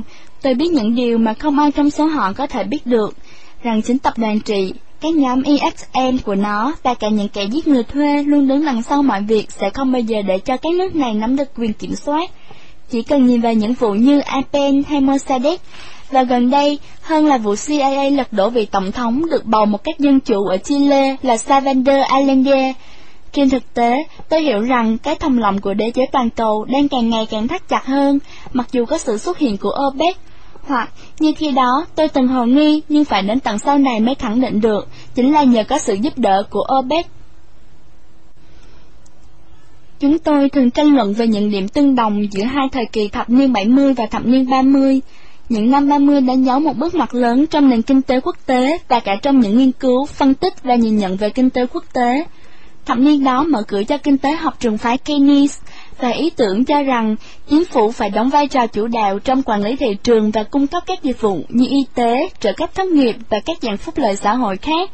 Nước Mỹ lúc đó đang dần tách khỏi những giả thiết truyền thống cho rằng thị trường có thể tự điều tiết và rằng chính phủ chỉ nên can thiệp ở mức tối thiểu. Cuộc suy thoái đưa đến một chính sách kinh tế xã hội mới, với các chính sách thúc đẩy quản lý kinh tế, thao túng tài chính của chính phủ và sử dụng rộng rãi chính sách tài khóa. Thêm vào đó, cả cuộc suy thoái và Thế chiến thứ hai đều dẫn đến sự hình thành các tổ chức như Ngân hàng Thế giới, Quỹ tiền tệ quốc tế và Hiệp ước chung về thuế quan và mậu dịch, GATT.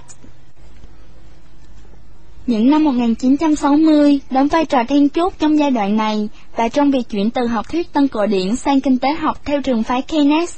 Đó là thời kỳ của các tổng thống Kennedy và Johnson, và có lẽ người duy nhất có ảnh hưởng quan trọng là Robert McNamara. McNamara thường xuất hiện trong các cuộc thảo luận của chúng tôi, tất nhiên là vắng mặt. Tất cả chúng tôi đều biết đến danh tiếng nổi như cồn của ông ta. Ban đầu từ vị trí giám đốc kế hoạch và phân tích tài chính của công ty ô năm 1949 đến chức chủ tịch Ford năm 1960, là người đầu tiên không thuộc gia đình Ford được chọn làm lãnh đạo công ty. Chỉ sau đó ít lâu, Kennedy chỉ định ông ta làm Bộ trưởng Bộ Quốc phòng. McNamara ủng hộ mạnh mẽ đường lối chính phủ của Keynes bằng cách sử dụng các mô hình toán học và các tiếp cận thống kê để xác định lực lượng quân đội, cách phân bổ các nguồn vốn và các chiến lược khác ở Việt Nam. Chủ trương của ông ta về sự lãnh đạo năng nổ đã trở thành khẩu hiệu không chỉ cho các quan chức chính phủ mà cho cả giới kinh doanh. Nó hình thành nên cơ sở cho cách tiếp cận mang tính triết học mới trong giảng dạy quản lý tại các trường kinh doanh hàng đầu của Mỹ, và cuối cùng đưa đến một thế hệ các CEO mới, những người đi đầu trong cuộc chạy đua thiết lập nên giới chế toàn cầu. Khi bàn luận về những sự kiện thế giới, chúng tôi đặc biệt quan tâm đến vai trò của McNamara khi làm giám đốc ngân hàng thế giới, vị trí mà ông ta nhận ngay sau khi rời khỏi ghế Bộ trưởng Bộ Quốc phòng. Hầu hết bạn bè tôi đều tập trung về chi tiết McNamara tượng trưng cho cái gọi là Liên hợp Công nghiệp Quân sự. Ông ta đã từng nắm giữ vị trí hàng đầu trong một tập đoàn lớn, trong nội các chính phủ, và giờ đây là tại một ngân hàng có thế lực nhất trên thế giới. Sự vi phạm trắng trợn nguyên tắc phân chia quyền lực khiến nhiều người trong số họ ghê sợ. Có lẽ chỉ là duy nhất mình tôi là chẳng ngạc nhiên chút nào. Giờ thì tôi biết rằng, đóng góp lớn nhất và tai hại nhất vào lịch sử thế giới của Robert McNamara là lừa gạt để ngân hàng thế giới trở thành một bộ phận của đế chế toàn cầu ở quy mô chưa từng có. Ông ta cũng tạo ra một ngoại lệ. Khả năng gắn kết các thành phần của chế độ tập đoàn trị của McNamara còn được những